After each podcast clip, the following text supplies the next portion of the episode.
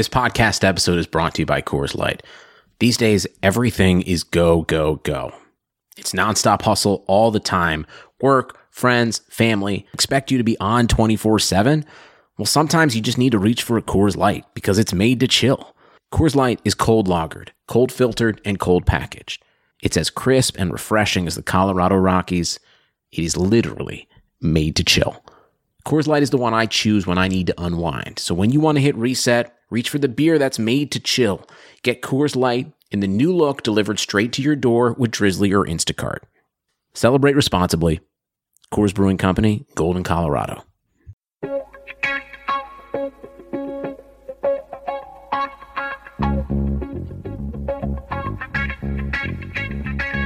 Karlsson, Karlsson, världens bästa Karlsson. Karlsson, Karlsson, hoj här kommer Karlsson. Karlsson, Karlsson, ingen faktiskt ingen annan Karlsson spelar jag så bra som mig. Carlson! Karlsson, Karlsson scores! Karlsson! Karlsson, världens bästa Karlsson. Yes! Welcome everybody to the craziest episode we've ever tried to do of the Keeping Karlsson Fantasy Hockey Podcast, the best fantasy hockey podcast in the world, hosted by two guys on Erik Karlsson in their keeper pools. We've got a crazy episode for you today. We are doing the Keeping Karlsson Ultimate Patron Fantasy League Tier One Auction Draft, and we're gonna do live commentary. I'm your host, Elon Dubrovsky, and with me are my co-commentators. We've got Jade. Hi, Elon. Hi, everyone. Hi, Jade. Thanks so much for joining. And we've got Ben. It's Ben. It's Jade and it's Ben. You guys might remember them from when they hosted the Kakuppy Awards at the end of the last season of the Kakupful, the Keeping Karlsson Ultimate Patron Fantasy League, where they gave awards to all the different teams. Now we're drafting for Tier 1. And the reason why Brian didn't join me for the intro of the show is because he's participating. He's one of the competitors. But Brian, you're here, right? I am here and I am dressed for the occasion. Uh, championship from Boras. I'm going retro today, although it's uh it's a little warm in here. So hang on, just just one sec. Oh, what's that? Is this another championship T-shirt? the ultimate cupful champion shirt. I'm gonna turn around. Two Okay. championships. Wow. Well, let's see if you can make it three. We've got a minute and 30 seconds before the draft will start. So, how about I give a quick rundown of how this is going to work? For anyone who's never listened to Keeping Karlsson before, this is going to be a very weird first episode for you. Normally, Brian and I are breaking down players. Now we're going to be commentating a draft. So, bear with us.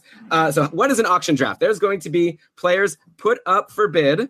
And then each team has a budget of $260 overall. And so each player that com- comes up for bid, there's going to be various bids. And then whoever has the highest bid gets the player. The money's removed from their budget pretty straightforward. Right at the end of the day, everyone is going to fill their team.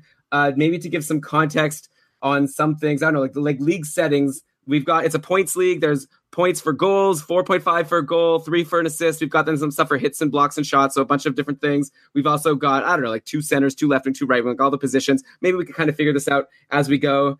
Uh, so with me, like I said, is Jade and Ben. They're going to do the color commentary. They're going to be jumping in with some some fun facts about how the teams are doing, what positions have been going for what amount of money. We're going to try our best to make this a fun show. We've also got some other participants of the draft here on the call. Anyone else want to say hello and let us know how stressed out you are? What's up? That's uh. Let me see if I can recognize people's voices. That was Dave and Jeff. Am I right? Yep. Uh, so normally Jeff joins me for this show as he's our auction draft expert. He had commentated with me the last two auction drafts, except uh, this time Jeff has made it all the way up to tier one, and so he's in. And so yeah, he'll be a participant. And I think we're ready to go. Ah, here we go.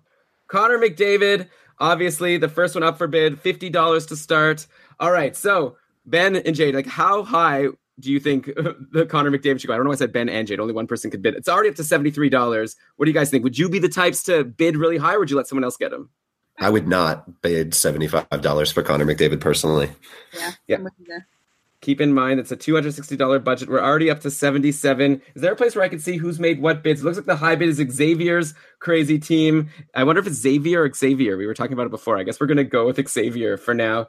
And the bid is done. $77. Connor McDavid goes to Xavier. I guess in a vacuum, it's hard to really assess like if that's good value or not. We'll find out as we see the values of other players and what they go for, and we'll see how they compare. Now, Patrick Kane is up for bid. Like, how much better is Connor McDavid than the rest of the league in fantasy? Brian and I put him for $126 or 126 points in our almanac, which might have been a bit of a reach. Last year, like, he wasn't necessarily, I don't even think he was the highest point per game player. I think MacKinnon and even Marchand were right there with him. It's just McDavid played the whole season. Do you think McDavid is like overrated? Um, maybe just in this format, like uh, Ovechkin deserves as much props as him because of the hits. Right. And also shots on goal. Though McDavid has Mhm. said he's going to like up his game this year and take more shots. So I wouldn't even be surprised to see him score 40 plus goals. Anyways, you can't argue with McDavid. Patrick Kane went for $46. He's someone who obviously had a bit of a down year last year. But, uh, you know, like he's still Patrick Kane. He's like three years removed from being an Art Ross winner. So you can't, you know, hurt him that much. And now he goes for maybe good value or maybe it's expensive. Like that's the fun thing in auction drafts is you don't know till later on whether you really blew it. Uh, who got Patrick Kane? Was that? Oh, the Flamingos got him. Brian, look at you. Last year, I remember when we did the draft. So it was the Flamingos, Jade. Yeah, Jade is keeping track of some stats behind the scenes to be able to give some fun info. So thanks so much, Jade. Uh, yeah, so Brian, I remember last time you did this, you didn't pick a player for like a million years. What made you decide to go big on Patrick Kane earlier? Do you think 46 is a steal? So two years ago, I was really frozen out for a long time, but la- like, and I ended up like having to wait 55 picks for my first player. Last year, I did get in early. I had Malkin and Tavares in like the first 20-ish picks. Ah, So, see. so I'm just continuing that trend of getting back in. The real answer earlier. is because he saw I drafted him for forty three dollars and he wanted to just sneak in there and snag him Ah. for a few dollars extra. You I'm snuck- very sorry. Okay, so Jade, how about I'll leave this screen open for everyone watching? What do you think? This is the draft results screen, so everyone can see how it's been going. And so Nathan MacKinnon went for fifty-eight dollars. He's a center. The thing is, in this league, like we're going to see later on, there's two center spots, two left wing, two right wing, four defense, and then two utilities, and then some bench. So you do have some flexibility, but there's a lot of centers. Like I've done some mock drafts and and one draft, and so I wonder if guys like McDavid and MacKinnon are also slightly but I don't want to say overrated because they're so good. And now MacKinnon actually went for almost twenty dollars left than Connor McDavid. Like I said last year, I think their fantasy points in our format were pretty close. So that might be a really good steal for House of Ryan. Uh, and now it is Patrick Laine up for bid. So Patrick Kane was a right wing. He went for 46. Laine's already up to 55. What do you guys think? Like, is Patrick Laine so much better than Patrick Kane? Absolutely. Laine is Laine is it. Well, he's on, you know, my my favorite team. He almost won Rocket Richard last year. I think he's going to do it again this year. I'm I'm a big A fan. Yeah, I'm with you. I mean, he had 70 points last year as a tw- as a 19 year old. Now he's a 20 year old, like 44 goals. Maybe he could get up to 50, lead the league in goals. Yeah, so great value. And he ended up going for $55. So far, no team has taken two players. So once we get a team getting two players, maybe Ben, you could jump in and let us know how these teams are starting to shape out. Now we've got John Tavares, who, like, on one hand, I feel like is probably like, how can he not be overrated? He's got so much hype coming to the Leafs.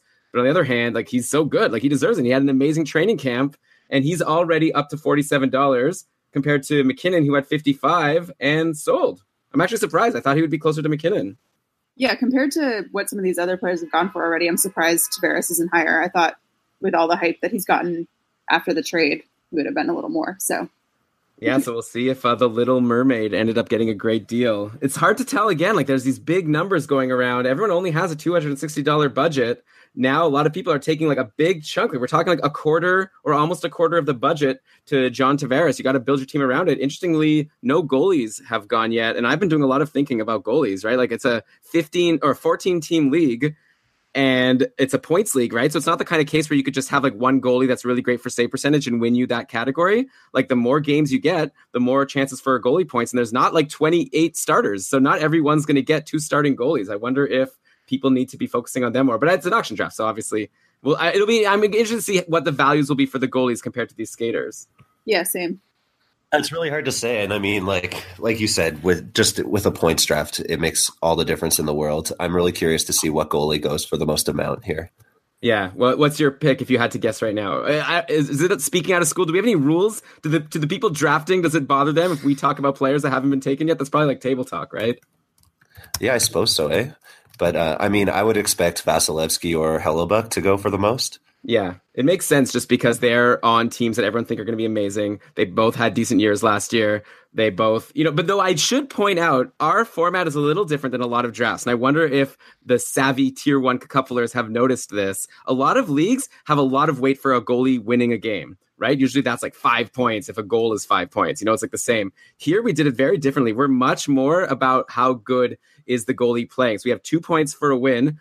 Then we have 0.35 for a save. So just 10 saves is already worth more than a win, but then minus two for a goal against. So if a goalie plays a lot, he's going to get you a lot of points. But if he sucks, like so, Carey Price could end up being, you know, on Montreal and terrible, and Martin Jones could be on San Jose, who's a team that's going to win like a ton of games. But Carey Price could be better in this format if Price has like a 920 save percentage and Martin Jones is only like a 910 if they play the same number of games. So it's something that people need to keep in mind. Yeah, absolutely. And I mean, it'll be interesting. I mean, you use Carey Price as an example, but just in general, like uh, with goalies, as we all remember last year, all those tier one goalies were just such a crapshoot. So uh, it's going to be really, really interesting, I guess. So we've got here now a few players have gone, well, a couple. So John Tavares went for 47, like we said, Sidney Crosby for 55. And I feel like a comparable there is Patrick Laine, who also went for 55. But of course, a winger is maybe more valuable than a center than Artemi Panarin for 39. So he's the cheapest of the group. Panarin, though, man, he's uh, having a great training camp as per usual. Did you see the interesting news, by the way, on Columbus? Pierre Luc Dubois not on the top power play in the last game. They've got Wennberg and Foligno there. But anyways, either way, Panarin's fine. He'll be amazing. Yeah, um, pretty high on future Rangers uh, player. uh, so yeah, I think that was a good pick. Yeah, for sure. Especially at this point, it seems like good value. We'll have to see who what other left wingers go later on. Like I've got a couple left wingers in my mind right now that seem like they should be really high. So it'll be fun to see if they're actually going to get drafted for more or less than Panarin.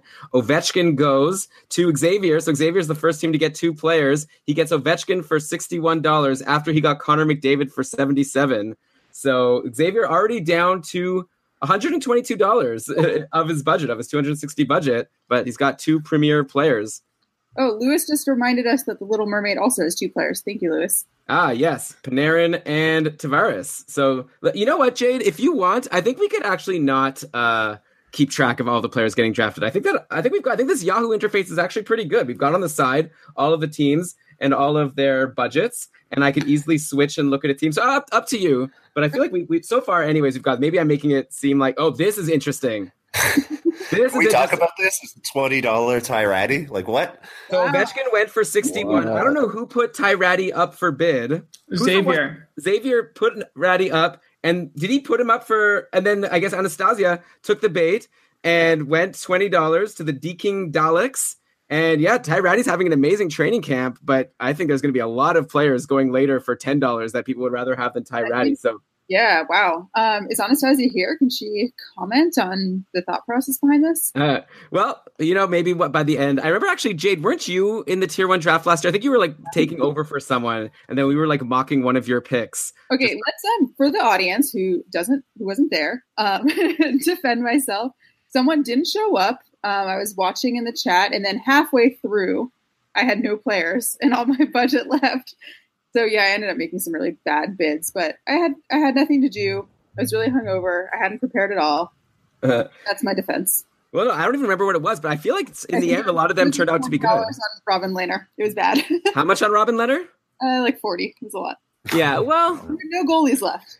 Yeah, but he was supposed to be the starter on a Buffalo team that was supposed to be up and coming. You know, Eichel was going to be healthy. Uh, it obviously didn't really work out. And now this year, everyone's excited about Buffalo yet again. So yeah, this is the big shock of the auction so far. Ty Rattie for twenty dollars. I It'll be thought fun to go back.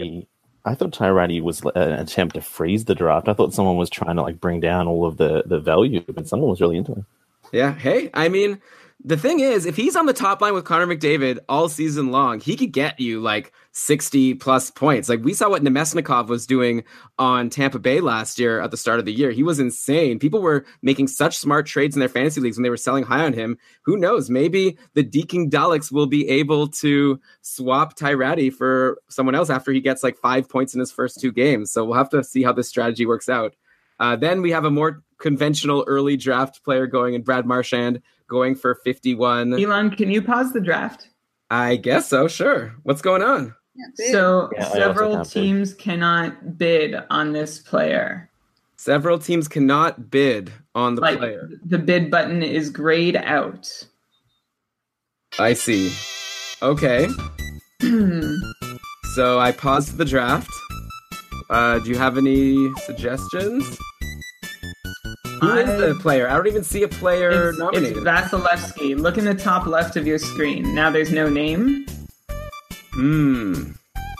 Maybe I should make a note of what time it is And a lot of people have left and are coming back in. And now, oh, I can.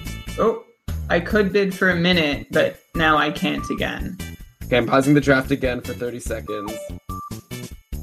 Okay, we just had some technical difficulties with the draft, but it looks like we're back on track. And Andrei Vasilevskiy has gone for forty dollars, the first goalie off the board. And it's like doesn't seem like that that much, right? Like Laine and MacKinnon and Patrick Kane, all these guys went higher than him. Ben, you were saying that you thought it was going to be Vasilevskiy or Hellebuyck as one of the top two goalies off, or one of the most expensive ones. Are you surprised with this Vasilevskiy bid? I think it's kind of a nice deal. Um, honestly, I thought that uh, I kind of feel like people have backed off of buying premium goalies at an exorbitant rate after last season's uh, just like disastrous results for the tier one goalies. So I um, I'm not surprised to see you know like tier one bidders in the cupful uh, kind of hedging their bets by not putting fifty or sixty or more dollars on a tier one goalie. Yeah, I think it makes sense. And also, like I was saying before, since wins aren't at so much of a premium, if you're bidding big on Vasilevskiy, you're a. I think for this league, you want a goalie that's going to play a ton of games and be good. So like Vasilevskiy's probably going to play a ton of games and he's probably going to be good, but it's not like as much of a guarantee that he's going to be like so so good compared to like the guarantee that he's going to win a ton of games. So I think forty dollars is a pretty good deal. But then next up, K- Kucherov just went for a lot more, fifty eight dollars for Kucherov, which makes him that ties him with MacKinnon actually, who also went for 58. And I believe that believe that's the second highest. Who else went? Actually, Ovechkin went for 61, and then McDavid for 77. But Kucherov, usually the second guy off the board in fantasy. So seems like maybe a good deal, though. I guess he doesn't get you those hits that Ovechkin does. Yeah, I think there's an argument to be made uh, for Ovechkin being uh, equal to or maybe a little bit ahead of Kucherov. I really like both of them, so um, I think that's great. But yeah, Yeah, I think seems right with what we have so far. Yeah, for sure. And then it'll be interesting also to follow like left wings versus right wings if maybe there becomes a discrepancy at some point and how much people are paying for one versus the other. Kucherov's a right wing, Ovechkin is a left wing. Now Tyler Seguin went for 50, which is great value. By the way, our league counts 0.5 for a shot. And remember, it's 4.5 for a goal. So if you get like five shots, that's already like half a goal right there. And Seguin is great for shots. So I think that's pretty decent value. Oh, it was Brian who got him. so Brian, me. Brian, you've got Seguin and you've got Patrick Kane so far. Nice little team you, you've got shaping up. I'm happy. If anybody wants to trade me an equivalent player for Patrick Kane, I'm all ears. I just couldn't pass up the value. But generally, I don't like owning him on my fantasy team. Oh, That was me last year. like just not wanting to have him for ethical reasons. Yeah, Yeah. taking him for value and then tra- trading him. I don't want to. Uh, he's not someone I enjoy cheering for. Let's You just know put that- it that way. Have you ever played those video games where you're like playing war and it's like World War II and like you're on one side of the war versus the other? Um, I yes. guess probably not. I don't know. Like I feel like this is a game, and uh, I, I mean, obviously, I get what you're saying. I think of it differently. I think of fantasy hockey as just a game, and these are little pawns, my little players that I get to move around. I don't really care too much about their personal lives as long as they're not like uh, suspended for it, uh, obviously, or I'd sent. ra- I mean, look, there's a lot of players in the league who we don't know what they're up to, and they might have done some not great things or do some wonderful things. But I'd much rather get to be happy for a player who, like, I can morally support as well. I see that. I don't get happy for the player. I get happy for myself. Like, okay, now we've got Anze Kopitar went to House of Ryan, twenty nine dollars. So a big dip compared Huge to huge value.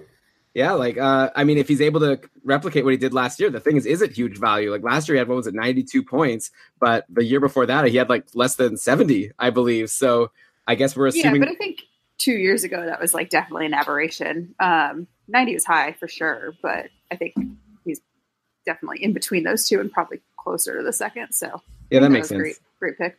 He's going into his age thirty one season, so it's not as if he's like so old and he's going to decline. He definitely could He's have. got Kovalchuk now. Yeah, Playing with your boy, Elon. Yeah, Yeah. yeah. Aren't you Team Kovalchuk, Elon? Come on. Hey, I'm just I'm just making content here. I like Kopitar for like, but maybe closer to like 75 to 80 points. And definitely this bid of $29 seems like good value. I'm always concerned about spending a lot of money on centers just because we're gonna see later. We're gonna remi- put a pin in this, and like two hours later, we'll look at what other centers are going for like ten dollars that aren't that far off from Kopitar. But maybe I'm wrong because Kopitar was like what a star last year. Obviously, if you could be close to last year, then it's definitely worth it. Now we've got another goalie that just went off, Tuukka Rask for twenty nine dollars. I'm not surprised to see that it wasn't Brian who got Tuukka. It was Eugene is excited, which I I nominated him. Ah, smart. You wanted to get him off the board. And uh, 29 bucks seems about right for a starting goalie on a good team, but uh, maybe for this format, if you don't think he's going to play a lot of games, maybe it's not as good. So Elon Yeah, Lewis wanted back to hop in and make yeah. a comment. Come on in, Lewis. Oh, like he's not here All right. yet? No, I'm here. I'm bidding right now, but um, I thought that that Rattie bid was great strategy. I think if you like the people who are listening in who are going to do their drafts later, if you can put up some of those guys with the early season hype when people still have a lot of money in their pockets, you know, you might put yourself in a spot where in the uh, in the later stages of the draft, you're bidding on three Oh, and four dollar guys Elon? there. Can you, Elon? Can you pause What? again? Sorry to Ah. interrupt. Oh no, We we're had a- good. We had a hot take going. Sorry, Lewis. My well, my button went gray, but I think it's going to be okay. Okay. So who's uh, let's just uh, meet these people. We've got some some kids here joining us for the draft. Is this Ben? These are your kids? I have no children. Wait, who was it that said that it was their kids? That's that's my son. who's who's this? This is Lewis. Oh, Lewis. Oh, hi, Lewis's son. Oh, well, tell your son that you were giving a really hot take about draft strategy. but yeah, know, I, totally. interrupted here by uh, by Brian. But anyway, you know that's one of those spots where you can end up with uh, some extra money at the end, where you're going to be able to outbid, you know, by a couple bucks on some people you really want because you got someone on the hook when they had a big wallet uh, for some of these early season hype guys. Yeah, I think it's uh, yeah, smart. Go ahead, Jade.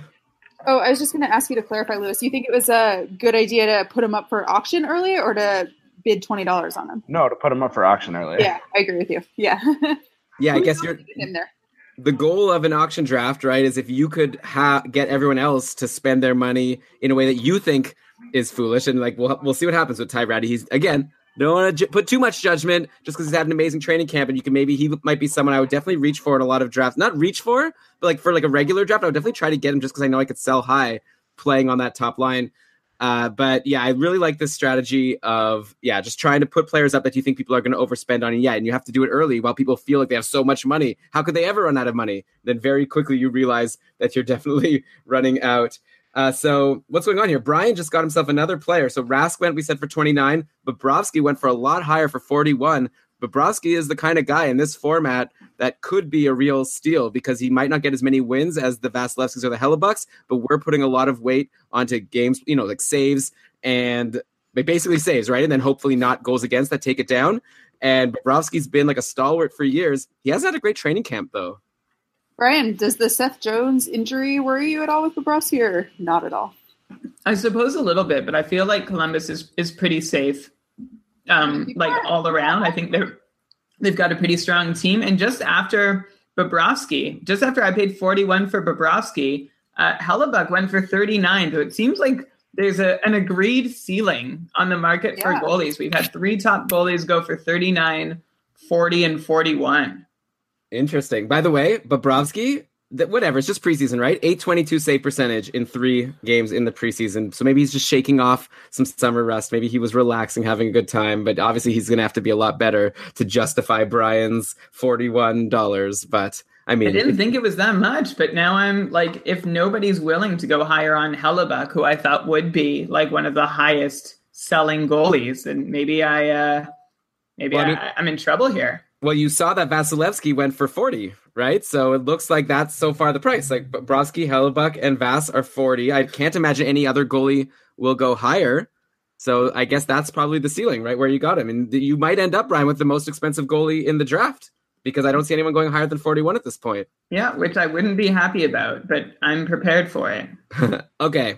I like this next pick. Jamie Benn just went for $43. And to remind everyone, Brad Marchand went for 51. And this is a league where there's bonuses for, you know, hits, nothing for penalty minutes or suspension. So you're not b- benefiting from Marchand there. So I wonder if these are like two equivalent players. I'm not sure what was the right price, if Benn was a discount or if uh, Marchand was an overpay, but I would have had them equal. What do you guys think? Is there like a, a clear winner here between Benn and Marchand? I think you want the value of the lower cost, so I'm I'm into Benn over Marchand at that price. Yeah. So this Yeah. was, yeah, go ahead. Sorry. Oh, I was just gonna say, whenever I can't really decide between two players like that, then I feel like you might as well just pick the one who you can get cheaper, either with a later draft pick in a snake draft or less money in this. Um, but I do think people are definitely higher on Marchand. Like I think his name has a little more value. So I just drafted Benn. If you want to say, I, I had him uh, at about forty-five value, so I was pretty happy to get him for forty-three. I, I wasn't intending to go into the draft. Uh, I thought I would kind of put him up, and people would bid too high on him, but I thought at that value, I couldn't go wrong. Nice. So who is this? Brendan, Brendan. Ah, so this is your the first one, the pick of one, the one with an Australian accent in the chat. Okay, God. This time now I'm going to know it for the rest of the time. So this is your first pick in the draft. Were you nervous Yeah, going I've been, into? I've been waiting. I usually wait and drain out some value, so we'll see if I can uh, get some good value now. Well, I, I really like this Jamie Benn for forty three dollars. I think he could be really valuable in this league, and he's like always a threat to be like a point per game guy. And who knows if he'd even be higher? Like we'll we'll see. But even if not, he's going to help you with the peripherals. Stamkos just went for thirty five. Come on, that's value compared to what we've seen so far. Uh, like a center, like Crosby went for fifty five. Tavares went for 47. 35 for Stamkos. Yeah, but 29 for Kopitar. How do you compare those two, Elon? I mean, I think that Stamkos is a better bet than Kopitar. Also, I believe Stamkos Yeah. shoots shoots a lot more. Interesting. I did read um, something. This was in Dom's season preview of the Lightning um, the other day, and I thought it was really interesting about how if they do keep Kucherov and Stamkos split up, um, you might expect to see Stamkos take more shots because he won't be uh, trying to pass to Kucherov as much, and he'll just doing the shots on that line more. Oh, that's a very interesting take because I feel like the conventional wisdom, like the typical thing that would come to my head right away, would be like, "Oh, he's away from Kucherov. That's bad. It's always good to be with someone good." But yeah, if he could now take more shots and maybe score more goals because he's not so focused on being a playmaker for Kucherov, then who knows? Maybe it will be a really good, uh, like maybe he'll do even better next year. Or at least I don't even think we need Stamkos to do better next year. I don't think anyone's hoping for that. They just wanted to stay the same. Like he ended up with a 90 point pace, 86 points in 78 games. So if he could do that again, that would be fantastic. And yeah, it'll be interesting to see also how long this lasts of him playing away from Kucherov. That was like for one preseason game, right? Yeah.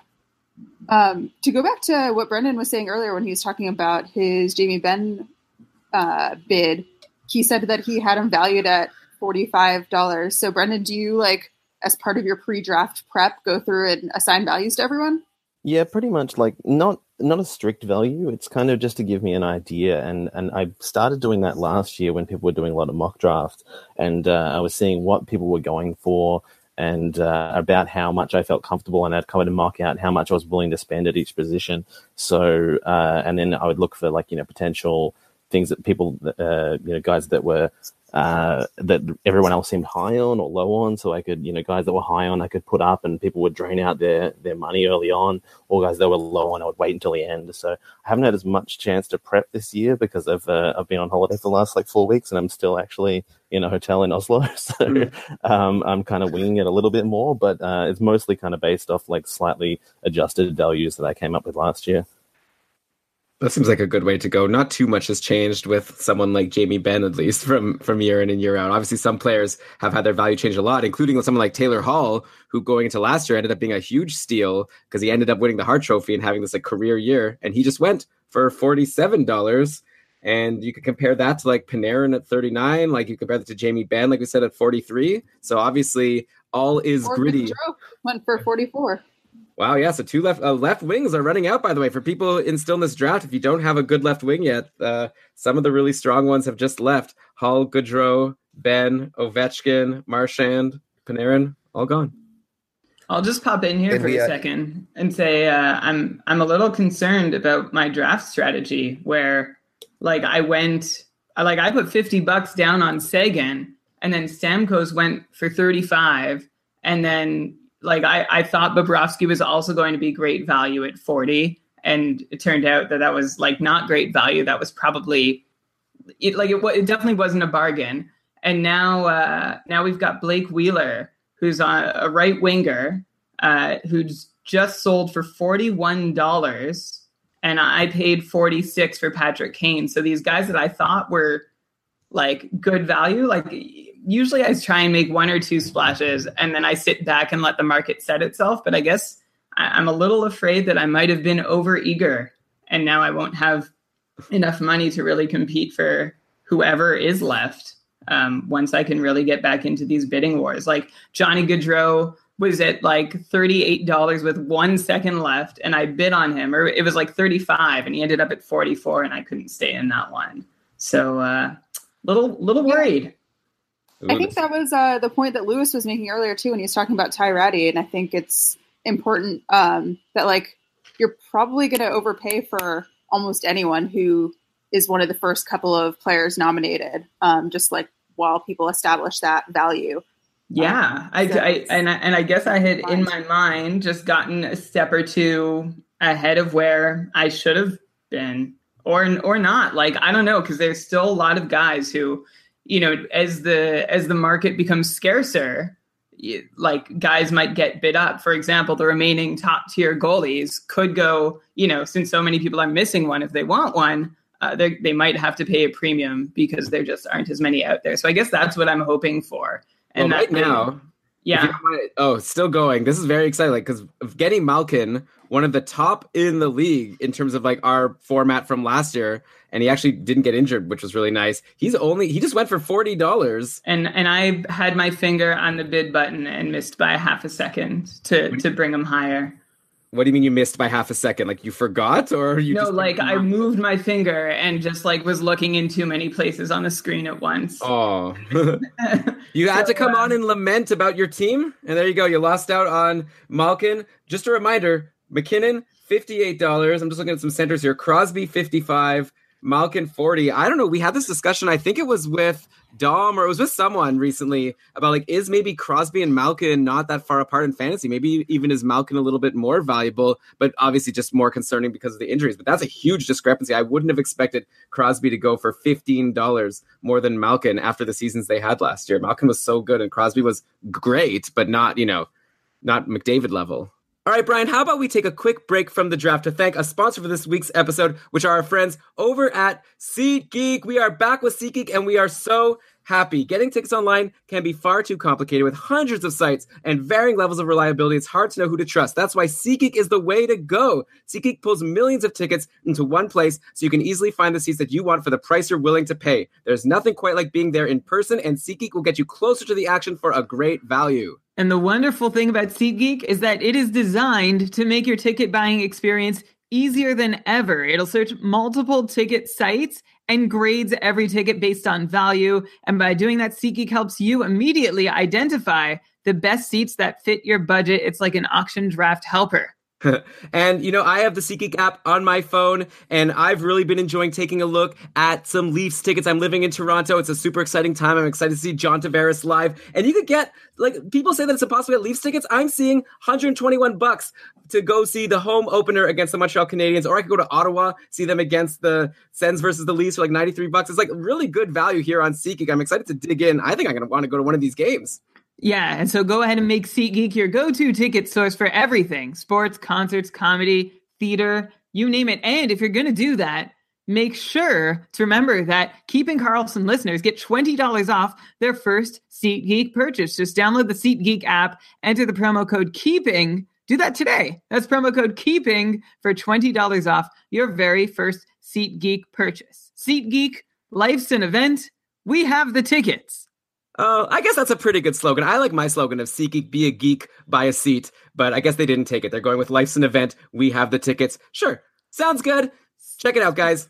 Speaking of an event, how about we uh, we dip back into the auction draft? Okay, let's do it. Bloop.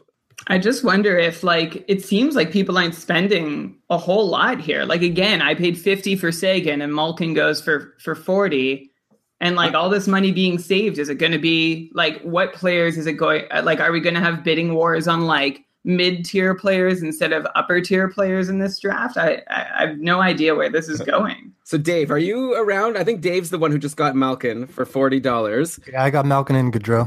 You've got Malkin and Gaudreau. Your first two bids: forty-four dollars on Gaudreau, forty dollars on Malkin. Brian's kind of depressing me here. So, uh, are you ha- you you're ha- always happy with yourself, right? Yeah, that's called karma, Brian. That's what you get. What's the karma for? What did I do? Because I originally got Kane for 43 and then you got him for 46 after resetting the draft. Well, that, I mean, that just, I, yeah. I mean, I guess that's unfortunate for you, but I was willing to go higher than 43. I just wasn't available to look at the draft screen. Uh, okay, so yeah, but this is like things that people don't even know what you guys are talking about. 'cause Oh, we yeah. started the show. We had to restart the draft because there were some technical issues at the start, as there always are for something crazy like this. But yeah, Dave, so far you've got Gaudreau and Malkin. I like this move. I don't, I don't know. It's interesting. Like, how did you feel, Dave, when you know uh, twenty players got picked and you hadn't taken anyone yet? Were you nervous at all, or did you know exactly what you were doing? I knew exactly what I was doing. Yeah, Elon, can you pause? I can. Paused. What's going on now?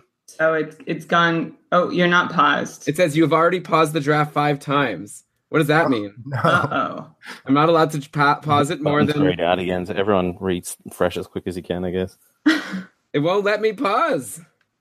What is this? Screw it. We'll do it live. Yeah, I mean, we don't have a choice. So uh, everyone's working with the same impairment here. Oh So God. Auston Matthews is out there, and you He's- may or may not be able to click the blue bid button. I just submitted feedback to Yahoo uh, to ask why am I not allowed as the commissioner to pause it as many times as I want. Guys, here's a hot take. Uh, auction drafts in Cupful. it's very stressful. I don't know if it's worth the juice is worth the squeeze here because a lot of things seem to go wrong every year. We switched from another platform that we thought was maybe a little bit trickier. I thought Yahoo was the platform that doesn't have any issues. Here we are. Good, th- good thing we're not sponsored by Yahoo here because they are letting us down with this auction draft. But it looks like Matthews is now up to forty three dollars, which is definitely fair value. So no, it's not as if Matthews is going to go for like forty or like less than forty dollars, and then it's clearly was a glitch here. He's already now up to forty six. Just a reminder, Malkin went for forty. Stamkos went for thirty five. Matthews is up to forty nine. We got some Leafs fans in here. What did Tavares go for again? I guess that's a fun comparison. Forty seven. So Matthews is already higher than Tavares. Yeah, Uh, I thought Tavares, um, I said earlier, was a little bit lower than I would have expected considering all the hype he had. Um, but now Matthews is, is shooting right up. So Yeah, Matthews ended up going for fifty dollars, which is one of the higher ones. The only people who've gone higher than Matthews are Laine, MacKinnon, McDavid, Crosby, Ovechkin. Oh, and that sounds about right. Kucherov. Yeah, so we'll see if anyone else beats 50. I've already called that I think Brian's got the most expensive goalie in Bobrovsky at $41. And I'm going to now call, I don't see any more. Play- I'm just trying running through my head right now. I wonder, I don't think there's any more player. Oh, wait, there's still some defensemen that might go over 50, actually. I can't believe we haven't had one D man go yet. Very interesting. Something maybe to consider with Matthews. Uh, this year we don't have points with for uh, power play points, and he does put up a lot of five on five points, so maybe that's part of the price. Oh, that's interesting. Yeah, so he's more reliable to not like even though we're not re- rewarding those extra power play points, you can still rely on him to not like be hurt too much by that. Yeah, that was an interesting point actually. I didn't think about that. Like there are some other people Brian have brought has brought up over the years of like players who are really awesome at 5 on 5 and then we say but yeah, but how much can you really rely on them when they're not uh, on the power play? Yeah, in this format, I mean, still though, being on the power play could help you get more points. But the fact that Matthews could do so well, though, also I think Matthews is going to get. I'm just rambling now, but like Matthews is going to get more power play points next year if they end up loading up the top power play like it looks like they've been doing with Tavares and Matthews and Marner on the same unit. As the uh, Matthews buyer, uh, I could chime in. Please. Uh, so he's a center who gets his points from shots and goals, Mhm. and goals are worth a lot more than assists in this format. Yeah. so you talk about like the depth of center, but a lot of centers get most of their points like in a normal format from their assists. very interesting. Okay, that's a good point.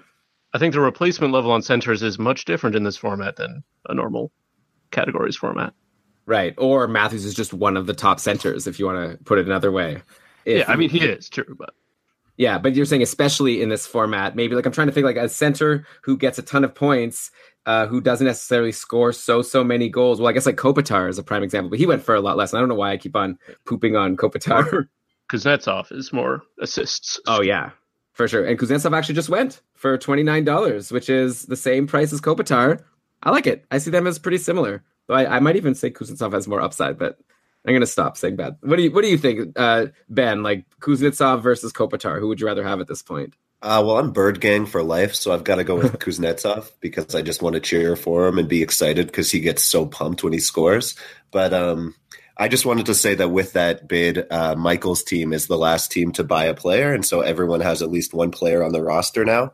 Um, Interesting. And then Michael also has then the most budget remaining because he only spent twenty nine dollars on Kuznetsov. hmm exactly. So I think the award for most patient drafter uh, for this draft goes to Michael. Good job, Michael. The team that hasn't been named yet. He's waiting. Maybe it'll be Birdman after Kuznetsov. Now that he's got him. Also, did Michael? I don't know if he's listening right now. His his name is the same. I, I was about to say his name. Maybe maybe people don't like me saying their full names on the show, but he has the same name as a character on Veep, who I think is really funny. So I always get excited when I see this guy's name. But okay. Anyhow, back to the draft. Eichel also went for forty three. And so a lot of centers off the board at this point. Jay, uh, Jay do you have the ability right now to uh, give us a report on the the centers? Yeah, just give me one. Okay, well, well, well, okay. How you look into that?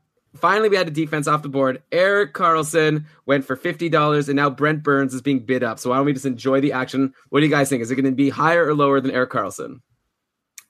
I want to say it's going to be higher just because uh, people who missed out on Karlsson are going to like kind of want that number one or number two defenseman in the league. Mm-hmm. Well, it's already at 45.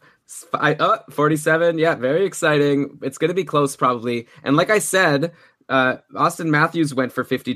Karlsson went for the same, which is, yeah, I mean, uh, it's very hard to measure. Like defense is very, uh, you know, that's one of those positions that we talk about value over replacement all the time. Like definitely the available defensemen in free agency once this draft is over are going to be a lot worse than the available forwards. So that just makes me think that I'd much rather have Erik Karlsson. I'm going to go ahead and say that I think it was a good value for six piece de great team name, who uh, got Karlsson. That he also has Connor Hellebuyck, so he's got an elite goalie and an elite defenseman. I guess with Hellebuyck, maybe the the door is still open for him not to be an elite goalie, but based on last year, That was the perfect team for Karlsson to go to. I think the team name is actually Six Pieces, None the Richer.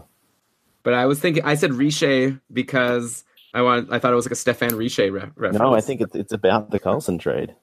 And it's Oh. you know the the the musical group Six Sixpence None the Richer, or the I guess that's also a saying. It's so deep. okay. So, anyways, Brent Burns. I actually don't know. And I, Brent Burns just Kiss went. For, me, what's that? kiss me. I don't. I don't get this joke either. Ah, What, did- I what did know all the these? song, Brian. I know the song. thank you. Brent Burns went for fifty-six. Also did a great Crowded House cover. Is Crowded House Australian? Who are you asking? I don't know. yes, I one, one, it- of, one of the few Australian products. there you go. I I was asking Brendan. He would know. Right, of course. Proud Have you been watching Australian Survivor, Brendan? This is good content. Sorry, I keep I keep muting myself. And uh, I'm back. Um, no, I haven't been watching it. I'm Okay. sorry. I Yeah. do find your fascination in, on Survivor very interesting, but I have no idea who anyone is on it. Oh, Okay, actually, in the latest season of Australian Survivor, a famous person from American Survivor showed up, but I won't spoil Do you, how do he you did. watch like all the different countries of Survivor? I, I don't know. In the summertime, sometimes it's just fun. You know, there's no American Survivor going on, so I like to check out what's going on in the Australian one. But I haven't. I'm I'm not too far into it, unfortunately. Now the American is one's already like an on-season, off-season thing, so you can finish one and start on the next one? Yeah, exactly. I never have to not be in Survivor season. As soon as the American one's over, I can watch Australia. There's also Australia uh, Survivor South Africa, which a lot of people say was really good, but I haven't watched that.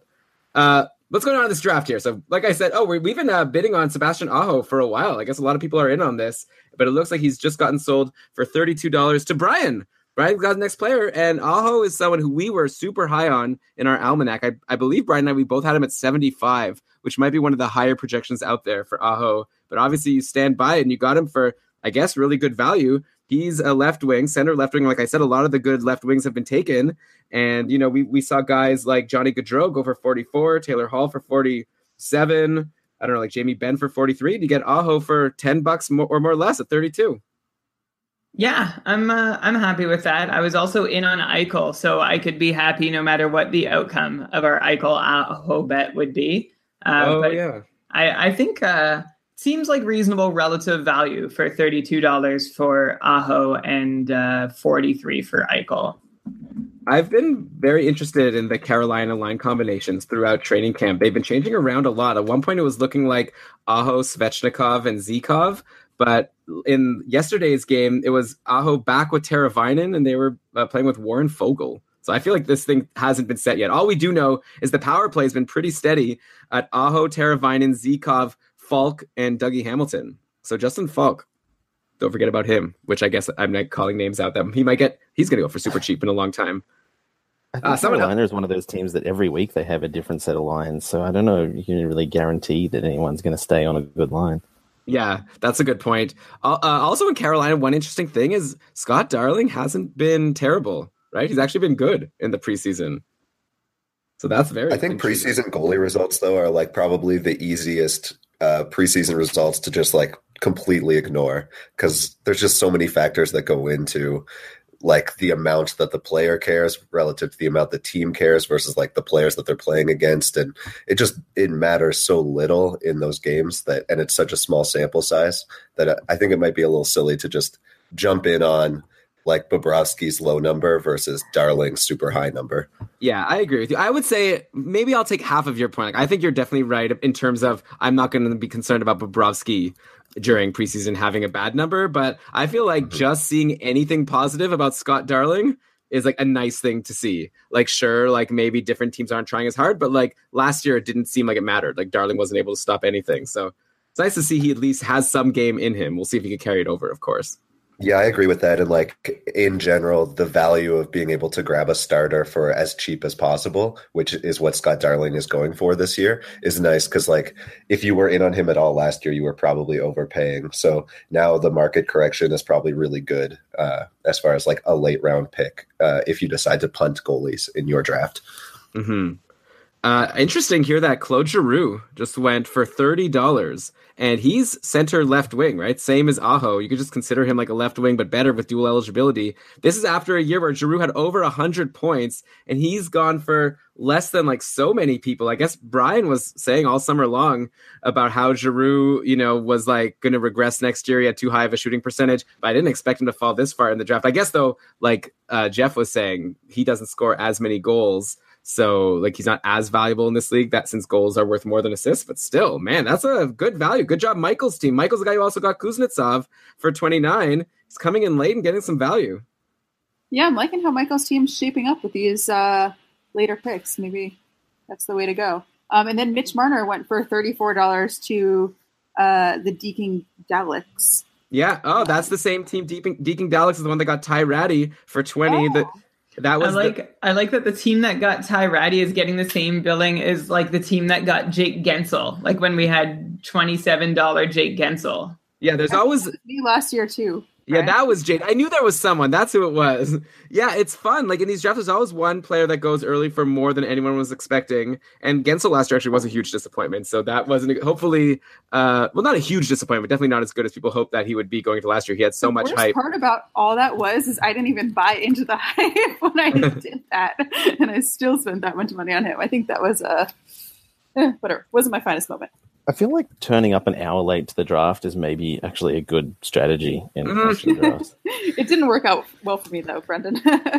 No, but that's actually a good point because like let- I, it's not hasn't been an hour, but even a half hour late. Like Michael, I'm curious. Obviously, he's gonna have to finish now, right? Like he's got only two players in Kuznetsov and in Claude Giroux, but he has the most budget by like a, a huge amount. I'm just trying to find here. Yeah, he has two hundred and one dollars left. Oh, actually, Deacon Daleks has two hundred and six. So yeah, because she has Marner and uh and Ty Rattie also. So yeah, these teams that haven't done a lot of bids yet now it'll be interesting to see like who they're going to be able to get the benefit from that for, of like later on in the draft because a lot of people have spent a lot of money.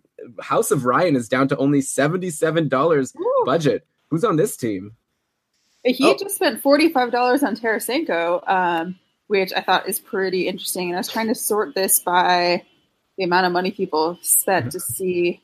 Well, I could tell you, I've got House of Ryan's team here. He's now got MacKinnon and Kopitar at center. He's got Marchand at left wing and Tarasenko at right wing. So he's got like a good core team, like four potential point per game plus players. I know Brian would say that Tarasenko's not a point per game plus player. I said potentially. Okay, I'm already arguing with Brian. He hasn't even like disagreed with me yet.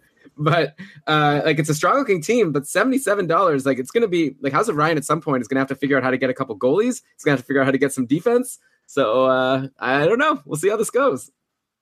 So Brian just bought another uh, expensive player in David Pastrnak, and he's down to now forty eight dollars. He's under fifty, the Ooh, first player to do so. Whoa. I'm shocked. I feel like Brian to me is the symbol of conservatism. Like he like in terms of not in terms of politics, but like in terms, in terms of fantasy strategy. I think Brian's always the one that's like, wait, don't like rush into things, like really think about it. Now Brian has hardly any money left. And who's he got on his team? I know Brian, you want to jump in, but I'll just like let everyone know who you have. You've got Seguin, you've got Aho, who's dual eligible. Then you've got Kane and Pastrnak as your two right wingers, and you've got Bobrovsky, no defense left. Hopefully you got. Oh, I know which defense you're going to get for super cheap. I know the one guy. we'll save him for later. Elon, I think this is actually the perfect moment for me to read Brian his draft horoscope that I've specially prepared for him. Please do. Maybe before you do that, Brendan. While while a child argues about the bath they're being given in the background. Brendan, is that your child still? Oh no, Lewis. That's my cat. Sorry. Oh, can you maybe mute Oh, yourself for a on mute. second while Jade reads the horoscope? Hey, baby. All right, go Uh, ahead, Jade. Babies is the cat, by the way. Oh. Okay, Brian. Uh, reviewing your recent accomplishments gives you a clear picture of the work you are capable of doing. You display great feats of strength in your cupful endeavors, even if that means drafting Steve Mason when you would prefer to have a legitimate starter. You can achieve a lot if you stay focused on your true objectives today. Anything that falls outside your mission is not worth your precious energy. So, uh, in terms of the rest of your draft today, Brian, I think that means um, you need to stay focused um, on who you're going to get with your little budget left, um, and that's going to be a great feat of strength. So, Thanks for the tip. I like I, I need I need to look to the stars at this point. I'm very concerned. Like the the five Right. guys I have better do a lot of heavy lifting and I just like I really cannot understand who everybody is holding their money for. Like I'm seeing like the top guys on my list. Like I got Pastrnak not because I wanted to like I was not planning to spend more than 40 like $30 on another player this draft, but I almost felt like it was bad for me if he went to somebody else for undervalue. Like they got amazing value on him so they could get him and throw money elsewhere. Like I'd rather take the guy that's worth throwing the money at and let them throw their money at the like the guys who don't necessarily deserve it quite as much or who won't provide as much bang for the buck. I find myself in a really really strange position. This is not how things normally go for me. I think it's going to be fun to follow. And, you know, like, let's give some credit, first of all. This is great value. Like, I love David Pastrnak. I was talking about in our almanac that we recorded, by the way, keepingkarlsson.com slash almanac if anyone still wants that. Uh, I was saying how I feel like Pastrnak might be better than Marchand. Like, everyone, like, is drafting Marchand so early, but I, my hot take, which Brian then told me wasn't even that hot, is I think Pastrnak's probably going to outscore Marchand next year. Like, he's coming on so strong. He had this amazing playoffs, and he takes a lot of shots. Like, so for this format, he's going to get you a lot of points. Like, I'm really high on him. And yeah, $43 for Pastrnak is great considering like uh you know some other right wingers that went beforehand like i would say patrick kane for 46 but brian actually has him also. But like i would definitely take pastrnak over patrick kane at this point. Maybe i shouldn't say definitely like patrick Laine for $55 compared to pastrnak. Like i feel like at least for next year maybe they're a lot closer. So it's a good pick. But yeah brian now it'll be interesting to follow and see what you're able to do with this low amount of budget. I think one thing that you could also if you're doing the stars and studs thing and then if you end up not getting like a good defense or whatever you can always make a trade right sell one of your star players and trade him for a defenseman to one team that maybe drafted too many. There hasn't been too many defensemen that have gone so far. In fact, we still just have Karlsson and Burns as the defensemen who've been taken. Brian is definitely trying to draft stars and studs. That's that's true. Yeah. but no duds. Yeah. Oh, stars and studs. I get it. Sorry. Yeah. hey, that's that's usually my draft strategy. Uh, so let's let's review what's happened since the Pastrnak thing. I, Forsberg is someone I wanted to bring up well before because I actually think Forsberg is very similar to some. Uh, who was it? There was some, oh like Panarin or something. Like you know, like I feel like they're both in that same level. Like Forsberg is pretty much came out as like an almost point per game guy last season. Panarin went for 39. Forsberg went for just now. Oh, I just clicked away from the draft results. Uh, 30, 35. Like it's really good value. I feel like Forsberg at 35 is might be one of my favorite picks so far of this draft. And a- again to Michael's team. Michael got Giroux for 30 and Kuznetsov for 29. I like this too. I just uh, messaged Ben to say that Michael's team is my favorite so far. So, good job, Team Michael. Yeah, I mean, he it's still so early because we don't know like what his defense and goaltending is going to be like, and that's huge. But he's got a lot of money to spend, so he'll he'll definitely have the ability to make good use of it. I Then we- will chime in that if I knew Forsberg was going to go as low as thirty three dollars, then I like I would have saved the thirty two I spent on Aho and spent another dollar to get Forsberg. Oh yeah, definitely. Easily. Well, well, Forsberg went for 35, but yeah, definitely point taken. Then Voracek, Are you sure, Elon? Forsberg 35. Thirty five. Okay, I Uh, still would have done that. So we've got Voracek that went next to Deking Daleks, which is our famous team that has Ty Rattie and there was another good one, Mitch Marner. Now she adds Jakub Voracek to the mix. So, you know, Voracek last year had such a great year. Brian predicted all of these Philly guys to kind of go down because Giroux had such a high shooting percentage, on honest shooting percentage, all that. But I think Brian said like the one guy he thought that's going to still hold up is Jakub Voracek. So this could be super great value for him. I feel like a lot of people are forgetting about him, you know, especially with with Philly having JVR coming in and everyone's excited about uh you know like Nolan Patrick coming uh, like you know he's going to get into shape and Travis Konecny. I feel like not many people talk about Voracek, but he might be the best one there. Uh, who who wants to talk? Uh, I'll talk. I just wanted to say um, that Holtby and Anderson both just went. Holtby for 42. Um, so that's more than Brian's bid on Bobrovsky of 41. And then Freddie for 40. Um, so, yeah, what do you guys think about that? So that basically clears up our tier one from the Schmorgolisborg. We had four goalies in tier one: Anderson, Holtby, Hellebuyck, and Bobrovsky. And then the only other goalie that's been taken so far is is Vasilevskiy, who probably every most people have in their tier one. And Brian and I were just being stubborn about him because he struggled at the end of last season.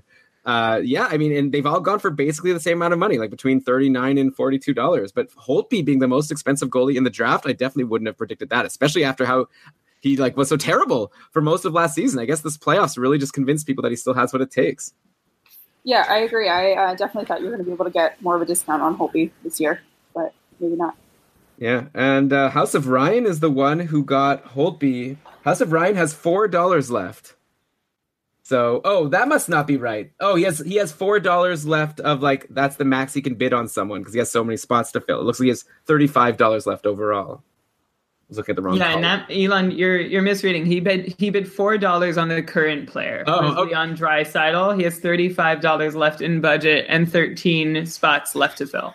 I see. Okay. I guess people don't even care that much. Could you, Jade, uh, give the because Jade, this is pretty cool. You worked out draft horoscopes for all of the drafters here, so we def- definitely need to get to them. Let's talk about House of Ryan, who now has MacKinnon, Kopitar, Marchand, Tarasenko, Holtby. These are all guys that would, if this was a snake draft, this would be an impossible team to to get. That's why auction drafts are so fun, right? Like, no, there's no way you could get all these guys would probably picked in the first two rounds. He's got five of them, but he's got like no money left, thirty five dollars. Uh, does his horoscope indicate that he was going to play like this? Um, unfortunately, House of Ryan did not uh, fill out the Ah. tails of the tape, so I don't know what his sign is. Um, however, Lewis requested that I do Leo next, um, which Brendan is also a Leo, so let me read theirs. Okay, let's hear it. Okay, this is not not good for you guys, so sorry. Social obligations distract you every which way you turn today. Everyone wants a piece of you, and you can hardly escape. Oh yeah, that's Lewis Fitz. Ah, In your well-earned position, you actually need to tell them to leave you alone because you got a draft to dominate. Remind everyone that you are a cupful superstar. Um, that's funny. So wait, Lewis is the, the thing is we don't have the player names here. Lewis, which is your team? Uh, my full team name is "Don't Be a Menace to South Calgary while drinking rosé in a museum." Okay, uh, but I went with the shorter name, uh, "Rosé dans le musée." so That's you've the got thing I could actually fit. yeah, that's reasonable. That's a, that's a pretty fun name, and you've got you got Brent Burns for that fifty six dollars, and you still have a lot of budget left. You've you've had two expensive bids, Laine and Burns, two great players to have, and now yeah, it'll be really fun to see how you spend the rest of your money. I'm curious, as someone who hasn't gotten in on any of these goalies yet, are you nervous, or is this like everything going to plan? No, I feel okay. Um, I know I paid a little more uh, uh, for Burns than Karlsson went, but I'm getting more peripherals and definitely the shots. If it was a keeper, I'd be a little more worried. But I'm pretty psyched to have Burns and Laine a, some guys who have a pretty high floor with uh, the peripherals they're going to give. So I'm hoping that pays off. Yeah, I think yeah, I think that makes sense. And you say high floor, but also high ceiling. Like both of them Oh, could yeah, also no be. doubt. Yeah, they're amazing. Burns. The thing with the shots that I'm really interested in is if Karlsson ends up running that power play. You know, I think we've talked about this before, and if Karlsson's going to do that thing where he's now the quarterback and passing it to people to take shots, maybe he'll pass to Burns and he's like more in the Ovechkin spot Yeah. in the slot. But like, I feel like that's not going to lead to as many shots as he was getting before. So it'll be interesting to see how that plays out. Maybe not, but maybe it'll make up for it with a couple more goals. We know he didn't score uh, at a great clip percentage wise last year, so uh, shooting from that Ovechkin circle might help fix it. hmm So, and actually now this is an interesting bid. We've got Carey Price is having a bit of a bidding war. He's already up to $23. I was ex- very interested to see how far Price would fall after the terrible year he had last year. But like I said, in this format, you don't necessarily need to win a ton of games to be valuable. If you play a lot and you play well, you'll be very valuable in our format. And Price just went for $23 to House of Ryan. How does he do it? He has $12 left. That was an auto pick. You think so? I know oh. so. Oh, he's out of the What'd you say, draft? Dave? That's Oh, an an auto auto- pick. Oh, that's a bummer because I was legitimately in on that for you know a good chunk of it. Yeah, I was surprised to see you being so involved in that one, Brian. Yeah, I uh I def like well it seemed like he was about to go down to nine dollars. He was about to go for nine dollars, so I got in on the action and uh Just real I was quick. in on it all the way up to twenty dollars and then I bowed out. I think I actually believe the same thing happened last year with Ryan, where he bid really heavily at the top of the draft because he had to like go somewhere. Uh, he's Yes. a busy guy. Yeah, And how would he do? It's He's still in tier one. Obviously, he did okay. He, he won the consolation bracket. So there you go. He's stuck around. Brian, very interesting. So first of all, kudos. We've given some crap to Yahoo. Kudos to Yahoo for not letting Brian get Carey Price for only nine dollars. It seemed like obviously. well, you were- no, I, other human bidders definitely bid at least uh, bid me at least up to nineteen or twenty. I think. Okay, but still, it's kind of good that they, if you were willing to spend 20 and he went for 21, obviously that means Yahoo kind of knew, oh, went for 23. Anyways, all that to say, Brian, you're really, you were willing to uh, roll the dice on price again? Because if you are, I'm pretty sure House of Ryan's not going to be happy that he has him. And maybe you could make a trade offer and try to get him. Yeah, that could work out to my benefit. Um, What's I your just thinking? You just like really feel like price, you know, for Carey. Well, honestly, I'd like to. I'm concerned with my lack of. Well, I don't want to, you know, share a whole lot about No, my draft strategy live. I'm not Um, talking, I'm not asking you about your draft strategy. I'm asking you about Carey Price. Like, why are you into him? Um, I'm into Carey Price because I feel like he's. I mean, you said it. He- He's going to start a lot. We get points for saves, and uh, I guess I'm banking on a re- on enough of a rebound that his goals against uh, aren't going to tank all the value he gets from those extra saves. Cool. Okay, makes sense. And yeah, hopefully he'll be able to just up that save percentage at least up to league average, please. And you'd, you'd have to expect it as long as he's healthy. Hey, Brian, why don't we take another quick break from drafting to talk about another sponsor for this week's episode? Those are our friends over at FanDuel. I'm so excited to be back working with FanDuel. Yeah, we're big fans of FanDuel, and if you're a fan of fantasy hockey, well, the wait is finally almost over. Hockey is almost back, which means so will daily fantasy hockey be over at FanDuel. If you're not familiar with FanDuel, it's like fantasy hockey for everyday fans. You can draft as many times as you like every day. There are contests starting at just $1. All you need to do is head to the website, fanduel.com, or download the app, pick a contest, choose your team, draft your team, and watch your score pile up the points in real time.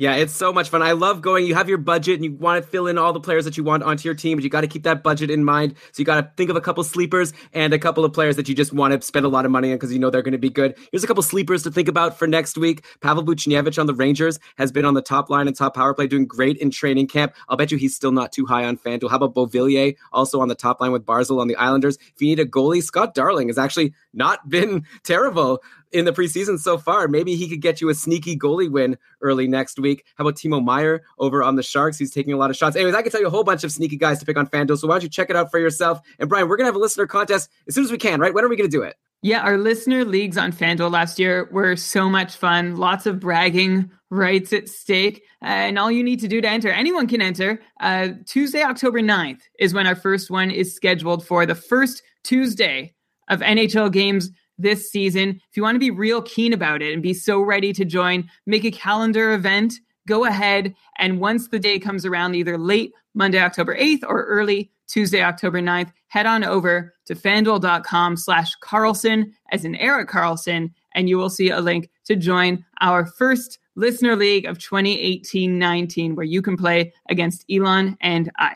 Can't wait to beat you sometimes next year, Brian. I know I didn't do so well last year, but I feel like this year's going to be my year on FanDuel. Very excited. All right, Brian, how about we get back to drafting?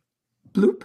Now we had another goalie go. I guess actually we've got a lot of things that have happened here. We talked about Holtby and Andersen. Ryan Getzlaf for only $24. Such a steal, in my opinion, especially in a league like this where you get bonus for hits, though I guess not as much a steal because there's also a lot of points for shots, which Getzlaf doesn't get. Then we had Draisaitl for 30 uh, to Deking Daleks. So I'm, I'm liking this team. And uh, aside from maybe the Ty Rattie overpay. Then we have Bergeron went to Sixpence None the Richer. And then pri- that was uh, 27 for Bergeron. Price, like I said, 23. And now Martin Jones for $34. A lot of people are really high on Martin Jones. But yeah, that's the I recap. remember it was just a year ago that Brian had that uh, bold prediction that Aaron Dell was going to take the starting job from Martin Jones. Yeah, and it wasn't like that Jones was so amazing. It was more just Aaron Dell didn't. If Aaron Dell would have done last year what he did two years ago, it could have happened. Yeah, agreed. Like he had the op- the opportunity was there, but he uh, he did not. He was he was not able to take advantage. But still, Jones for 34 when Carey Price went for 23. I think that'll be a fun comparison at the end of the season. Like, as go ahead. Uh, and Rinne went for 31, so um, Oh, that's interesting. I missed that. I don't even see that in the list here. Uh, it was a while ago. Oh, we didn't even mention it. Okay, Anthony got Rinne for 31. Well, Rinne is just one of these guys who he could end up being the most. He was the most valuable goalie in fantasy last year. I'm pretty sure in this format he would have had the most points.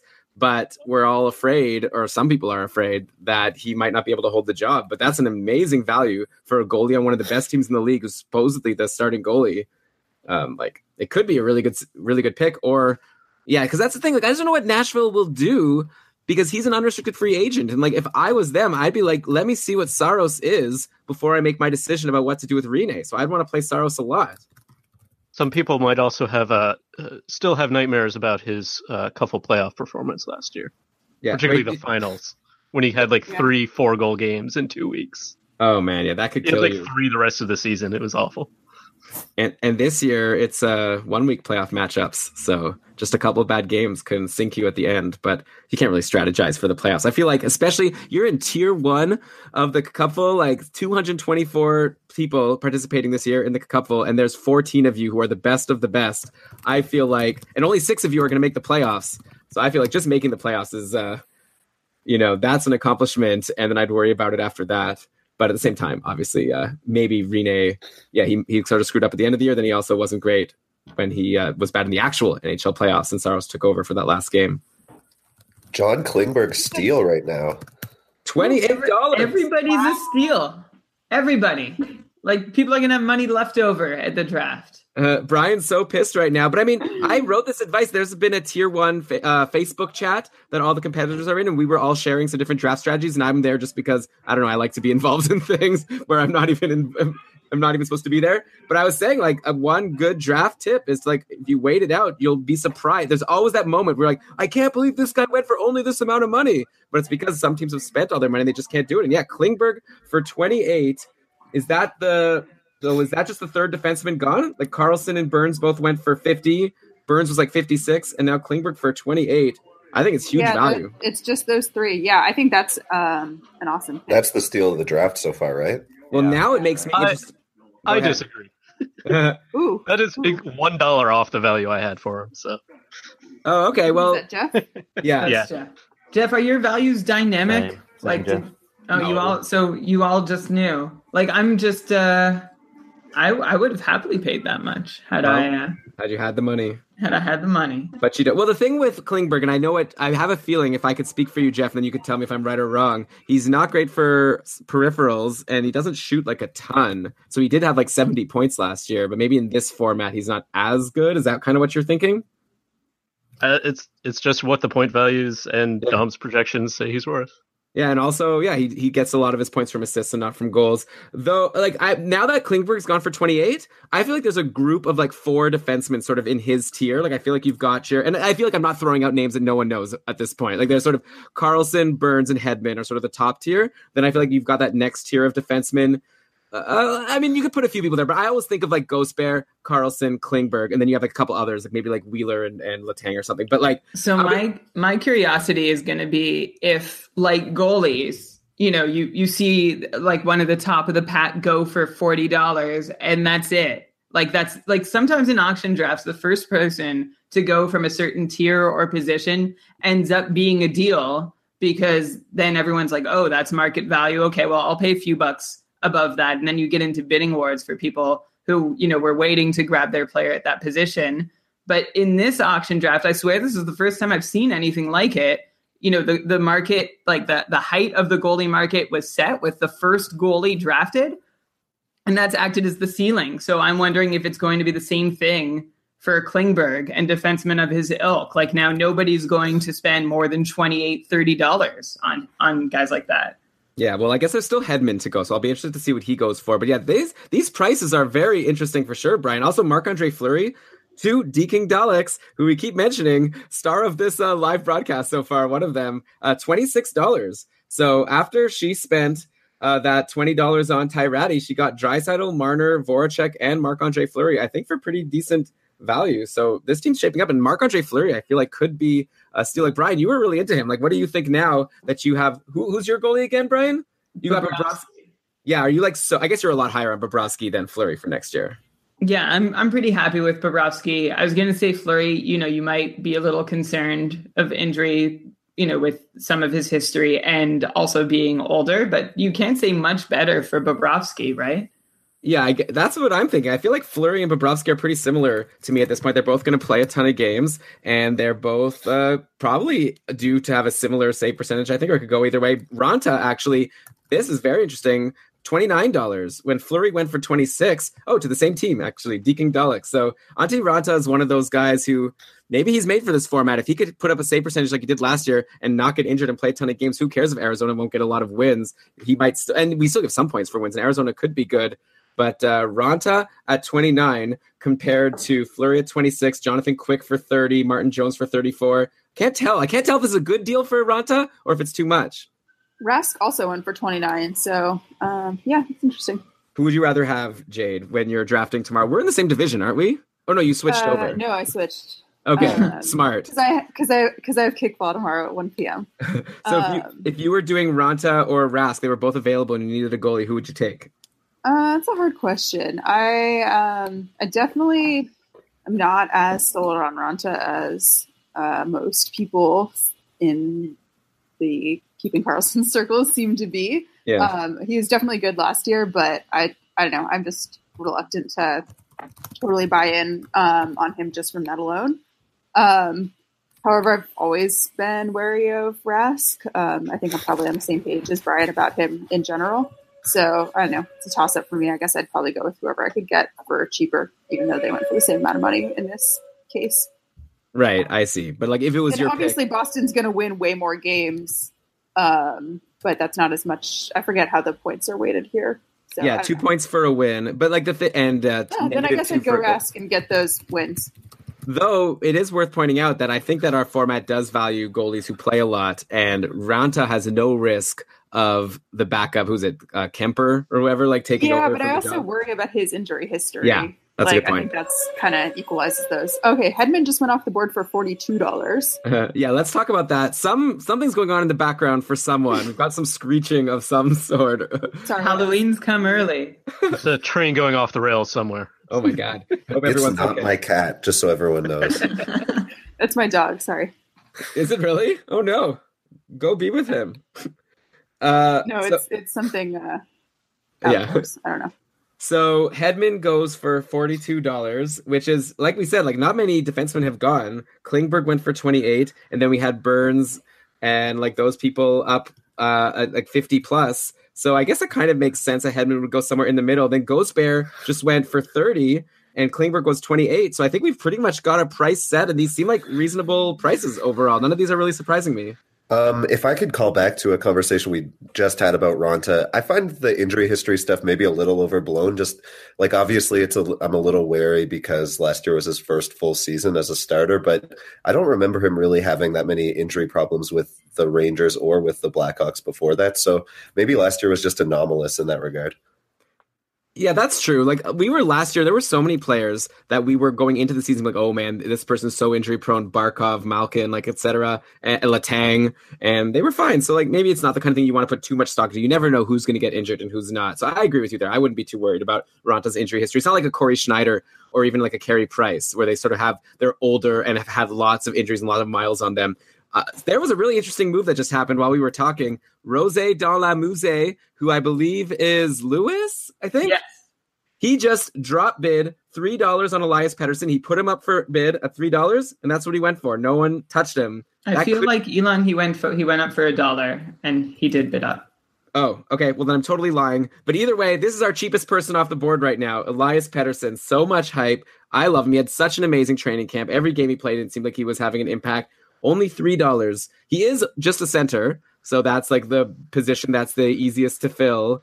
But so I, I think that'll be a really fun one later on to see if we think that's good value. Though I guess with him, you don't, we won't know after the draft. We'll only know like at the end of the season or a few weeks in. Like Brian, I think at one point you had him down to like 40 points at, when we did our almanac, and I had him for 50. And then at some point, then during the preseason, you you bumped him up, right?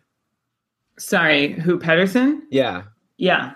Yeah, you bumped him up. And then I bumped him up even more. I think I've got him at 55 right now. I'm just like totally on the Pettersson train. And for 55 points, it still might be actually $3 might be a fair value depending on what he does for peripherals, which I think is not so, so much. But yeah, It's always fun when when guys weighed down the list. Like you're looking at the guys who are going to go in the final rounds and you, you know, you put them up a little bit ahead of time to see if you can sneak them, you know, sort of surprise everybody who doesn't know what to pay for a guy of that ilk or if uh, you know, somehow he ends up going for way more than anybody compared to him would would would cost. Oh, well, yeah, and it could go both ways, right? Like with Ty Rattie, it went up to twenty dollars. I'm sure that person who put him up for bid is feeling like, oh, look, I just uh, got someone to overspend. With Pettersson, maybe someone was trying to actually get get him for a steal cheap. So I don't know. You have to get into the minds of these people. I want to talk now about Filthy Animal. Just got John Gibson for thirty three dollars. Who I think now that he's taken, I didn't want to spoil it for the draft. I think he might be the steal of this draft just because of the fact that Anaheim has so many off day games. I just feel like it's such an underrated thing, especially in a league like this. If you you could potentially because there's only two goalie slots, you can only play two goalies a day on a busy Saturday. If you have three starting goalies, it's almost like a waste because all three of them are probably going to be playing. You're going to have to sit one. But Gibson is playing over 50% of Anaheim's games are off day games. So Filthy Animal now has Gibson, Martin Jones, and I guess that's it for his sorry for his two goalies. Who is Phil? Oh, it's Mike. Okay. Uh, so he's got Gibson and Jones. Now he's got Crosby and Eichel also. Like I feel like Mike's in a good situation, and I don't want to totally blow up his strategy. But if I was him, I would now try to get another starting goalie because you might be able to get more games out of your three starting goalies rather than pretty much anyone else if they were to have three starting goalies with one of them not being Gibson. Just gonna say, Mike inexplicably has a like a little trophy emoji next to his name when he did not win. I think that you could just put emojis in your team name if you want. Yeah, I think that's very bold. well, he's calling Uh, it. can we go back um, a few picks? We missed it. We didn't talk about it. Um, but Phil Kessel went for forty three dollars, which I think is the same as what Brian you paid for pa- pasta. Yes, Um, yeah, I'm pretty happy with that. Like, I Yeah, I would rather have pasta pasta too. Yeah. yeah. So I was just trying to I- make you feel better, Brian. I also want to go on to uh, go back to talk about Elias Pettersson for just a second. Um, something obviously, there's been a ton of hype in the preseason, and like I've been watching those games. He's super fun to watch, and like clearly going to be one of the most jiffed uh, NHL players this year. But Nice. one thing that's not really been said is that this man has five points in four games, and all five of them are on the power play. He looks like he's going to be a monster on the power play, but I'm definitely not like. I don't think we've seen him adjust to the five on five game at the same level as the hype is getting right now.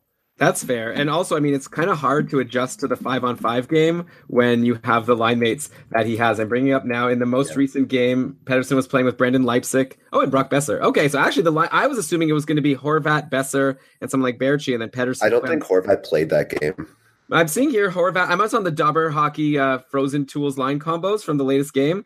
They have Horvat, Eriksson, and Baertschi, and then Pettersson, Boeser, and Leipsic. So I don't know who. It's just a preseason game. Maybe these lines aren't as set in stone of Boeser and Horvat being attached at the hip. If Pettersson could play long term, maybe you know, like Ben, your comment. Maybe the coach was thinking the same thing and thought, hey, why don't we get him to play with Boeser and see if he could, you know, get something going.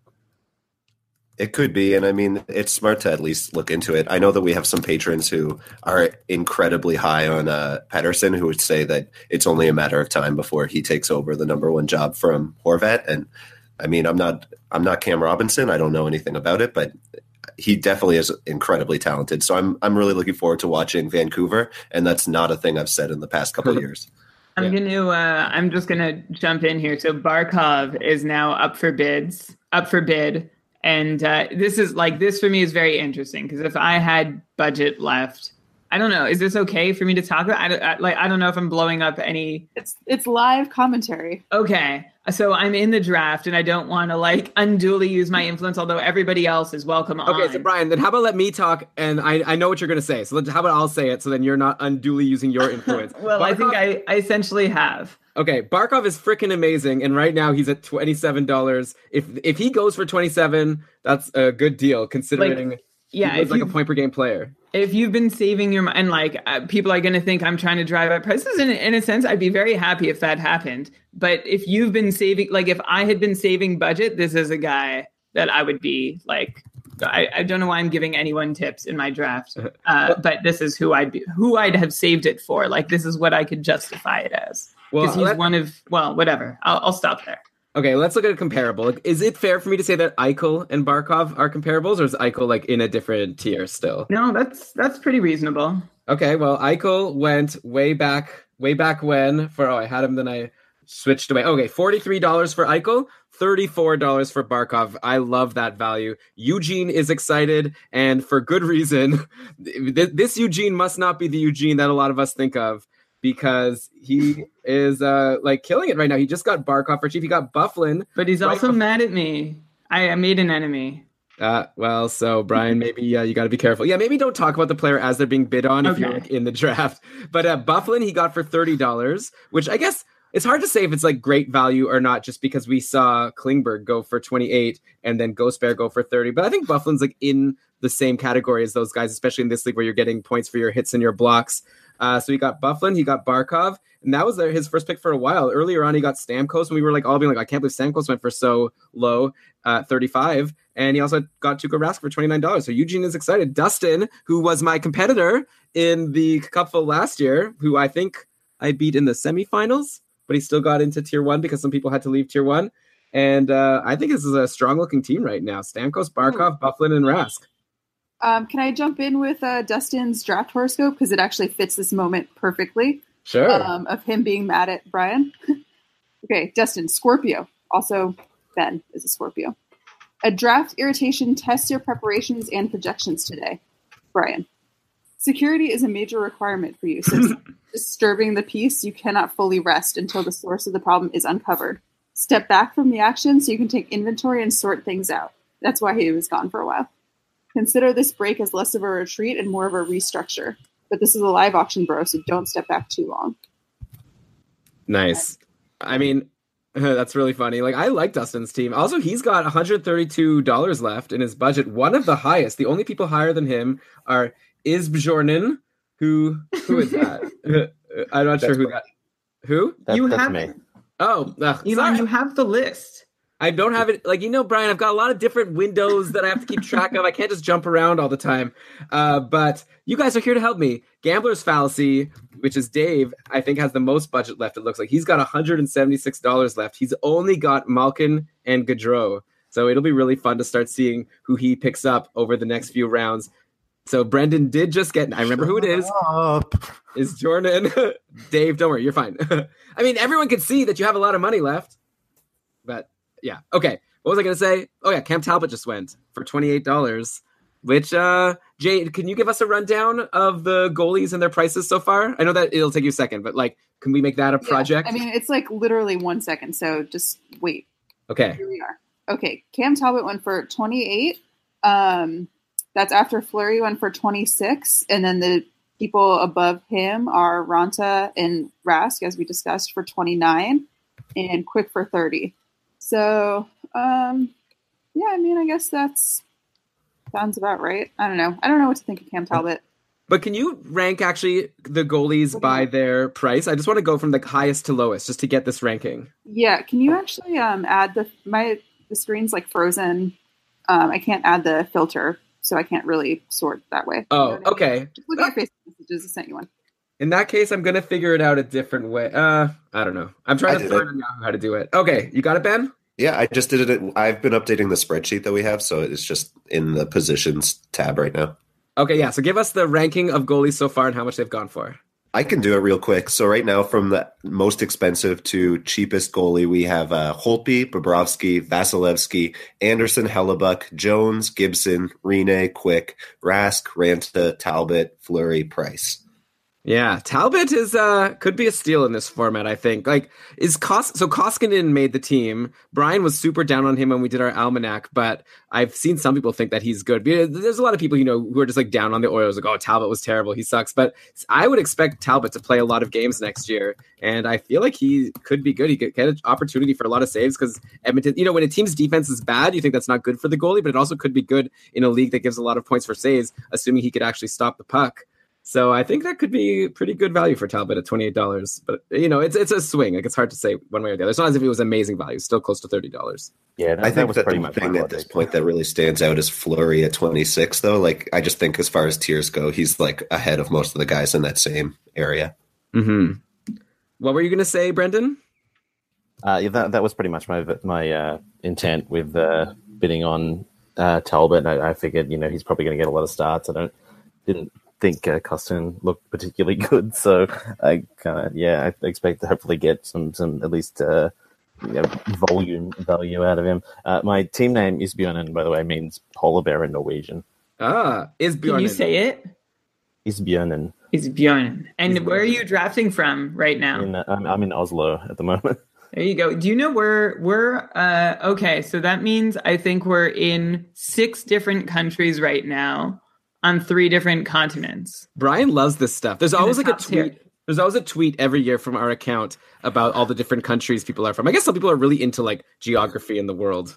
I guess Brian's one of them. I think it's just amazing how how global an experience this is, isn't Yeah. it? Are you not amazed that they're that like we are all in dotted all over the world yet and joined together?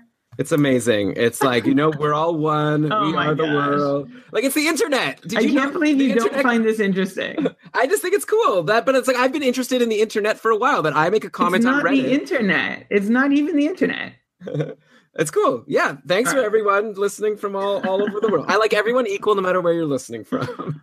Wow. Got- okay. So John Carlson went for $29. So right where we'd expect, right? I, I always think of now that they've gone, I could be a bit more comfortable saying like Ghost Bear, Carlson, and Klingberg. I've had so much trouble sort of ranking those three. Maybe you guys let me know if, if one of you thinks that like one is like much better than the others or much worse than the others. But here they went for 28, 29, $30. So obviously there's not much of a difference according to the tier one drafters. Yeah, I think that they're all like, especially Klingberg and Ghost Bear. I just like I have such a hard time choosing between them, and um, I think that um, I might lean Ghost Bear a little bit. And you think John Carlson is like below those two? No, I think I would. I think I lean. Uh, I would go Carlson one, and then Ghost Bear. Then, you know, Yeah. Brian's boyfriend, uh, John Carlson, as we call him on the group. Uh, that that was like Crush. Boy. Crush Boy. Thank you. Yes. Uh, yeah. Yeah, apparently. John Carlson is good also because he blocks. Like I know he used to be amazing because he blocked so so much, and probably like smartly he decided not to do that as much, or the coach asked him not to. But he still blocks more than Klingberg and Ghost Bear, so he gives you those peripherals plus like seventy points last year. Uh, how can you beat that? And he's just going to be on that top power play again with Kuznetsov, Ovechkin, Backstrom. Like there's this all star group of people to be playing with. So it's hard to not expect him to get a lot of points. He went to the Little Mermaid. If we want to look at this person's, so who's the little? Oh, Yeppy. Which I, I I don't know. Maybe that's not the right pronunciation, but he's been around for a while. Yeppy, a really smart guy in our Facebook group, and obviously he's in tier one of the couple. He knows what he's doing. Uh, he's got now Tavares, Panarin, Klingberg, Carlson, and Frederik Andersen. So he got two of these like three sort of second tier defensemen that we've been talking about in Klingberg and Carlson. He spent big money on Tavares. He spent medium money on Panarin at thirty nine dollars. Went big on Frederik Andersen at forty dollars. This team, it's like it looks good, but also looks like a lot of money spent. So it'll be interesting to see how it how it fills out. What do you guys think about the Little Mermaid at this point? $77 left in the budget. So one of the lower budgets remaining. Is this team good enough to justify all the money spent? I like that they went. They got two elite D right off the top, and then I think what'll be really interesting is um, where they go uh, with their second goaltender. Um, if you can save a little bit of money there, I think you have a lot of room to build the rest of the team with some great uh, value. Mm-hmm. You know I that agree. I really like the look of this team so far. So there's some team you could on Yahoo here. I'm looking at a visualization of how many players of each position the different teams have, and there's still some teams with no goalies. There's one, two, three, four teams with no goalies. Are any of them in the call right now? A team with no goalies? I'd be curious to know if they're nervous. Maybe they don't want to say, but like this would be a situation where I'd start to get concerned, and I wonder if goalie prices are going to go up just because everyone's going to be fighting for the remaining starters. There's still a few decent starters left to go, but not so many. And like there's 31 teams in the league, but probably I haven't actually done the math here, but like I feel like a lot fewer actual like starters that you could rely on because you have teams like Carolina and the Islanders where we don't really know. Oh, maybe Darling's making a case for himself to be the starter there. Uh, yeah, I'm actually curious to see like how many for sure start. I'm bringing up our Schmore goalies board rankings and I'm gonna maybe if someone else talks for for a second about their thoughts, then I'll tell you how many like for sure starters that I'm counting. Well, I don't have any goalies yet, and rest assured, I am not worried. you never are, Dave. So Yeah, there that, seems to that's have been- countered. Dave Dave drafted all the goalies last year, and then he could not get them off of his hands. Like he was trying to trade them away. But you, Dave, you also have $160, so that might also be why you're not worried. Uh, that's my max bid. I have 176. Thank you very much. oh, excuse me. He's got some money. So okay, I'm counting like 17 goalies that are like for sure starters with no question mark. So I'm not counting Crawford. I'm not counting Brian Elliott. Though I know Brian, you would say that I should count Brian Elliott, but uh, like of goalies that I like, I'm confident they're going to be starters and play the whole year unless some freak injury happens. Only uh, 17 according to my count. Oh, I guess actually I didn't include uh, the tier 7B guys like the Craig Andersons and the Markstroms and and and the like. But like yeah, 17 guys on teams I don't think are going to be terrible. So not that many, like not that many of these goalies left that I consider to be the reliable options. So uh, I'll be watching carefully, Dave, to see where you go to fill these two spots with all of your money. You got so much money. Someone's going to want a loan from you. Huh? What a bad joke. I don't know why I said that. you know, guys. Yeah, there's no pre- normal. I don't know if you realize, listeners, keep- if there's anyone actually listening to this at this point, that's not just here live. Uh, normally, Brian and I prep for these shows like a lot. Like I have a lot of stuff planned to say. This is a bit stressful. Matt Murray just went for thirty-one dollars. By the way, that was one of those goalies. That's like we had in our second tier. He's going to be a very interesting one for next year. This is um, Dustin who got him. So he had Rask before, and now Matt Murray. I, I like Dustin's team at this point. I think Matt Murray could be a steal, but I guess he t- uh, he has a higher chance of maybe the other two tier two goalies of being a bust, just because we haven't seen him play. Have we yet seen him play like one full uninterrupted great season? I feel like no.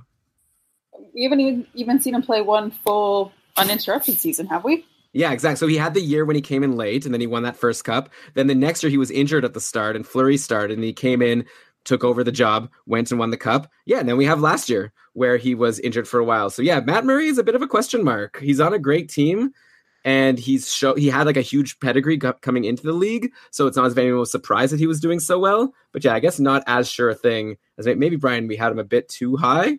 I don't know.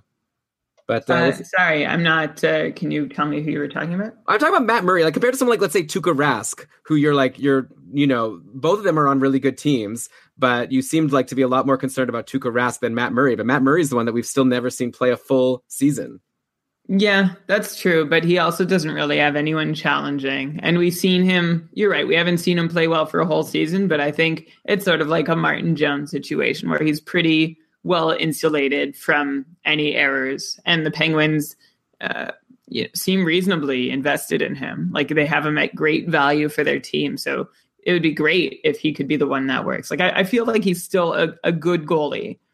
Yeah. Okay. So there's actually a lot of players that have been taken while we've just been chit chatting here. So how about I'll give the rundown and then you guys could decide. Maybe Jade, you could jump in afterwards and decide which of all these players I'm about to say you want to talk about first. But I'll just run run it down. Matt Barzal. Sorry, wait, wait, wait. Can you? Um, I, I was getting up. I missed what just happened. I just said I'm going to say a bunch of players, and then you'll jump in and decide which one you want to talk about. Because I'm going to give a rundown on what we've missed here, because we've missed like eight- ten guys. Okay, so Barzal went for eighteen dollars by Jeff, who's all about you know he's got his list and he's trying to go for value, and how can that not be good value? He was over a point per game last year, going for eighteen dollars. I think one of the cheapest centers off the board right now, aside from Elias Pettersson. So that could be really great. We have Seth Jones going for $25, who's injured to start the year. And I'm always interested to see how injured players are going to do. Because in our format, which gives points for hits and blocks, plus points, obviously, like Jones was among the best last year because he had like over 60 points before all of his peripherals. but he's injured now, so he fell down to only twenty five dollars. When you know someone like Klingberg, whenever they were actually.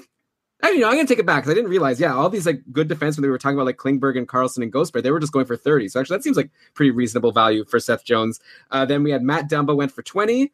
Scheifele went for 26. I feel like that could be like a really great deal. Like Scheifele's so amazing. Uh, Dougie Hamilton, I love, went for 25. Matt Murray, we discussed. Drew Doughty for 25. A lot of defensemen going for around the same price. And then Nicklas Backstrom just went for $20, probably the lowest he's ever gone in a cupful auction. Yeah, so, uh, just remember, like I'll point out, Scheifele and Backstrom, not big shooters or goal scorers, right? So that and, and our format values that. yeah, that's that's true. Okay, so Jade, I I- I wanted to give you the floor first because you haven't talked in a while. So who, who do you want to talk about about these guys? Um, I I guess let's talk about both Backstrom and uh, Barzal. I think those are both steals. I know you just pointed out the thing about the shots um, in Backstrom, Brian, but still, I mean, twenty dollars for them um, by Deking Daleks. They're uh, they're making some great picks. So yeah, I, I think those were both great great picks. yeah, I was worried with the Ty Rattie that there wouldn't be money to buy everyone else, but she's uh, obviously finding some really good value. Barzal, by the way, so he scored 22 goals last year, and I believe he had less than 200 shots. I wish I had all that information right in front of me, but I do have that he had 22 goals. Uh, so I wonder, like, but he's still so young. That's the thing. Like Barzal, like we had one season so far, and he was amazing. But maybe there's even room to grow, and especially now with Tavares gone, I wonder if Barzal might be able to be more of a shot taker than people realize. I don't know, eighteen dollars. I like it. happens um, with him this year, you know, moving up to the first line, not having Tavares to take off um, some of the pressure of the um, other team's top pair. Um, but still, I mean, I think this kid proved last year that uh, he was the real deal. And I'm pulling up his shots and goals for you, Elon. He had 170 shots, um, 22 goals, 63 assists, which is crazy. Um, 12.9 shooting percentage. So, you know, Yeah, so usually I'm not too into these players who have less than two shots per game. It sounds like he was like just above two shots per game. So it's okay. Like for a defense, that would be good. For a forward that you're really relying on, you'd want to get a little more. But at the same time, like I said, young and he really made up for it with points. Plus, Jeff got him for like less than 20 bucks. So how can you argue?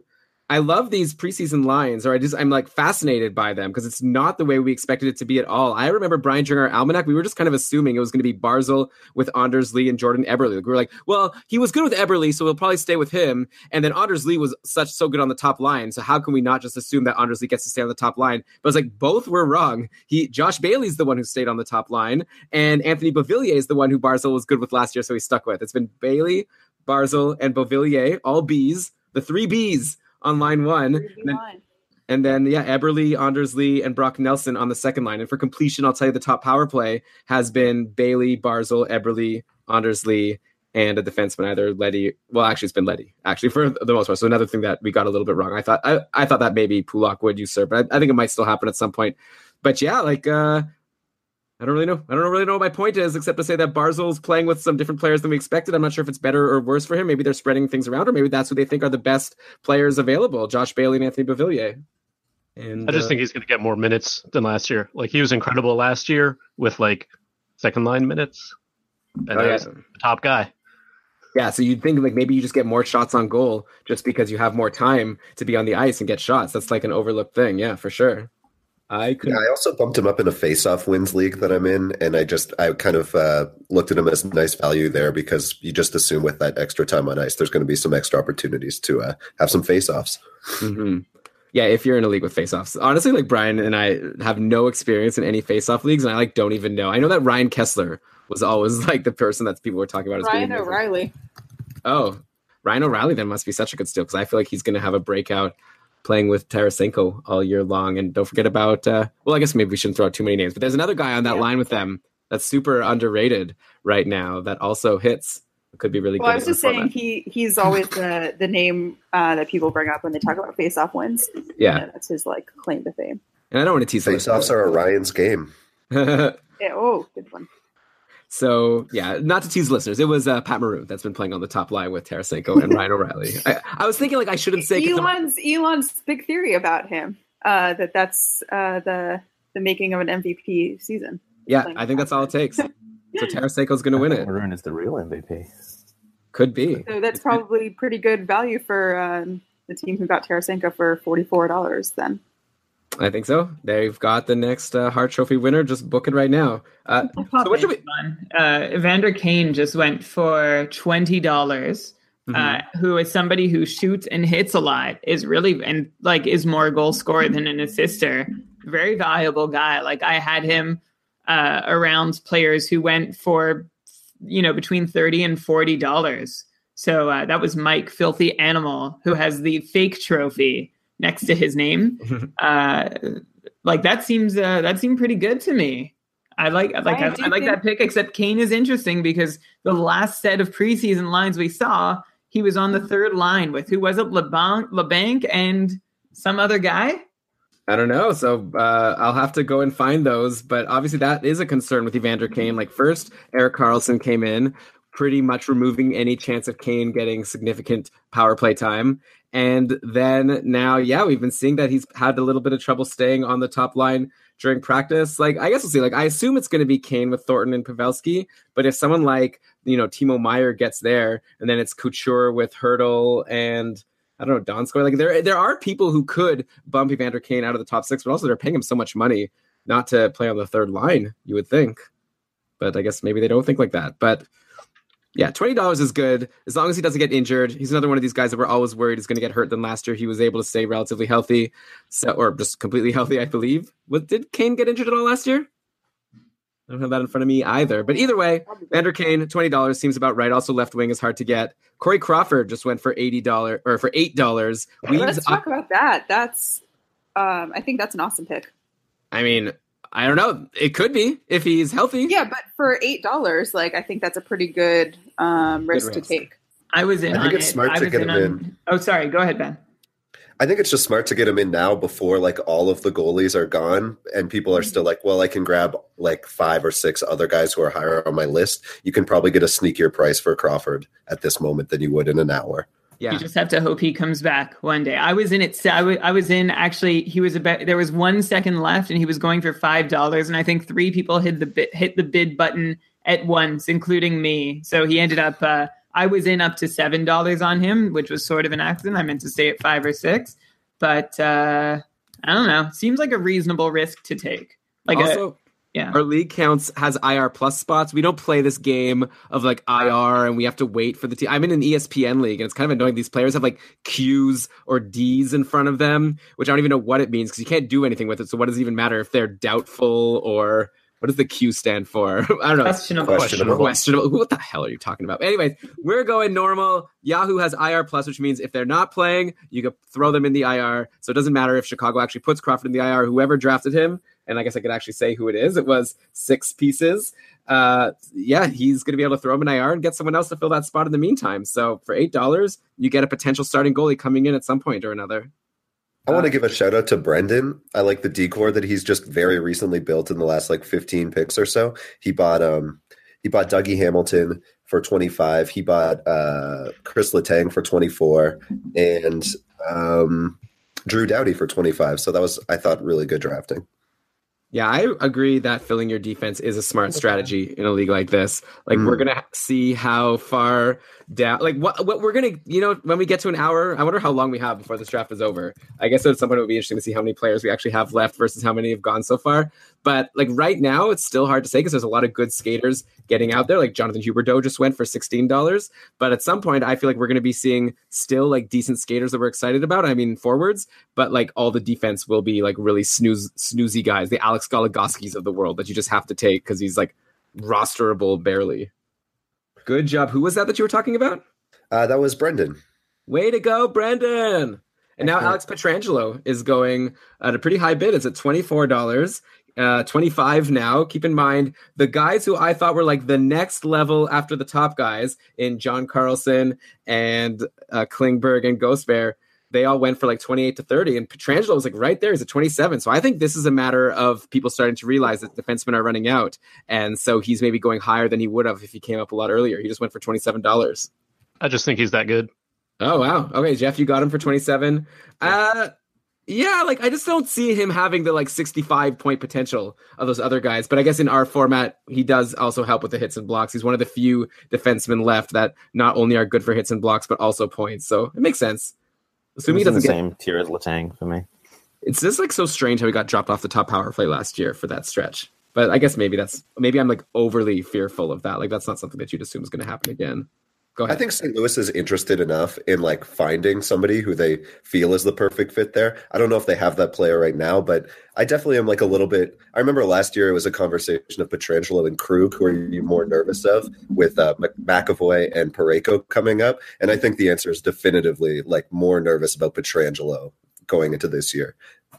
hmm Well, Parayko's just like he's still getting like every year. I see some people bring him up as like a sleeper guy, and he doesn't break out. Like everyone assumed it was just a matter of time before he took over as the top power play guy. But I guess at this point, you, like I'd be interested to talk to like a St. Louis fan and hear like what the media is saying about that situation. Yeah, absolutely. And I think that um in that way he's a bit of like an interesting post type sleeper. Like this could just be the year and people kind of back off him a little bit. It might be some good value if you can get him this year. Yeah, and like we said, like defensemen are gonna go, and someone's gonna get. Uh, who are we talking about? Oh, Parayko. someone's gonna get Parayko, and I feel like that person's gonna have no idea what they have in him. Like it's like I guess I got Mhm. Parayko. That's good, right? I hope. I think. Brock Boeser just went for twenty nine dollars, which is for a right wing. Compare that to Radulov, who went for twenty three before. Man, that's great. That's pretty good for Radulov, by the way, a 70 point guy. Of course, maybe we need to be talking about these guys more in terms of our particular format. But yeah, uh, that was Gambler's Fallacy. Ah, Dave, you finally got in. Is that only your third player? Yes, you got Radulov for cheap at 23. You're definitely taking your time and getting these all star players. And now Nikolai Ehlers is on the board, left wing and right wing eligible.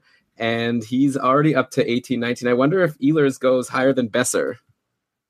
They're both, uh, you know, around the same age, but Boeser has the better chance of getting on the top power play, where he's like guaranteed to be on the top power play, but Ehlers is guaranteed to have the better line mates. Because he plays with And line A. Here I am, still just hoping that everybody who has saved up all their money regrets not spending it earlier on impact players. I'm just like, like I think it's been, it's probably been like an hour since I've won uh, uh, any player. And how, how, does it, how have you been feeling as you've been seeing these players come go come and go? Um, I mean, you know, I've kind of been okay. I still feel like I got reasonable value on the guys that I did end up buying.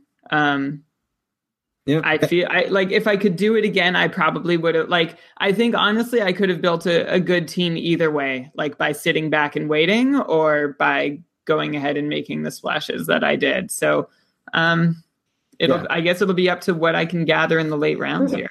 This is just a recap. Like you, this is just like you repeating the same thing you said like half an hour ago. I guess. No, it's it. That's that's your train of thought right now. It's interesting. Ben Bishop is up for bids right now. He's at twenty three dollars. The goalies are starting to run out. Like Devan Dubnyk, we didn't mention. He went for twenty eight. I know that Brian thinks of Bishop and Dubnik in a similar tier. I'm always, you know, I've always been a little concerned about Bishop, but he's been fine in the preseason. Dallas is looking good, so makes sense that he's going for around the same amount. He's up to 26. I'd imagine it's going to land around here. Some teams still don't have any goalies. I wonder who's the one that's in on him right now. It's is Bjornen is right now the leader, and it looks like he got him. And so that makes uh, two goalies for uh, Brendan. He's got Talbot and Bishop. Not a bad pair. It's like a nice underrated pair. But of course, you didn't get it a for like little bit more than I wanted to spend, but Yeah. uh, it was kind of running out of, of decent goalies. Yeah, exactly. Well, that's what I was about to say. I was like, you've got a pretty like underrated looking pair, except for not necessarily underrated prices of twenty eight dollars. Yeah, after- Well, he got for context, he has Bishop and Talbot for forty four dollars, whereas I spent forty was it forty on Bobrovsky alone? right. And so I'm trying to like calculate in my mind was was that worth it? Well, I'm let's find. sure. We'll find out how much you spend and who you get as your second goalie. Man, I wish I knew that Yahoo had a max number of pauses. Isn't that the weirdest rule of any like product you've ever used? Yeah, Like- it fully sucks. It would be like I remember there's this Mitch Hedberg joke where he's like saying that everyone should get a maximum number of honks on their car horn per Yeah. per month, and so then if they like are you know they're like about to get hit by a car and they try to honk it and then no sound comes out and they're like, damn, I wish I didn't see Betty on the sidewalk the other week. That's how I feel right now. I wasted these pauses on nothing because all you guys were like, oh, my thing is grayed out. It, it was fine. Now here we are, no pauses. We got to go all the way through. Uh, but okay, let's talk about uh, Elon, Elon, can I just uh, highlight a, an owner that we haven't talked about for a while? Um, Please. Xavier's crazy team, I think is the full name, uh, started us off with two bu- two buys of uh, McDavid and Ovechkin, who I think are arguably like maybe the two best players in this format, and we haven't heard from them since. Um, so they spent over half their budget on those two players. I'm really interested. They're now the second highest budget remaining. I'm really curious what their strategy is the rest of the way. Yeah, that is very interesting. Only like two amazing players and then a ton of money, and just got to figure. Or is it? Okay, so when you look at the budget now, Xavier has 122 left. At this point, who has more than him? You've got uh, Just Dave, I think. just Dave. Yeah. So yeah, we were like saying at the start, oh man, this guy like blew all his money. Now he's uh, ahead, but like you say, he's got a lot of spots to fill. And is he, is he still here? I can't. like I would imagine that he's he would have auto bid on Carey Price or something. I don't know. Like we talked about it earlier with some auto bids. So Yeah, yeah, that's true. All right, Xavier, if you're in the chat room, uh, come on in on the call at some point. I'd love to hear your thoughts. Um, now Xavier is nominating a player so we can see if it auto. Oh no, he's here. He just nominated Brayden Schenn. So he's taking his time. By the way, four dollar Nolan Patrick. I I mean, it's one of those things where now it seems like such a steal because for now four dollars seems like so small an amount of money. I know at the end we're gonna have, uh, you know, like a lot of players going for three and four dollars, but Nolan Patrick, I really like his potential. And this is Deking Daleks again, which is this team's getting pretty filled out now. We've got Draisaitl, Backstrom, Rattie, Marner, Voracek, and Nolan Patrick, and then Marc Andre Fleury and Antti Raanta. So the goalies are set. I guess defense is the big hole here. But yeah, Patrick is going to be playing with Voracek and JVR most likely. Like, what better line mates can you get, especially for a second line? Sorry, go ahead, Jade. That was a pretty good pick. Um, and I was also going to use this chance to to read the Deking Daleks draftoscope. Um, we really should have done it sooner since we've been talking about them so much. Please. That's the Geminis, which uh, the Geminis per 60 in this draft is through the roof. We've got a lot of them. Also, uh, Jeffy, sorry if I'm saying that wrong, Jeff and Mike, in addition to Scott. Okay. Hey, Jade, before you read it, can you go closer to your microphone? Uh, I don't really know where my microphone is, but Okay. I I'll guess try. closer to the vicinity. yeah, I'm holding my computer very close to my face. That's Okay. better. It's likely that your reputation for being a chatterbox precedes you. You would daydream out loud all day if you could. Instead of letting your musings waft into the ethers, take a chance on a high upside hype boy, and you may be vaulted into a cupful success. Wow. Boldly that you may go down into the annals of history. Sharpen your intellect and follow your muse wherever it wanders. So I think that's pretty spot on. You called it. The so Ty Rattie's Yeah. the hype boy. Yeah, and it's gonna uh, loft her into cupful history. Hey, she's a winner from last year. I guess there's so three tier three winners and two tier two winners and a tier. So there's six people in this draft who won their divisions last year, and Anastasia is one of them. And she's uh, I like her team. It's looking good. Anthony just got Brayden Schenn for twenty three dollars. We haven't talked about his team. Anthony's the guy who I beat in the finals last year in tier two Ottawa. He had a really strong team. I believe he won the President's Trophy. Uh, I might be wrong about that. He was definitely near the top. And yeah, he's really got a lot of players. His team's pretty filled out at this point. He's got William Karlsson, who we didn't talk about yet, but I feel like we talked. He got him a pretty good value. I think fifteen dollars is actually low for William Karlsson. Like for as much as we say we expect him to regress, he's like doing well in the. Like he just keeps doing well. He's playing with Jonathan Marsh, so he's on the top power play. He gets a ton of ice time. He's good. Like he's not bad. Like he maybe he's not like a seventy-five, like a forty goal guy, but he seems like a solid bet for at least sixty points, maybe higher, maybe closer to sixty-five even. Uh, but yeah, so Anthony's got Karlsson, Brayden Schenn, Huberdeau, Phil Kessel, Ghost Bear, Dumba, and then he's got his goalies, pretty high end guys in Vasilevskiy and Pekka Rinne. So the makings of a decent looking team. Huberdeau actually concerns me. Huberdeau concerns me more than William Karlsson. Brian, is that like to, to you a hot take if I were to say that I'd rather have William Karlsson over Jonathan Huberdeau? Um, okay, think about it. Anyone? yeah, sorry, I'm. I'm Sorry, Ben, you're not even the host of this thing. I, I don't know why I'm. Do- I'm just so used to it. Ben, what do you think about William Karlsson or Jonathan Huberdeau for next season? Oh man, that's really tough. I think I would go uh, Karlsson because you have the guaranteed deployment, or like certainly more uh, reli- reliable deployment. I think that the Huberdeau um, second line stuff is a little overblown. Um, he was still very useful, if not like um, you know one of the best players that you would want last season in the last half. But I also think like like a lot of the stuff about the Florida power play where he hasn't been net front. I can't imagine that they stick with it unless it turns out that there's somebody in particular who takes over his role very well. Because I alluded to this in the patron only Facebook group, but Jonathan Huberdeau led the league or was tied, uh, according to a Travis Yost article, for tipped goals. And I just I don't see how Mike Hoffman replaces that skill. I can totally see him on the boards, and I could see Huberdeau. Uh, I could see Huberdeau getting that spot back relatively quickly on the power play one. But I would want, um, yeah, I would want William Karlsson, and I really like how uh, regression is built into that price. Like you said, fifteen dollars for William Karlsson. Sign me up. I'm all in. Yeah. I think I agree with you. This power play, though, who would you expect to get bumped? Like they've been rolling Barkov like throughout training camp. It seems like according to their last game, which was already like four days ago. Uh, Barkov, Dadonov, Hoffman, Trocheck, Yandle. Who's Huberdeau bumping? I mean, if you had told me that same group of five, but had said Huberdeau's name instead of Dadonov or Hoffman, instead, who are one of these players bumping, I, I feel like I would feel the same way. Like, I think that he has an equal opportunity long term to have that spot over, I would say, Dadonov or Hoffman. Okay. Yeah, I guess that that's right. I love Dadonov, by the way, and the fact that Huberdeau's been off the top power play just makes me all the more excited about him. And he hasn't been taken yet, actually. Fair so maybe enough. I shouldn't be uh, talking about him too much. By the way, to all the people worried about the no pauses available, one nice thing. So I, I you know we're we're going back and forth and being happy and sad about what Yahoo's giving us so far. You could uh, draft on Yahoo from your Yahoo app on your phone. So if you really need to pee, just take your phone into the bathroom. You you won't miss a beat. All right. So uh, hopefully you guys will be fine with these no. It's me sitting here hosting the show. I'm the one who's stuck here, but uh, we've got some more. A bunch of players have gone. Oh my god. Uh, Henrik Lundqvist went for 23, which might seem high considering that he was, you know, not that great last year, but I see it. Like I think it makes sense and I think it's actually a good steal because in this league like you're getting a lot of points for saves, and the Rangers are going to let in a lot of shots. It's kind of like Cam Talbot, like I'd say Cam Talbot light. And also, I don't think the Rangers are as bad as people are expecting them to be. So I think Michael's team, now that he's got Henrik Lundqvist for twenty three dollars, he needed a goalie. Now he's got one. We'll see who gets as a second one, but I, I like it. I'm calling it. Michael's team's my favorite team. Damn. So that's the one that to remind people Kuznetsov, Giroux, who, by the way, Giroux is uh, left wing eligible, right? Everyone's aware of that at this point, right? I just want to make sure. Okay. Forsberg, Ehlers, Ryan Getzlaf, and Henrik Lundqvist. Yeah. Pretty solid. Still some money left. Jonathan Marchessault just got taken for $26. That seems like a good deal also. I'm liking some of these prices, though I guess the numbers are coming down, so maybe at some point 26 isn't going to seem like a lot. But I'm surprised actually that defense has gone for so much lower than forwards. Like Chris Letang went for 24. Well, I guess it's about and 26 for Marchessault.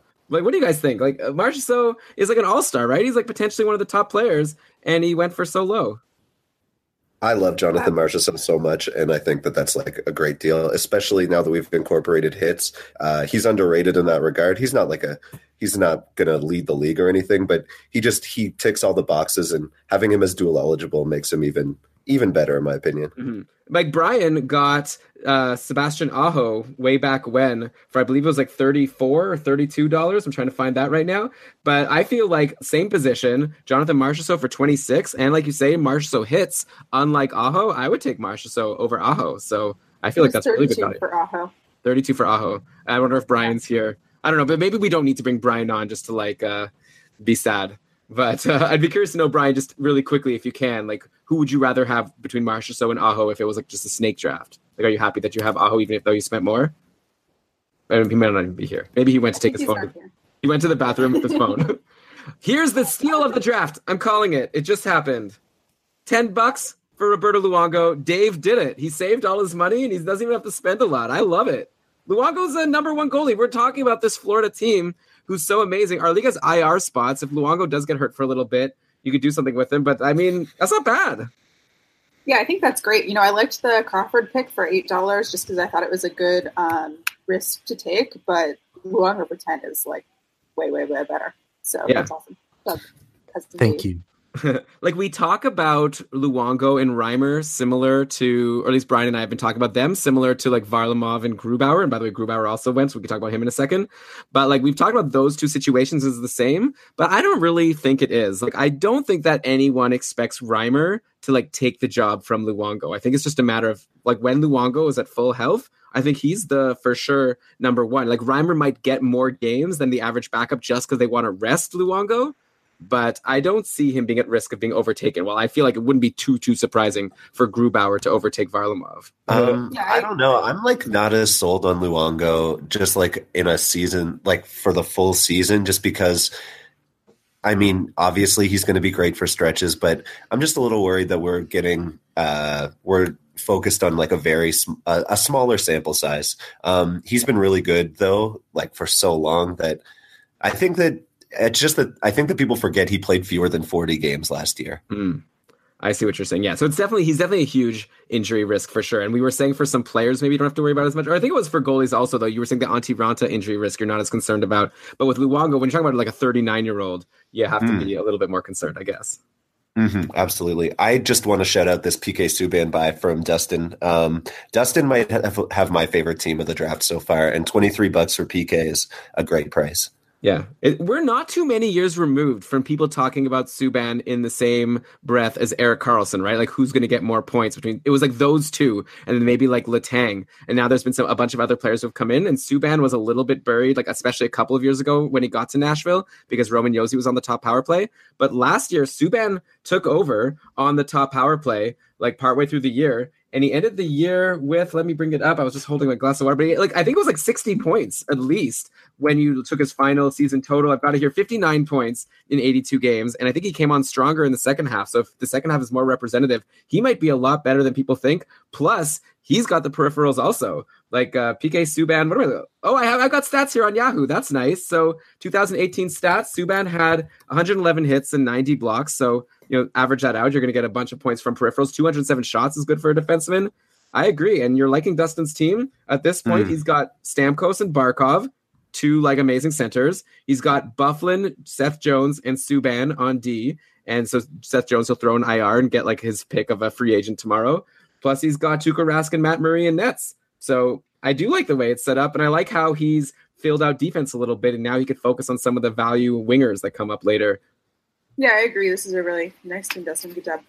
Of course, at the same time, we're obviously only going to compliment teams and not like say like which teams are crappy because that would be Oh no, we told Lewis we were gonna call them all like we saw them. So yeah. Dustin also has the uh, by far the best favorite Drake song that was filled out in the patron tier one uh, survey. Oh yeah. Do you guys want to share some of the nuggets? What what? Why would you say that? Like, what was his favorite Drake song that he put His out? there? favorite Drake song is uh, "Weston Road Flows" from Views, and uh, that song's just very good. A lot of the other songs that were chosen are not very good, especially uh, Dave's favorite song "Forever" is probably the worst Drake song. although we would like to uh, give kudos to Brendan for uh, saying it's the one where he isn't a pedophile. So that's also a good answer. Very topical much answer. love love the the music by Drake.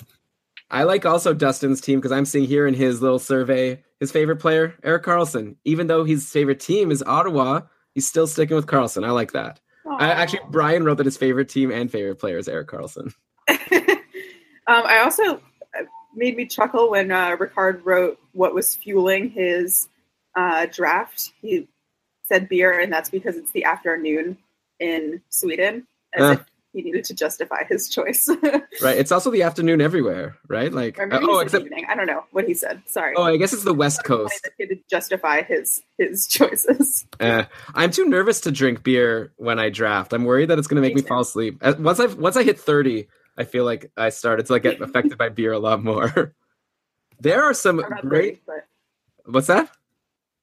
I said I'm not 30, but I'm also Oh. afraid Oh yeah. Well, just wait, Jade. It's to go downhill. I, enjoy, or if anything, I would say like drink a lot now while you can. It doesn't oh, affect you so badly. me, I do. Don't worry. Okay. Well, one day we need to have a meetup. We gotta have like a New York patron meetup. I wonder how many. Uh, I've been telling you guys that for um, as long as I've been a patron. So Okay, I'm gonna make it happen because I go to New York actually like around once a year. But this is probably boring content for you to this. New York once a year and you don't tell me. Wow. I didn't even think to call Jade. I, I'm you, going to. you know what? Like other patrons come to New York. They visit me. We go to Rangers games. oh man, that sounds amazing. Dave and I are going to the Rangers game in December. So I'm I'm really offended right now. Don't be offended. The future's bright. But let- can we talk about some of these value defensemen that just went? We talked about PK Subban going for 23. How about then, a couple picks later, Torey Krug goes for 20, and then Rasmus Ristolainen from Jade, your favorite team, Michael's team. Michael, uh, I just want to say it. Whatever. You guys know who I'm talking about from. Do any of you watch Veep? Am I- Yes. am I- you know Mike McClintock, right? The, the That's his last name? Yeah. I did not know that. Oh, Isn't wow. that funny? Yeah. The idiot guy that does the press conferences. But he's clearly not an idiot guy in his draft because just got Rasmus Ristolainen for 17 bucks. This is a Rasmus Ristolainen, sure, like in a keeper league, his value has gone down with Dahlin coming in. And maybe I was also being a little bit too alarmist about Ristolainen. But at this point, once I see in the preseason they're still playing him on the top power play, he's still getting decent minutes. He's like a super great value guy. Like I think he's going to get over 40 points for sure, maybe closer to 45. 206 hits last season. That's amazing. We're giving a quarter of a point for hits, 111 blocks. It's huge. Great value. Yeah, I agree. Elon, how hard do you think Brian is tilting right now with his forty-eight dollars left, zero defenseman, and watching all of these uh, value deals going? Yeah, I don't know. Brian hasn't said anything in a while. Maybe he's gotten into the beer at this He's tilted into the other, into the upside down for sure at this point. Ristolainen, I don't know. Brian, were you in on are are you here, Brian? I don't think he's here still. I'm having a snack quietly. Did you get in on the Ristolainen bid? What are you Nope. having, Brian? Oh. Who's the last player you bid on, Brian? Um, probably Luongo, who Dave won for ten dollars, and I was the only like I bid. Dave immediately bid. Like that was just like a golden opportunity for someone to bid up, bid Dave up a little bit. Yeah, I can't away some of his budget. Like he has the hammer, but even when he's interested in players, nobody else is biting. Like I, I'm the only reason he got up to ten dollars. But why didn't you go higher? Brian. Sorry, go ahead. Um, because I feared that, like, well, I don't love Luongo that much, and I feared that spending any more would put me like every time I spend money now, like I'm hurting my next chance. Like, but Rickard Rakell just went for twenty three dollars Oh man. as a goal scorer, dual eligible. Like Hit- this he is hits? that's bananas. Like I wish, like now seeing the values, obviously, I wish like I would trade twenty dollars plus one of my guys for to get Rakell on my team. Well, I'm telling you right. You were, I think, in the bathroom or something when I was asking before. When another left winger, Jonathan Marchessault, got taken, also for pretty cheap, twenty six dollars. I was wondering, like, you're thirty two dollars on Sebastian Aho. That's not aging so well because I'd rather have Rickard Rakell, especially in this format with the shots and the hits being counted. a lot of um a lot of super cheap like uh, i don't know a lot of value has gone like at this point in the draft like now people who still have money still aren't even having to spend it so although it is evening out a little bit like i finally have about the same amount as i don't know half the other people in the draft room and i just got my second goalie in mike smith i was bidding while i was talking how about Wow. that What a so skill. i'm uh I got him for seventeen dollars, which I'm I'm pretty happy with. I actually got him as a steal last year too. Everyone's afraid of him getting injured, I suppose, but I have to take that kind of risk at this point. Well, yeah, there's which not. means I'm happy. Like if I got Luongo, and I was also, by the way, Philip Grubauer went for like six dollars earlier, Mhm. and I was in on both of those guys, um, with the knowing that I'd get a bargain on them, but I'd also have to probably bid on their tandem partner if I wanted to guarantee myself starts, which is just like annoying. So Yeah. okay. I like it. Seventeen dollars for Mike Smith. Now you've got your two goalies in Bobrovsky and Smith, and I feel like that's the thing that runs out the fastest, right? Like you need to have two starting goalies, I think, to be competitive in this league, or at least one and a half starting goalies, like one starter and then one, like maybe a Grubauer. Which, by the way, Ricard, the guy who we were just talking about with this great Ricard deal, he's the one who got Ricard, Rakell. Oh, his Ricard got Ricard. That's fun. It's spelled differently. Uh, he got Rakell and he got Marcia. So and he has Eric Carlson. So this is actually maybe a dark horse team. How much money does Sixpence None the Riche have left? He has 52. So I guess None the richer. none the richer. I like to say Riche because I like thinking about Stefan Riche. I don't Stefan. Riche. Yes. uh, number 44, I think. So Ricard has Bergeron, Bergeron, Marchessault, Rakell, Erik Karlsson, Roman Josi, and then he's already filled out his goalies. He has Hellebuyck, Crawford, and Grubauer. So he'll throw Crawford in IR. Hope that Grubauer, you know, keeps him afloat until Crawford comes back, and then he's got three decent. Maybe he could trade a goalie, or it doesn't hurt to have three goalies, depending on how many conflicts they have with each other. So I think this team might be one of the really good ones. He didn't spend that much money. He spent fifty dollars on Erik Karlsson. Aside from that, everyone is less than thirty dollars, and this looks like a really strong team. It's a Saturday evening Sweden beer. It's working out well for him. Ricard, actually, we should be friends because in the one league I've drafted for so far, I also have Bergeron and I have Erik Karlsson. So we could cheer for them together. That'll be fun. Let's send each other DMs with high five emojis every time one of them gets a point. Cool. He's not here, so I'm just talking about. It. Okay, well, you guys could jump in. But wasn't he the one who was like walking on a treadmill the whole time last year? That's what I always think of when I oh man, post in the group. that's awesome. I have a pretty sweet setup. I have a sweet setup at my work for that I and I go to work for drafting because I have a standing desk and like a couple monitors. It's pretty nice, but I should get like a little treadmill. I wonder how much that would cost. Just like walk while I'm working, and then I could like walk while I'm drafting. That does sound pretty badass. Uh, Oscar Klefbom just went for 14 to Michael's team. Jade, your favorite team, and And Clef- again, I like the pick. Look, so you guys could let me know if maybe I blew it. I got a trade offer, which basically boiled down to I have both guys on the Oilers. I have Klefbom and I have Ryan Nugent Hopkins, and I was offered Heeshear and Oliver Ekman-Larsson. And I was kind of thinking, I think I like OEL like a little bit better than Heeshear, though I really do like Heeshear. But then I was thinking like Klefbom, just I don't know, something about Klefbom that I like. I like him, but now I'm worried that maybe I'm like overrating him because I love the potential of him being on this top power play with Connor McDavid. Like, how could you not? He seems to be the top defenseman on the team, but also he just his team doesn't seem to want to rely on him. It's hard to I say. think um, I think the his injury last year um, didn't really get enough credit when we were talking about how bad of a year last year he had. I know people were really high, including myself, going into the year um, with him, and we all know how much you love RNH Elon. So I don't know. I feel like whenever I'm not a big trader, um, especially in a one year league, like I just get stressed out and I don't like to do it. And I feel like I drafted the players I drafted for a reason. Mhm. Um, so whenever I'm like unsure like that, unless I think it's slam dunk win, I'd rather just stick with who I had. So eh, I think it's fine. Yeah, that's interesting. It's like psycho- psychological, right? Like you can't regret, like you might regret a trade a lot more because then you think like who who I could have had. Like you don't really remember like who you missed out in the draft, but you remember a lot. Yeah, obviously, who you traded away. Yeah, so we'll see. But Klefbom could be a really great pick here for really cheap, or it could be another bust. But he only spent what was it, fourteen dollars? So not too bad. bust for Michael's team. and then Logan Couture went for only 16. So now we're definitely getting into the value area. Like again, like I don't know if he's the right guy to bring up here, but like uh, it's like Sebastian Aho went for like almost du- or like double this amount. Elon, I'm just gonna. Okay, no, What? sorry, we're good. What? I can't pause if that's what you're going to ask for. No, no, I- I just I just wanted to get ahead of like saying that we might need to um undo this pick before it happened, but uh, everybody has come back and the bidding has gone up. Tyson Barrie was seconds away from going for one dollar. He's saying that because I was gonna get him. Uh, For one dollar. yeah, if Tyson Bauer. If Tyson Barrie goes for a dollar in Cupful Tier One, then we lose all credibility when trying to say that this is a good league. So yeah, uh, hopefully Yahoo won't tell me that I have no more undo picks left. I've already used used up too many.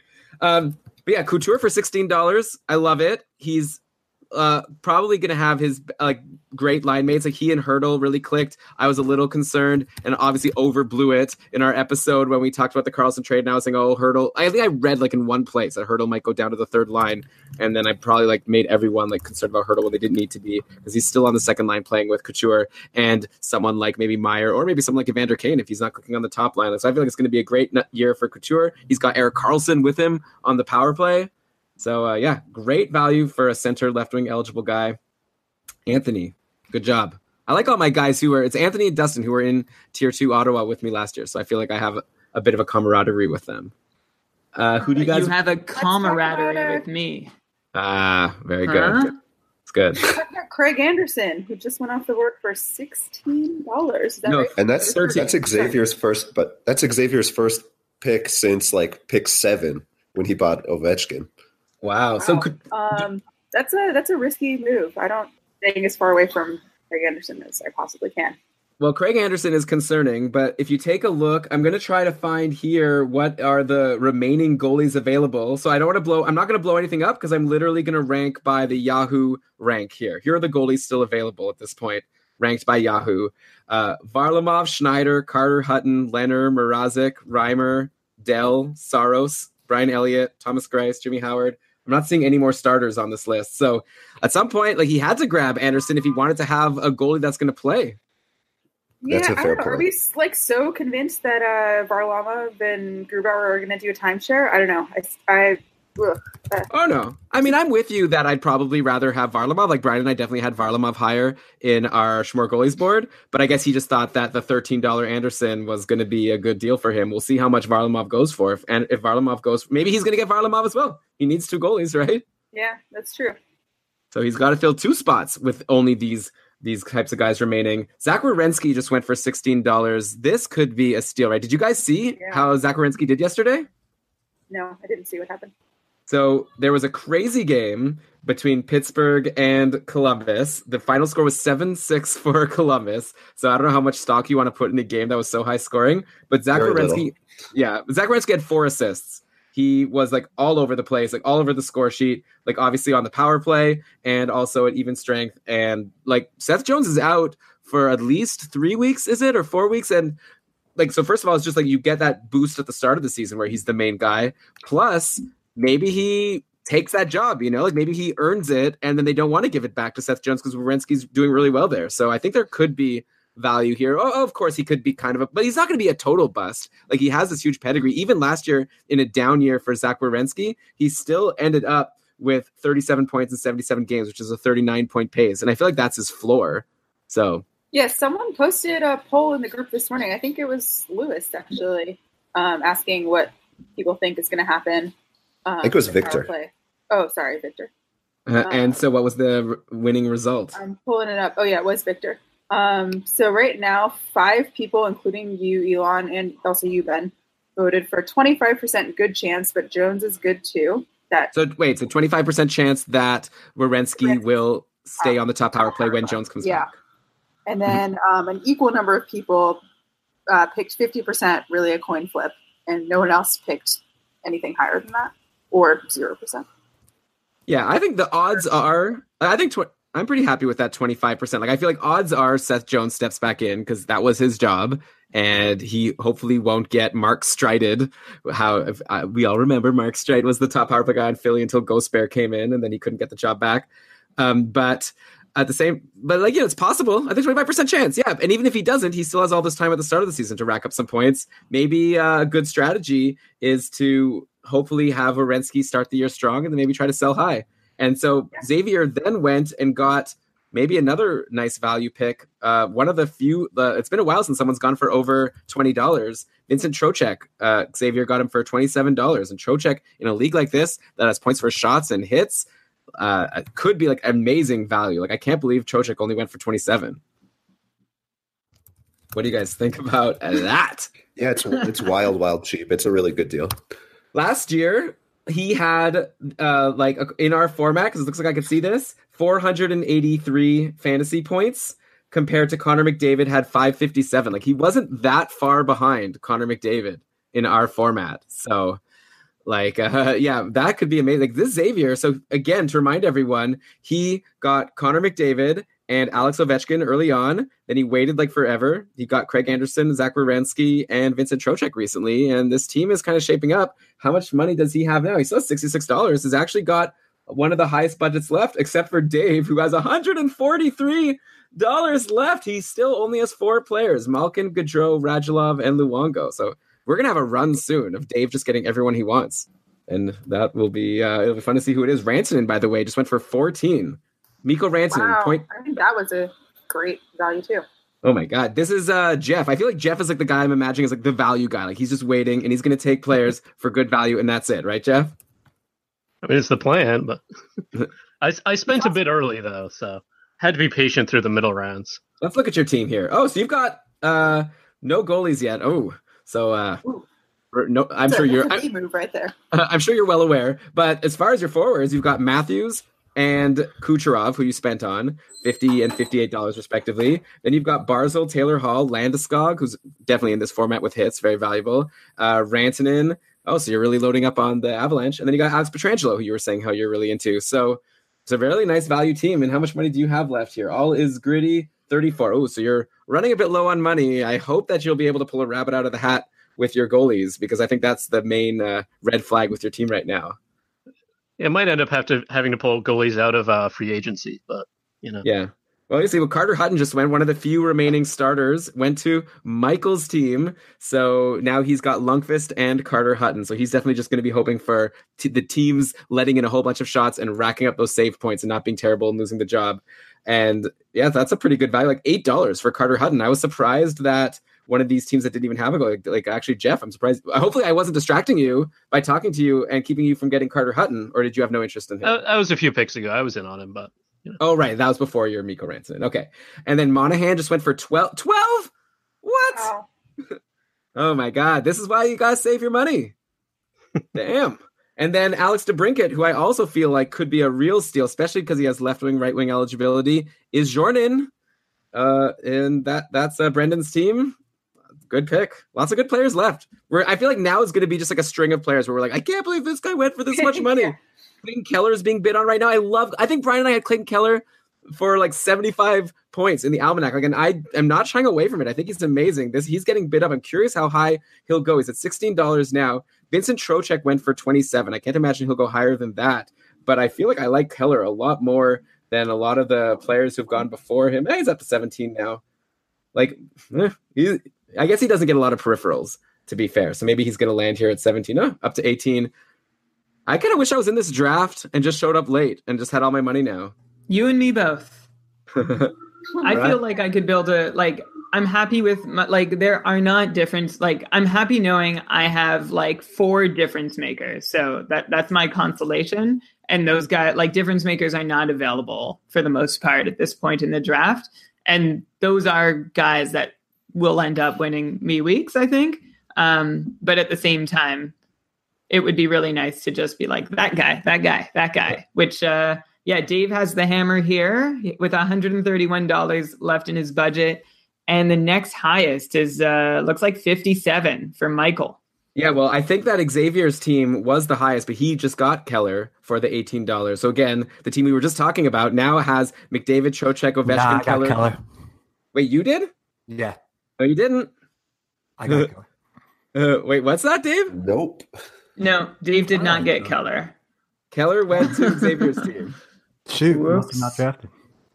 Probably should have. I was actually thinking like that would have been a, a good guy for Dave to spend money on, but uh, He That's was in the bidding. I noticed, and I was wondering who had the money to push him. Yeah, it was Xavier. I would have got into the twenties. I think, especially with Dave's money. So I guess he tried in technology, man. Remember the good old days when you get together with your friends, you crack open a few brewskis, you get a big whiteboard. Those The the, goal, days, the goal would be like in like the most ultimate keeping Karlsson circumstances that we could fly everybody to one location, like find out, like enter, like build an algorithm to just to figure out what the cheapest flight cost Brian- like, between all the tier one co- players would be. Get us off the room. That would be so much fun. I love how like you're like sounding like so baller, and then you say find the cheapest place. To, like Well, no, I'm saying, well, I'm also trying to be practical at the same time. So it would be great to fly everybody to like, I don't know, some amazing or wherever whoever just won the Stanley Cup, fly to that city. But in more practical terms, we would probably mm-hmm. have to. Right? It's like you're like dream that will never happen. Still, you have to be like I just practical. okay. well, I'm in an auction draft, being obsessed with value at the moment.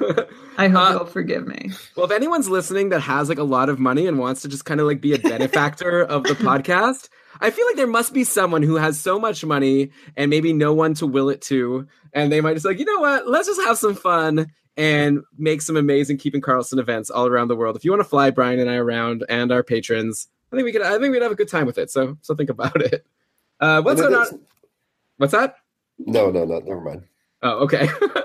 Enough of this craziness. So sorry, Dave, that you didn't get Clayton Keller. We'll see who you get at some point. Now Dave's still quiet, like not having bid on anyone No, for a I'll million get- years. I'll get someone else. I got some players. I got some You- players. All right. Yeah, I'm sure you do. Uh, so Victor Arvidsson just went for 17.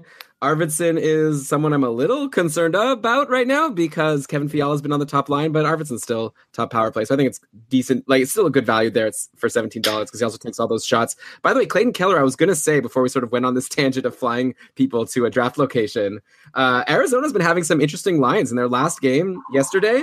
It was Stepan and Panik. Like remember we were all assuming it was going to be Stepan, Panik, and Clayton Keller. Like Keller went to a different line. Who's what's What's There's going a- on? There's the hot take sirens. this is the Dimitri just showed up. yeah. Dimitri shows up to the podcast in an ambulance.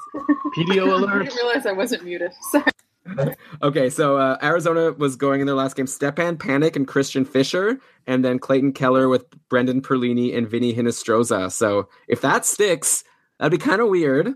And I don't know what that does to Derek Stepan's value, but it's great for Hinostroza because I just feel like Clayton Keller can carry a line, and like whoever he's playing with is going to be great. And and by the way, Richard Panik still on that top power play with Stepan, Keller, Panik, and Hinostroza.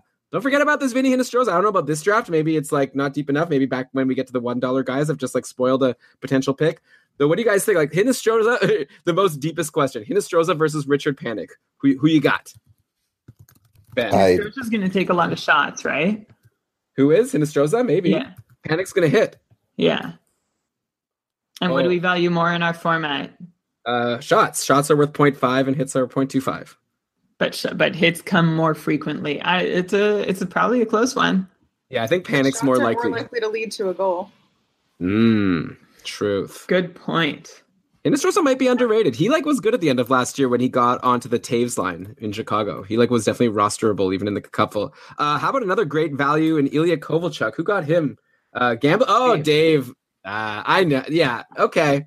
Good. Good play. I like this team. Can I bet on uh Cacuffle? That would be fun, right? If I could like bet on which team I think is going to win. I told Ben I wanted to create odds for all of the drafters. I don't know how we would possibly do this, but we're going to assign everyone like a, a a plus two hundred or a minus one fifty. Um, And then take. we thought our favorites were going into the draft. I love it. We have to figure out something to do yeah, with next this. year. Next year. No, we could do it. No, I'm talking about after the draft, but before the season starts. Oh starts. no, I wanted to do it like before the draft, you know. But yeah, we could do it. That would actually probably make more sense, Elon. All right, I like it. Uh, yeah, we could because I'm I don't know. We have to see what Dave does to end this. Maybe I'm like fanboying too much over Dave, but he's got Malkin, Monahan, Gaudreau, Kovalchuk, Radulov, and a butt ton of money left to spend on more players. Horoscope while we wait. Yeah, let's get Dave's horoscope. All right. Dreams of distant realms augment your reality. You are committed to crafting a new way of winning a championship, yet something unknown is the key to the next iteration. Play around with various ideas and see which ones crystallize into a shape that feels right. Once you think you've found the best combination, try eliminating one element. So that's some deep advice for you, Dave. So his like experimenting has been like letting players go and just thinking about what's the best combination. Yeah, that's why he didn't take Keller. You know, he was so close, and then he was like, "No, no, no, gonna let him go." I love how with a horoscope you could just turn it into whatever you want it to mean. Like if David Uh, like no, Elon, come on. This is really like serious stuff. It's determined by the stars. I wrote all these before the draft, and look, they all have panned out. So They predicted it so much, but I, I am kind of saying that I could have made it sound like it predicted it, no matter what happened. But uh, more good value, uh, good value alert. Oh, I've got a good value alarm here. Here it is. So Xavier gets one of the last starting goalies who might actually be better in our format than we have been giving him credit for, in Jacob Markstrom, because again, like wins are worth two points. Goals against are minus two, saves are 0.35, shutouts are one. So a lot of if you could play well and play a lot, then you could do well here. And Jacob Markstrom was pretty like decently okay. Like I don't want to you know go too crazy mm-hmm. about him, but he, he wasn't terrible last year. I think he had like a 915 save percentage or so. I'm going to get that number up in just a second. And he played a lot of games. 912. Okay, so yeah, maybe not not amazing, but at this point in the draft, when he needed a goalie and there's not many left, not bad. I don't know. Xavier's team is interesting. Like I um I, I was just looking at Markstrom's stats. I'm sorry to interrupt you, Elon. Uh, I just was shocked to see that he started 60 games. Uh, I thought that he split that job a lot more with Nilsson. Right. No, I think the thought was at the start of the year that maybe he would, but then by the end, it was just Nilsson was terrible, and I guess they just decided they had to go with that. But uh, yeah, like, and definitely don't apologize for interrupting me because I'm definitely talking way too much and interrupting everyone, and I feel terrible about it. Just so you know. Uh, so also we had Sean Couturier go to Deking Daleks for eight dollars. This is Sean Couturier, the guy who had like what was it, seventy something points last year. Uh, what? So it's I think it's like a really great value. I know like centers are a little bit easier to get, as we've been saying, but at this point, uh, let me get these exact numbers here: thirty-one goals and forty-five assists for Couturier. It was an amazing year. What a steal! I love it. Deking Daleks, like Ana- Anastasios, I think doing very well in this draft. It's like it's really fun how like this Ty Rattie thing. And I was like, oh god, it's gonna be a train wreck. But it's like if you say Couturier and Ty Rattie combined for twenty eight dollars, that sounds like pretty good value because I think Couturier just went for way below market value. Yeah, I agree.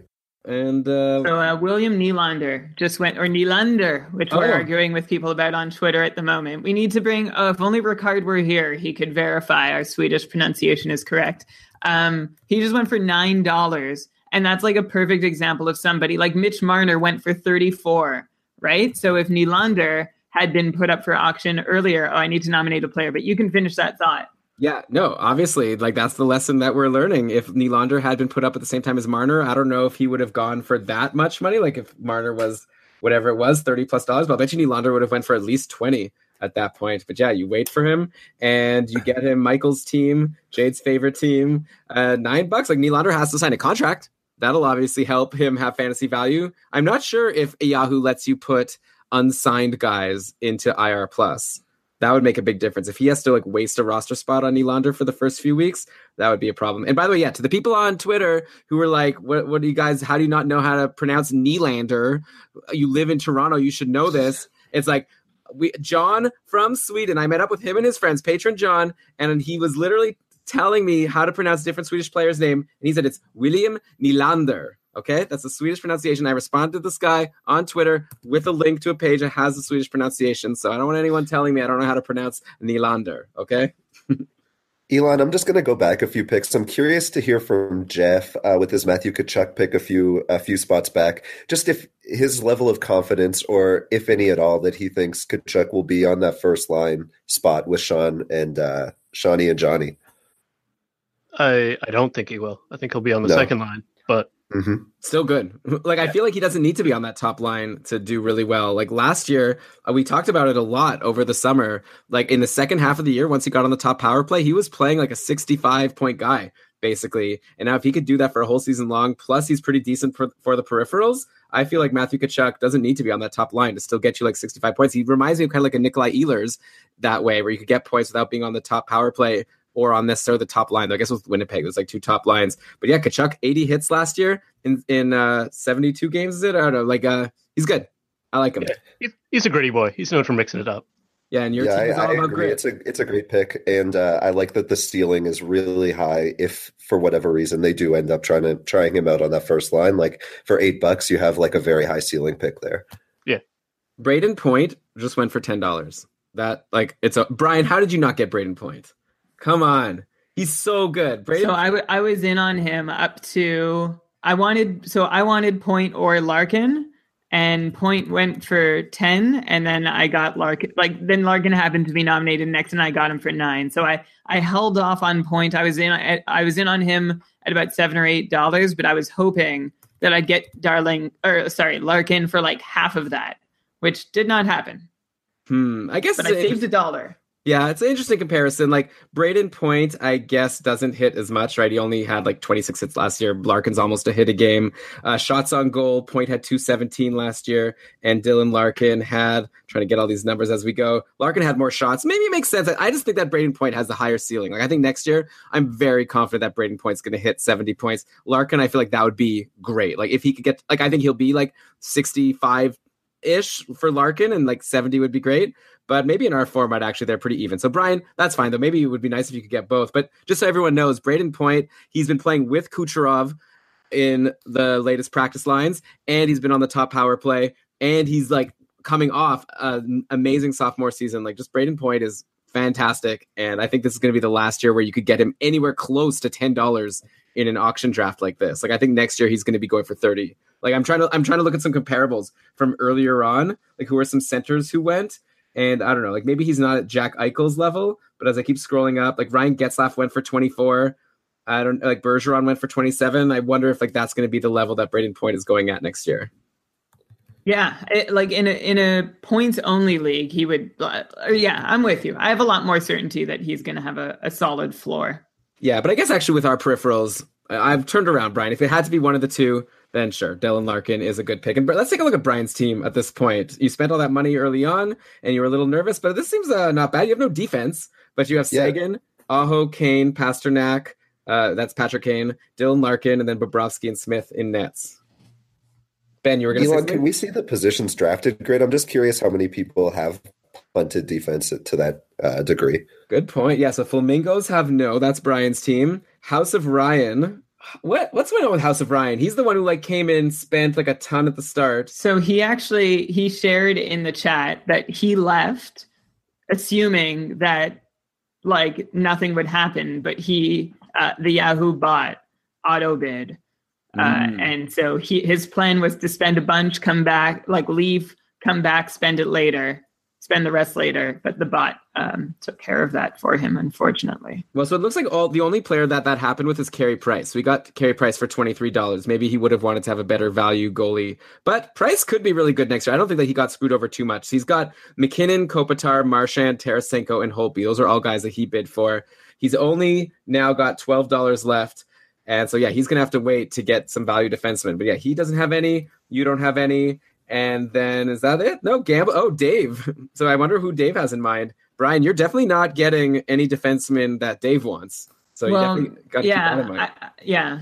No, I know. I, I know that I can have like I'll knock off the top four defensemen on my list and list, and hopefully I can get the others.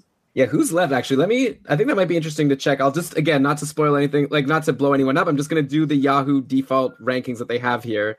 The defensemen right now available. We're talking guys like Ekblad, Yandle, McAvoy, Ryan Ellis, Giordano, Morgan Rielly, OEL. So we saw some names here, like some guys who are like top power play, good defensemen. So uh yeah, uh, Dave could fill out his defense pretty nicely, even though he doesn't have any yet. I'm curious to see what he'll do and then who the scraps are that Brian and House of Ryan will be fighting over. So what's going on in the draft here? We just had Wayne Simmonds go for seven dollars a year ago. This would have seemed like the biggest steal as a multi-category stud, but then obviously all the injuries last year and the fact that he might not be on the top six in Philly makes him go for a lot less, but could be good value for Wayne Simmonds. At this point, is Simmonds' value higher if he gets traded? I Yes. think so. Uh, yeah, go ahead, Ben. No, I, I was going to say yes, just like you did. The thing is, if he could get on that top power play, like he's gotten so many of, of his points there, like he's been so good. Like I guess he would need to go to a situation where he has people to produce with. Like has I just don't really know actually much about Wayne Simmonds in terms of is he considered like a player who could carry a line and be super successful, or is he like a good like complementary piece playing with the right players? Well, don't forget also that he hits, and that's valuable in our format. Oh yeah, yeah, for sure. I just wonder like what his points upside is, depending where he goes. And then actually, it's fun. Deking Daleks got both Simmonds and JVR, so she's just banking on she's gonna have someone on that Philly top power play for sure. And yeah, I guess she's gonna be cheering. Her. Oh, and she got Couturier earlier, so I wonder if this is on purpose. Too bad we don't have Anastasia in the chat here, but I wonder if there's any other Philly players that you got. Oh, Jakub Voracek. Oh my, and Nolan Patrick. This is the Philadelphia Flyers, basically. That's amazing. All the grit. I wonder if she's a fan of the team or just likes all this value. What do you think She about? did say she was uh, Philly was her team. Oh yeah. Yeah. Oh, Oh, now oh, it's uh, really her. It like it literally is her team. Also, Yeah. I mean, there's worse Yeah, yeah. teams to want to go in on. That's for sure. Uh, what do you think, like uh, Jade, when you're doing your draft later tonight? What do you think about loading up on a single team? Does that concern you at all, or do you think it doesn't matter? Um, I think it matters less than some people seem to think it does. Um, last year I had a ton of Tampa players, and that worked out really, really well for me. Um, I think the only concern is just being able to fit them into your lineup. Like, you know, obviously they're all playing on the same night. Um, I think I probably wouldn't go more than like three or four from the same team. Um, but like, you also want to take the best players you can. So I'm flexible. Um, but it also sucks if that team is like going through a slump. Yeah, it sucks if the team is going through a slump. It really sucks if like you get into a playoff week and that team is only playing two games. Remember last year there was that. even or the- last year there were some weeks where teams were only playing one game. Then it's just like, ugh, you're like totally screwed if uh, you have all the players for that team. But on the other hand, if you have a week where that team's playing four times, or even one of those rare five game weeks, you're like just cruising. Like there's no chance that anyone's going to be able to be Anastasia on that week, assuming, like you said, she could actually fit everyone in her roster. Again, she has JVR, Voracek, Patrick, Couturier, and Wayne Simmonds. Plus, she's got to fit in her other players. So yeah, that's I guess the risk there. I prefer to not stack too much, but I could definitely see how it could be a lot of fun. Also, especially if you like the team. So I'd like. Yeah, uh, would- oh, sorry. I'm going to jump in here just for a second. For. I would like Dave to comment if he can whenever the O'Reilly bidding is done. Every time he nominates a player, um, everything freezes. So I'm just wondering, Dave, like everyone's bid button goes gray. Like I've like this is at least the third player in a row. Dave hacked the Yahoo platform to benefit I- his team. I told you that earlier. I was like, every time I nominate, it glitches weird. And I was like, I don't know. Are you auto nominating? That was Jeff's theory. no, I'm picking people and nominating them. Very interesting. Damn. I like no, th- and that sounded like I was suspicious, and I'm not. I'm not. It's just No, uh, I mean, I'm I wish- noticing the trend. I wish I and was so, that intelligent. so I do have to make sure that I have my finger on the refresh button anytime you nominate somebody. Well, at least you know when it's coming. Dave nominates, and then in the draft chat room, you see like everybody leaving and then exiting uh, and then re-entering. Okay, so but everyone's aware of that now in the chat room to to deal to do that to refresh yeah, the page. everybody's figured it I'll out. give a warning when my nomination's coming up. yeah, that's a good idea. Uh, Um, that's funny. Max Dave, Pacioretty just went for eleven dollars. bam! Yeah, Any hits? Any I did not save enough money. Wow. Yeah, that's I would have loved that. Like if I if it wouldn't bankrupt me, I would have happily put that forth. Also, let's talk about Jeff Carter for five dollars. I missed that. Yeah. Yeah. Also what- great. He he's lost his right wing eligibility, but I still think he's I don't outstanding value ever there. having it, but okay, yeah. Oh, he had it. Maybe in some formats. the thing with Jeff Carter is he's the perfect example of why I think it's good to draft wingers over centers early if you can, because you're not finding. I don't even know. I guess this isn't a snake draft, so there might still be some good players left, just because people aren't necessarily nominating based on like the order of value. But like Jeff Carter is going to fall in a lot of leagues this year, I think, just because he's a center, and if you could get him, and also you know, he missed time last year, so he's not on people's radars. But yeah, you're going to be able to get like, him late. Perennially underrated. Yeah. Every single year we say this. Yeah. But he like scores goals also. He's not just a you know, a points guy. Like he's the type of player that can get you 30 plus goals. So our league that counts goals for more than assists is even more valuable. I think Rick Hart's team is also very heavily Swedish, which I uh, respect and admire. Uh, okay, let's look at the team here. B- Bergeron, Marchessault, Rickard Rakell, that's one Swede. Pacioretty, Viktor Arvidsson, that's two. Patrick Hornqvist, that's three. Karlsson, four. Roman Josi. Where's Roman Josi from? Uh, I don't know. If he, if, maybe he's Swiss. Isn't I he was thinking Swiss? he was Swedish too, but maybe he's not. Yeah, Swiss. He's Swiss. Oh, Swiss. Okay, Alright, yeah. So I guess was, he was an SW. Nice team though. And then he has Jeff Carter, and then he has Hellebuyck, Crawford, and Grubauer and Nets as, as we've discussed. Wow, Kadri for five dollars. Kadri to me is like oh, and Jonathan Toews went for two dollars. So yeah, now's the time to just get Wow, all yeah. the reliable centers for cheap. Though Kadri is, I think Kadri's underrated at this point. Actually, like especially in a format like this. Yeah. Okay. Could someone turn off the TV? I don't know who has the TV on, but uh, I could definitely hear it. Um, I but I, only appreciate see your. I only see your audio flicking, Elon. I don't know who else would. Elon, turn off your TV. Elon was likes to boss people around, so he turned on his television and then acted indignant about it. Yeah, you can see how much fun I'm having uh, trying to produce a show and also have smart things to say. Uh, what was I saying? Kadri is at this point really like off people's radars, or maybe that's not the right but you know, people are down on him because he's third line center playing with like good, decent players like Andreas Johnsson, you know, like good young players. But at the same time, you know, he's not going to get that top minute. But Kadri's on the top power play this amazing, amazing top power play with Marner and Tavares and and Matthews and then Morgan Rielly. Like it's such a good spot, and I feel like he'll still get his even strength points. Like Kadri's going to get his ice time, and he's going to be good. And in our format, his hits are going to count. He had 94 hits last year. 32 goals. Like, even if he goes down a little bit, I think this is like five dollars. Like I'm, I'm kind of interested to know who you guys would rather have. Like, we were just talking about Jeff Carter versus Nazem Kadri. I kind of feel like I'd rather take Kadri. I think I'd rather have Carter, and my reasoning is that I just don't know what's going to happen to that power play one in Toronto when uh, Nylander Nylander resigns. That's a good point. But Kadri's always been really good on the power. I guess so. Many. That's the thing with Absolutely, but I mean, they're going to need a center on that second power play, right? Like they're using all three of their centers up top. Like I don't think it's going to be Par Lindholm or whoever the fourth line center ends up being, uh, centering the second power play unit. Uh, oh wow, I did the complaining, and now my dog is going crazy. And uh, so Cody could be on the show. And you muted yourself for a sentence. Okay, I'm gonna mute myself for a second. Someone else run the show while I take care of my dog. So I think Is Elon going to put his dog down? That's Elon's dog.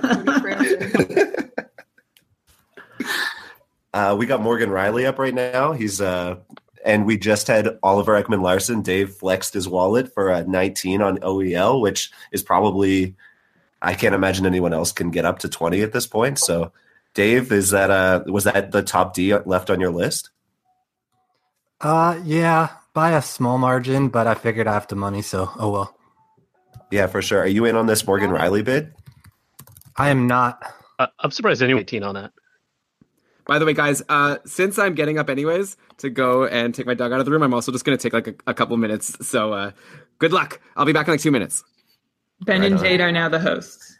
Oh my god. Oh. Jade, this is the moment we've been waiting for.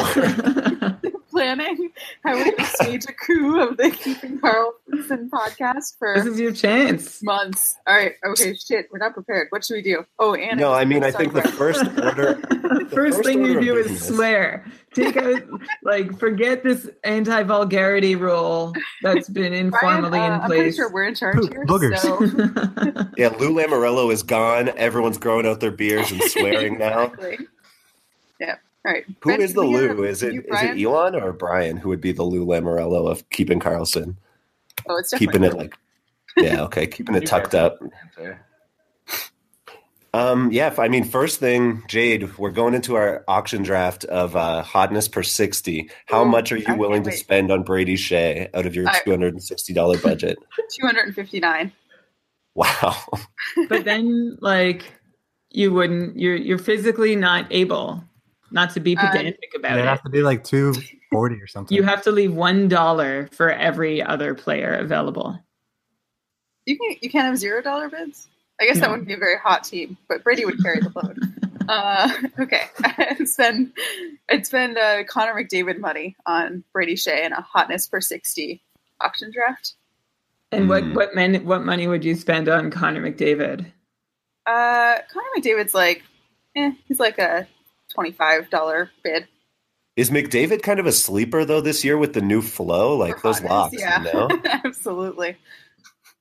Lewis's face in the chat right now is funny. You know who's a, a all you want, but you can't get a face cut. Ooh, ooh, wow. That's more. All right, let's get Lewis on here to talk about his hotness for 60 bids.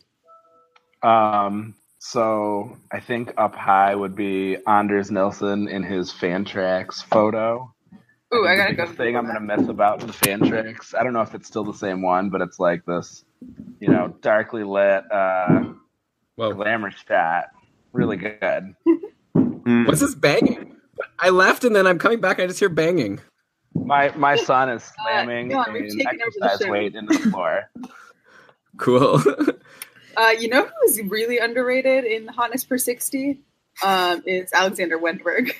Is he? Hmm. Yeah. Oh. let's, let's Google him, I'm gonna Google him.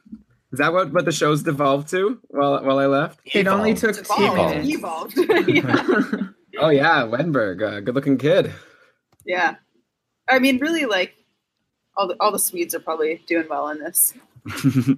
I do the- think uh, Wennberg is kind of an interesting like post type sleeper this season. Just if he can hold on to a power play one spot, and I don't see why his skill set wouldn't lend itself to that. Like he could be a really interesting dollar or two dollar bid uh, in an auction draft this year.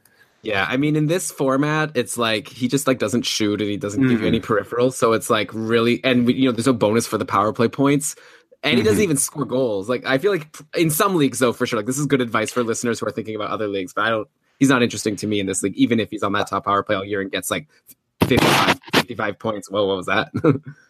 cool. Yeah, I totally agree with you about that. That's a good point. Um, just if you're like in your last couple rounds and you're just kind of thinking like, who can I throw at the wall here? I think that Wennberg could be an interesting guy whose value goes up in the next couple weeks uh, Yeah. if deployment sticks up.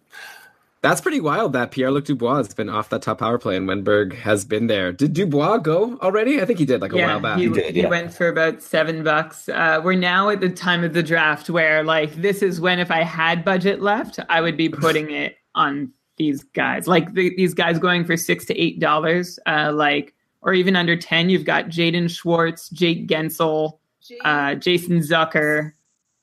Oh yeah, Jason Zucker is this might be the last year that he's like I wasn't even as sold on him, Brian, as you. Like, and I feel like I've just slowly started to turn around on like how good he can be because he gets his he had his like 64 point breakout last year, plus 80 hits, plus 222 shots, and it seems like his deployment might be even better this year than it was last year. Like he's playing on a line with both Granlund and I think it was like Granlund and Staal. Like it was like a really nice looking line. And uh, like you know, as opposed to splitting up Granlund and Staal and having Granlund playing with Mikko Koivu. So if that sticks, I think that could be really great. And then So I'm- obviously power play. I'm I'm gonna jump in with a draft observation. So Dave flexed his wallet uh, by putting fifteen dollars down to nab Mark Giordano, Mhm. and then uh, I think it's Dustin who was bidding him up on Kevin Shattenkirk. Uh, I was in up to eight dollars. Shattenkirk ended up going for ten. Dave did not get. Like Dave was in on that too the entire time. So I'm curious to know. Uh, like Dave still has plenty of cash, so I'm curious why uh, he stopped there on Shattenkirk. Uh, just a heads up, I nominate next. Oh, Oh, so everyone's going to be ready to do their refresh. So, Dave, while you're uh, while everyone does their refresh for your nomination, uh, ooh, I wonder if I could do something like change the bid time whenever Dave. Uh, it'd be too complicated. Okay, forget it. Uh, Shattenkirk, yeah, it's a good question. I like Shattenkirk. I think better than Giordano, though maybe not in this format. Giordano is pretty great for the peripherals. like I feel like Dave could have still gone up higher on Shattenkirk. So I'm I mean I, I guess I'm asking Dave, what's your draft strategy the rest Yeah. of the way? So you, Dave, what's like, your secret? An answer is All not right, well, needed. let me just list all the players I'm going to draft here. First up is going to be Well, there's still some defensemen left, right? So they are going, but just going by the order again. I'm not blowing anyone out, anyone's list up here. Keith Yandle's number one. McAvoy, Ellis, Martin Mar- Marinson is next. I don't know how he got there. Marinson and Dublovitz are the random guys who are way up there on in Yahoo's rankings this How year. did that happen? I don't know. They don't have anyone that works there that looks at this once it's set. is everyone ready? Okay, so Lehner is now up to two bucks. We're really uh, low on goals. Like, like I said, so there were some defensemen that I was naming that are still decent, like could be top power play guys, like especially Keith Yandle. But now you get to Robin Lehner. The goalies are sparse. Lehner, Mrazek, Reimer, like it's all. I guess like Re- Lehner and Greiss, one of them could be a starter on the Islanders. Greiss hasn't been too great so far. Where's Darling? Is he gone? Uh, is Darling even in this list? Did they just take Darling out of Yahoo Fantasy? There was so much complaining. I mean, he earned year. it. Didn't want anyone to go through it. Yeah. Oh my Yeah, god. Yeah, Darling is down at six. Uh, so in this ranking, Darling is down at six fifty nine. This is stupid.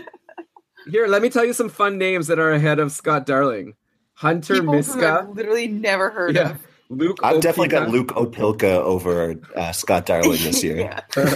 But this is Uh, dumb Eddie because Lack is up there, Brian. They- why? Eddie do- yes. I'm, I'm concerned for the person, like the next person to auto nominate is going to get Wade Dublovitz for a dollar, right? Do I have that right? Or, oh, maybe I'm just looking at the ranked goalies remaining. uh, I mean, Huh.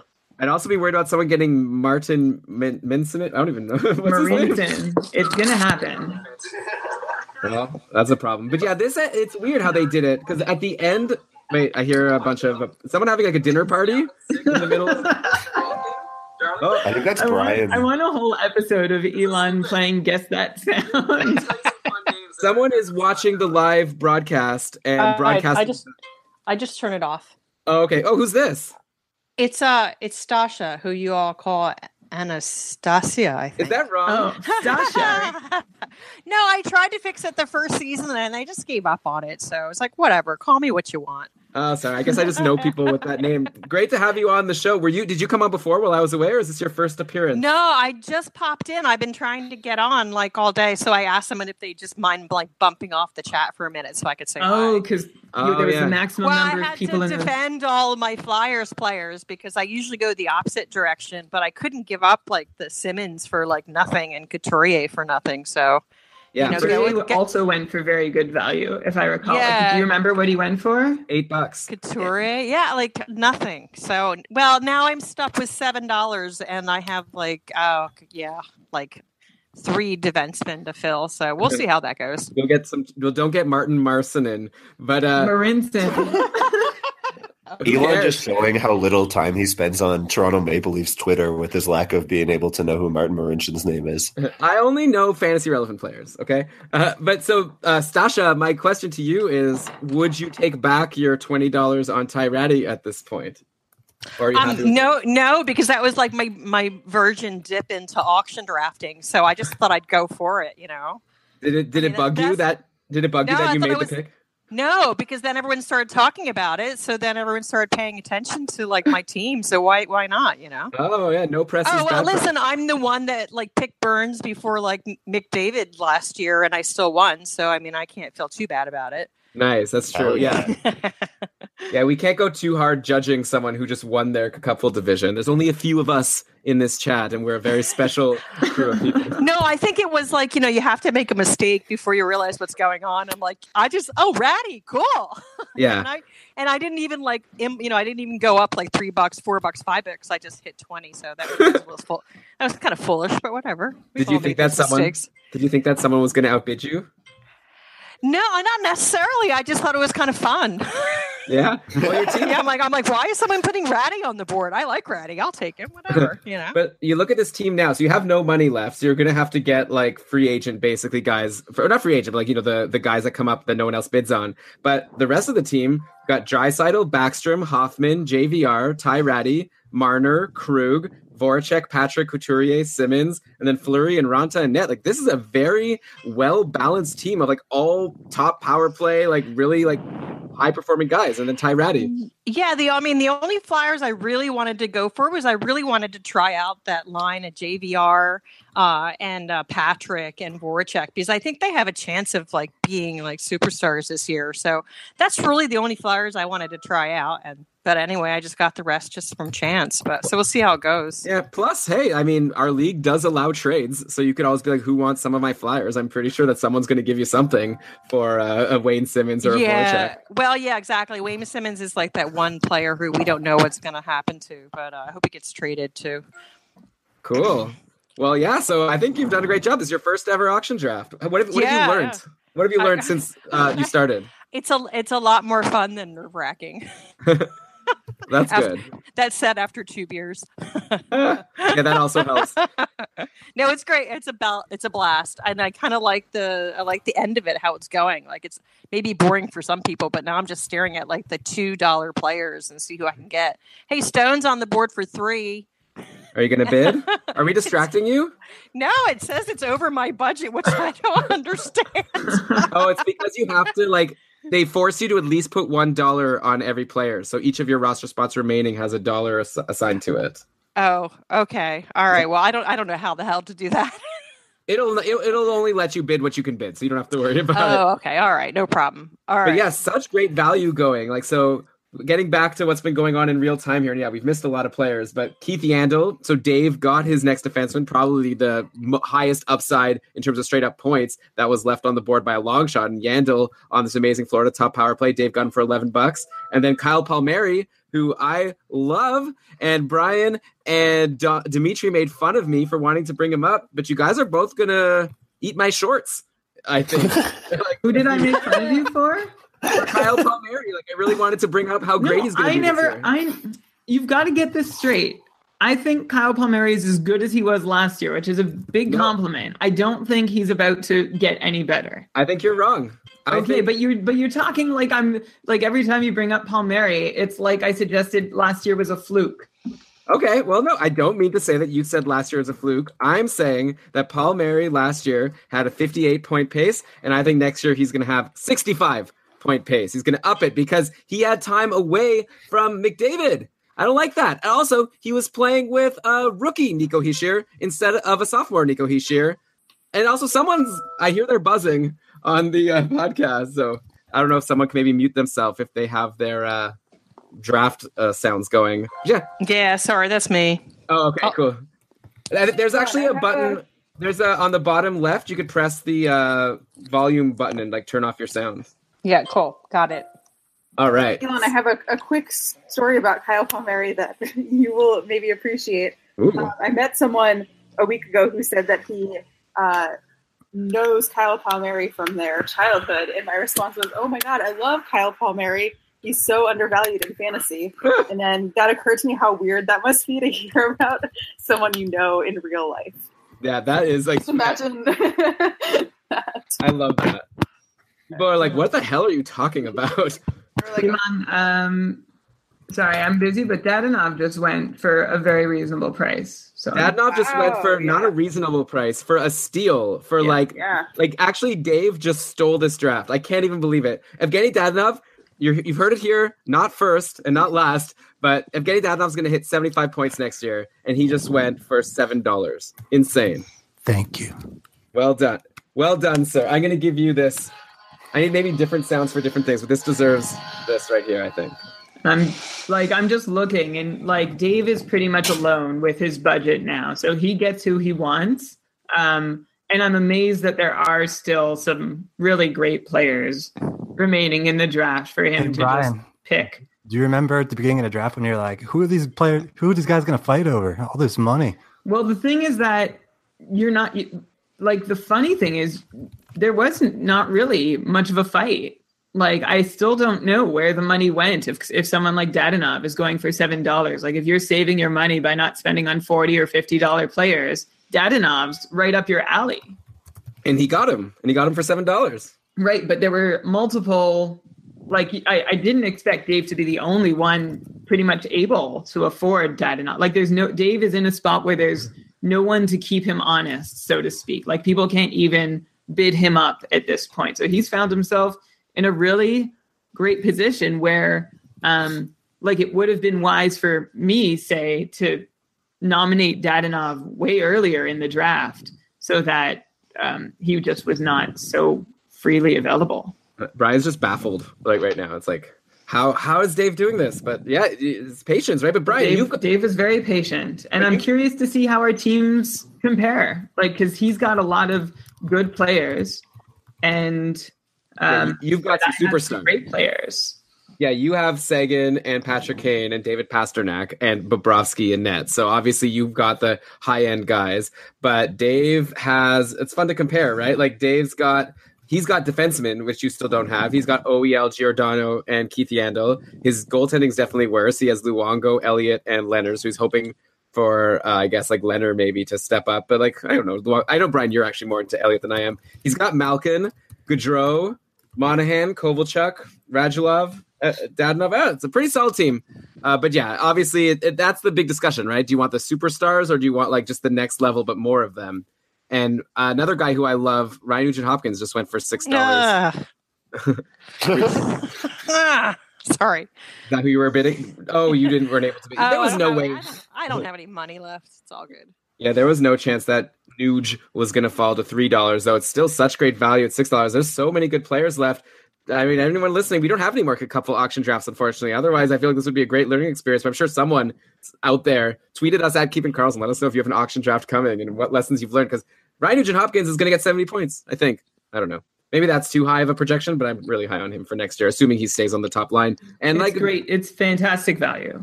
yeah. Uh, and that's Lewis's team. Let's look at Lewis now. Now that he gets Nugent Hopkins, and so this is Rosé dans la Musée. Who, Best name ever. Such a great French accent, Elon. It's Thank you. And he has thirteen dollars left now. Still a little bit of money, but you know, not not the most, but not the least. And he's built a team of Pettersson and Scheifele at center, Nugent Hopkins at left wing, Laine at right wing, Burns and Hedman, and then he's got Quick and Allen in net. So he definitely spent some money on goalies, thirty dollars and twenty nine dollars. Still a lot of spots to fill, right? Like he's still got to fill a left wing, a right wing, two D, and two utility spots, plus the four bench spots. So um, yeah, I guess now it's just a matter of it tur- at some point this kind of turns into a snake draft, right? Where everyone doesn't really have money left, and this is whoever you nominate you're likely to get.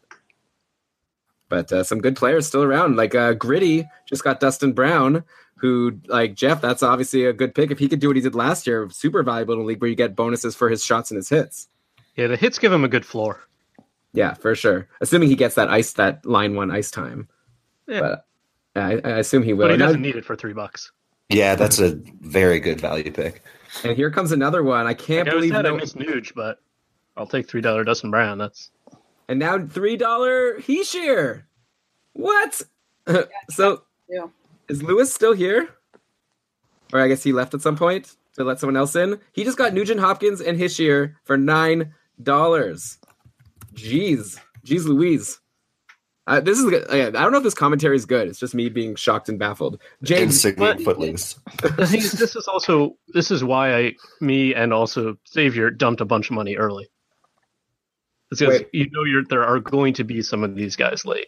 You don't you don't know which ones they're going to be based on you know when they're thrown out, but if you can trust that you know there's going to be you know three five dollar value guys, you just need to save that much money for the end. Mhm. Yeah, I guess you have to plan it out. I like when I was doing my auction draft last year, I sort of broke down my lineup and tried to come up with like how much I want to spend on each position. And then I listed like a bunch of players for each of those roster spots that I think should go for around that amount of money, just so that you don't get like surprised there's a player that, you know, that's gone. I, f- like, I feel like that's the thing. You just don't. I think like the bad auction strategy is to have a player come up and be like, I'm baffled now because I'm not really keeping track. But like, yeah, if you're playing and a player comes up and you're like, oh shoot, I forgot about that guy, that means you you did something wrong. Yeah, I think you got to keep track of, of who hasn't been picked yet, especially because like the order is so totally random. Yeah, exactly. Who hasn't been picked yet, and also like where you're planning on putting that person if you could get him for the value that you expect. We sort of have to have this kind of planned out. But I mean, I don't know. I've d- I I did win last year though, so I will say. But Mm-hmm. What are you doing at tier two then? Uh, well, Brian and I have a thing. I I earned tier one, but we're gonna let Brian say because I needed to host this amazing show, which I don't know. I our- I can't believe we haven't talked about it, but I actually think that Elon is the host who should be in this draft right now. Well, it's interesting because Brian is the ultimate couple champion right now. If, if Brian didn't win last year but still stayed in tier one, there would have been no question that Yeah. I would have been the one. But it's just like, how can you not have the defending champion defend his title? But argue your point, Ben. I mean, to me, it's just about like uh, Elon won and Brian was in tier one last year, so why wouldn't you just swap it out and Brian can be the host in there next year? I don't know. I guess I just uh, I think Elon deserves every Elon deserves his day, is my opinion. Well, it's also Anthony saying stop gloating. He's the guy who I beat in the finals. But uh, you know, there is something to be said for I think it'll be easier for me to win in tier two than it'll be for Brian to win in tier one. So maybe I like sort of having it a little easier. I remember I got accepted into Waterloo, which is a very good school for people who oh and Carleton University, and I chose to go to Carleton University. which is not known to be as good a school. This And message is not paid for by Carleton University. and uh, you know, I got really high grades, and I had friends who I had better grades in, in high school, or even that had better grades than me in high school, and they were struggling at Waterloo because it was so hard. And I'm like, I was like cruising. So I don't know. Is that a good? Is that a relevant story for this? That's an So incredible what story. Elon's saying is take, take the easy way out and Yeah. challenge yourself. I yourself. can't believe you. I can't believe you waited till three hours into this draft to share that anecdote, Elon. You should have, you should have led with this. I mean, it's just fun to. I'm not like you know when things are easy, it's fun. It's not. It wasn't so easy. Like I mean, it still was a university degree, but like you know, it didn't kill me. Carleton, where the K stands for quality. Let's uh, let's share some more facts about our our competitors while we're. Oh yeah, there's a draft happening, isn't there? Oh, oh, but sorry, I facts about. say- the- Yeah, Do it. forget about the draft still for another minute. Okay, so how about this? Can I request a player? I want to hear about Mike Filthy Animal. Do you have him? What, what so and oh, and I'll give fact- context. him, yes. Mike Mike made it to the tier one finals last year, only to be beaten by me.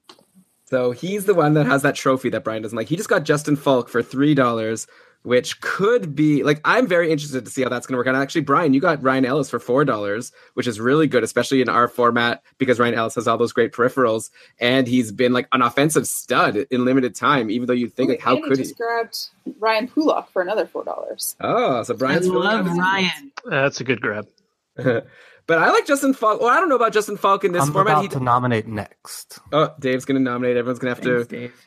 Anyways, Brian, what do you think? Or someone like now that Justin Faulk seems to still be on that Carolina top power play. You know, we were saying last year that like he wasn't that good while he was in there, but you should still hold on because he's on the top power play. He's going to do something. Now he's still there, and this Carolina team should be better, right? Like they've got these influx of new young players that we're excited about. So maybe Justin Faulk has the chance to have. You know, a bit of a breakout, or at least like get back to some fantasy relevance, like over forty points. I'm just gonna put in a max bid and just take a player. Ooh, Oh. wow, that's an ultimate flex there, Dave. Oh, I can't you, wait all- you told me that before I refreshed. Oh, why'd you do Oh, that, Dave? Duncan Keith. Duncan Keith. You could have gotten him for cheaper, Dave. Why'd you do that? Just to be nice? I have too much money. No, just to show off. Yeah. Uh, Nine dollar Duncan Keith. When like who I was like, actually- you know, I was- like cleans the countertops with a hundred dollar bill. Just to, Keith was going to be my next one dollar nominee, hoping I could. Uh, He wasn't swing him. But yeah, well, I don't know. I according to Elon, no one should be interested in him. So no, I would take him for a couple bucks at the end of my draft. Like I, he's not going to go undrafted in my tier two draft next year. I'll tell you that. Like if he's there as my last pick, I'll take him for sure. But I just don't know if I. I can't believe Brendan Gallagher is about to. Okay, no, he almost went Yeah. for two bucks. now, now it's up to he's four. over my budget. I was Yeah. hoping to get him for two bucks. Gallagher. Like Dave's, uh, Dave's average bid is now higher than anyone else's max bid. He's going to leave money on the table. but he's just going to get whoever he wants for sure. Yeah. Gallagher just went for four bucks. This is a guy who, like, I'm in one league where I have him, and my only concern is that it's an annoying league that counts plus minus as negative, which is annoying. But aside from that, Gallagher last year had 278 shots, 90 hits, plus he had that 31 goals. Like, he just had this amazing season, and on a ha- like, he wasn't on a good line. It's not as if he was benefiting. I don't even think he was playing with Drouin. He was on the second line. I, I don't think he was playing with Pacioretty either. Like, I, I don't know. Gallagher's like a really good player. And I think that was really good value for whoever got him. And whoever got him is oh, and it's Filthy Animal, the guy who I was just talking about before. I love this team. I think this might be one of my favorite teams. Mike, All right, he's got let me let me tell you about Filthy Animal. okay. Um, their team mascot is Gary Bettman. Location Toronto. Uh, 2017-18 Cup will finish. Sweden lost in the final to the Caps bad guy. Second place during regular season to the bad guy. Who's that? Uh, Elon or oh, it's you, Brian. Also, an outspoken fan of the Wiggles. Okay. I don't even know what that is. It's The Wiggles? Should It's I? a it's a children's like uh, children musician Another uh, Australian superstars.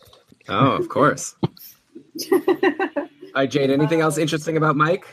This is his fourth year in the Cup, which actually this is the fourth year for a lot of you guys. Uh, it's pretty impressive. Third time in tier one. Uh, no pets, which is a, a flaw of Mike's. uh, no favorite player, which is also strange. This is very boring, I Uh, have to say. There's no pets yeah, and no sorry. favorite player. Why are we talking about him? Also, also didn't answer how closely he was related to me. So, all right, Mike. And all he's having during the draft is coffee. Okay. So very serious, straightforward guy, and it clearly Yeah, works Mike, for him. You need to lighten up a little bit. All right. But check out this team that he's assembled for himself. He just got Jake Muzzin, who's pretty decent in a multi-category league like this because he gets a lot of hits and blocks. 170 hits and 123 blocks last year for Muzzin. Overall, this is Mike's team: Crosby, Eichel, Evander Kane, Pierre-Luc Dubois, Yanni Gourde, J.T. Miller, then uh, Tyson Barrie, Suter, Faulk, Muzzin, Brayden Point, Kadri, Gallagher, and then in nets he spent a lot on Jones, Gibson, and Varlamov. So pretty solid. A couple players that I know that Brian's not super high on. Brian, and I like you know we've thought that Yanni Gourde won't keep it up again, but he only spent three dollars on him, so whatevs. Uh, overall, I like it. Shea Weber, I just tried to freeze everyone with a two dollar bid to get him. uh, six piece called me on it. He he upped it to three. Or she? No, I think it's a he. Rickard. They, Ricard. Ricard. Yeah, so Ricard. Well, yeah, I mean, if you got an IR plus spot and you could spend three bucks, why not throw him in? He'll be really valuable when he comes out in a multi-category league like this. I tried. You did your best, Brian. That's what counts. Yeah, uh, Dave, by the way, with his infinite money, got Anthony Mantha for a couple of bucks. So I guess we're at that point in the draft. And I feel like Mantha's the type that could be really good, but could also be like a guy that gets dropped to the free agency a couple weeks in. And Dave is such a big streamer, so I can't imagine he would hold on too long if Mantha's not breaking out over with Larkin. That's the uh, that's the other thing that surprises me about Dave hoarding his money like that. Like, I think if anyone would be happy taking dollar guys and churning, like it would be him. Yeah, good point. Ooh, let's judge Dave. Actually, we've been giving him too many compliments. Dave, what are you thinking? Dustin, Dustin, sorry, I'll I'll just share that Dustin just outbid my ma- like Reinhart went up and I tried to throw two dollars on him and I'm ass- Dustin I'm stole assuming that you're all avid listeners of the stream scheme, so that the players that I would take anyways wouldn't be available. Mm, that's the problem. That's a, that's Brian and my problem too. You know, we give away all of our secrets. That's the only reason why we didn't win our joint league last year, I'm sure. So Dustin, like you said, just got Sam Reinhart, who could that could be like great value. Like it's been looking really nice for that top line on Buffalo with uh, Eichel and Reinhardt and, and Skinner. How much did Skinner go for, by the way? Is that a recent guy, or has he gone a long time ago? Uh, he went for 15. Okay, Oh, wow. I would take Skinner over Evander Kane. I don't know. I think of them as like similar. Do you guys concur with that, or would you rather Kane? I mean, the hits and the shots are just so extreme for Evander Kane. Like that, it comes down to line deployment. So I can see why you would prefer Skinner just as like much more likely to get line one power play one, I guess. But I don't know. Kane's the sh- the hits are just so intense. I don't know. It's hard to say. He gets a lot of hits, but like the shots are pretty similar. Like Skinner had Yeah, I was gonna 277 shots last year. But yeah, there's more hits. But we don't give too many points for hits. And yeah, Skinner's just apparently I saw on Roto World today for whatever it's worth. Like the coach Phil Housley's very impressed with what he's seen out of Jeff Skinner. Which uh, normally I'd be like, who cares? Like obviously the coach is going to say that, but then there was that news item that I saw a couple days ago where Carolina's coach like wasn't into what he was seeing out of Aho. So maybe sometimes the coaches can be jerks to the media. Ryan, that's bad news for you. Oh. Uh, sorry. Yeah, probably. I haven't. Uh, He doesn't care. Okay, so now we're getting to dollar guys here. So after Reinhart, McAvoy went for three bucks, which I think could be a really good steal for a defenseman because he has good peripherals. Then we're into the dollars. Tyler Toffoli for a buck. Elias Lindholm, potential top line. Elias Lindholm for a dollar. What, Jade? Uh, the former first round pick in uh, one of the couples last year, Elias Lindholm. Oh, right. Yeah, that was one of your awards in the Cuppies for like the worst pick or something. Was Elias I, Lindholm? I think it was the wildest thing that happened was him going first round of someone's draft. But did you say that that team ended up winning in the end? I don't think so. Oh, okay. Yeah, I think they made the playoffs though. Oh yeah, yeah, yeah. Yes, it's pretty impressive. Obviously, a mistaken pick, and now Lindholm goes for an appropriate one dollar. Brian, I like your Travis Konecny for a couple bucks. This is a top line guy on Philly. Just broke out at the end of last year, and I don't see why he won't be able to keep it going. that was the last. I've I've tried to spend my max two my last max two dollar bid on a few guys that I've mentioned along the way: Reinhart, Weber, and uh, finally it held. So now, uh, if you look, Elon, there's myself and about half the teams cannot bid on any players that we haven't nominated, essentially, because Right. we're all at max bid a dollar. Uh, a handful of teams can still put down one two dollar bid, uh, and Dave can put down a thirty-four dollar bid should he want. So, and and at this point, I would argue that like Dave, I feel like even though you're getting Dadonov, I wonder if there are some guys that you wouldn't have minded spending, you know, five dollars or more on earlier in the Yeah, draft. Dave, any regrets? What's your big regret, Dave? There's one. It would probably be that I should have gotten another center because I got like a ton of guys who are left wing, right wing eligible, and kind of neglected a backup center a little bit. But it is what it is.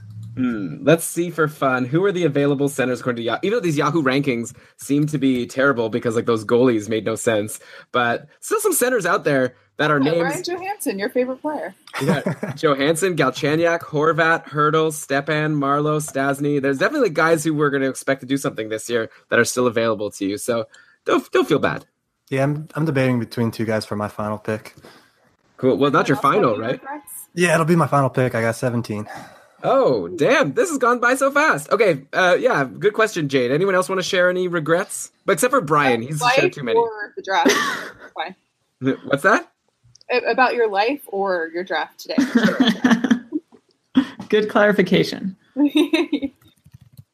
So uh, no one has any. That's great. Well, Alex Edler just went for ten bucks. So yeah, at this point, Dave's just throwing around money to show off. But Edler, I I remember I tweeted a, a month or two ago at this point, like, hey everyone, just remember that after Edler kind of got going last year for the last half of the season, and it wasn't for a short stretch. We're talking the whole second half of the season. He was putting up like a fifty point pace with like a million shots and blocks and and hits. Like he was doing everything. And then Dave responded to my tweet being like, shut up, like he didn't want anyone to hear. But I guess it didn't matter. You still got Edler, and I love him. I got him in my other draft as well. Super late. That was a snake draft.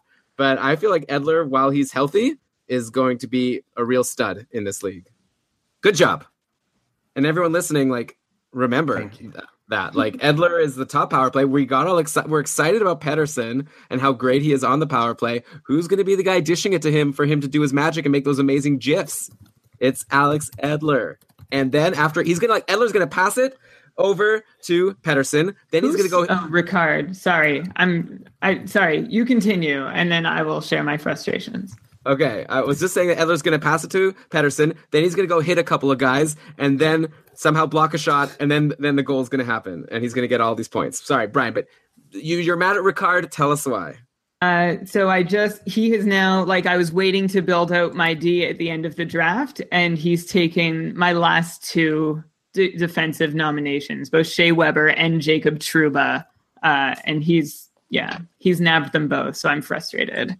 That I just can't take the like, and that's those have been now he's down to a one dollar bid. He used his last possible bids to just snag my guys. Sorry, Brian Trouba. By the way, who you always make fun of me, but I like him for next year. I think he's going to have a good Um, season. Do you? True bad for you, Brian.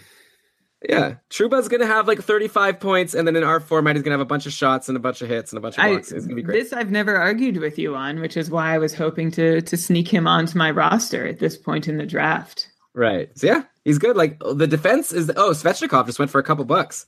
So that could that's like a high well low risk because it was literally a couple bucks, high potential reward. If this guy scores 30 goals, you're gonna be laughing. Uh, So I'm this curious. Is, this Go is ahead. really interesting now because we have three teams with the hammer. Michael, we have Michael's team with two picks and a max bid of two dollars left. Uh, Dave has one pick left and twenty five dollars with which to make it, and the other Mike, Filthy Animal, also has two picks with a max bid of two dollars available. Everybody else is just going to be snaking once Yeah. those guys are have picked their last combined five players, and then you have a team like uh, House of Ryan who has 11 more players to add to his team at a dollar.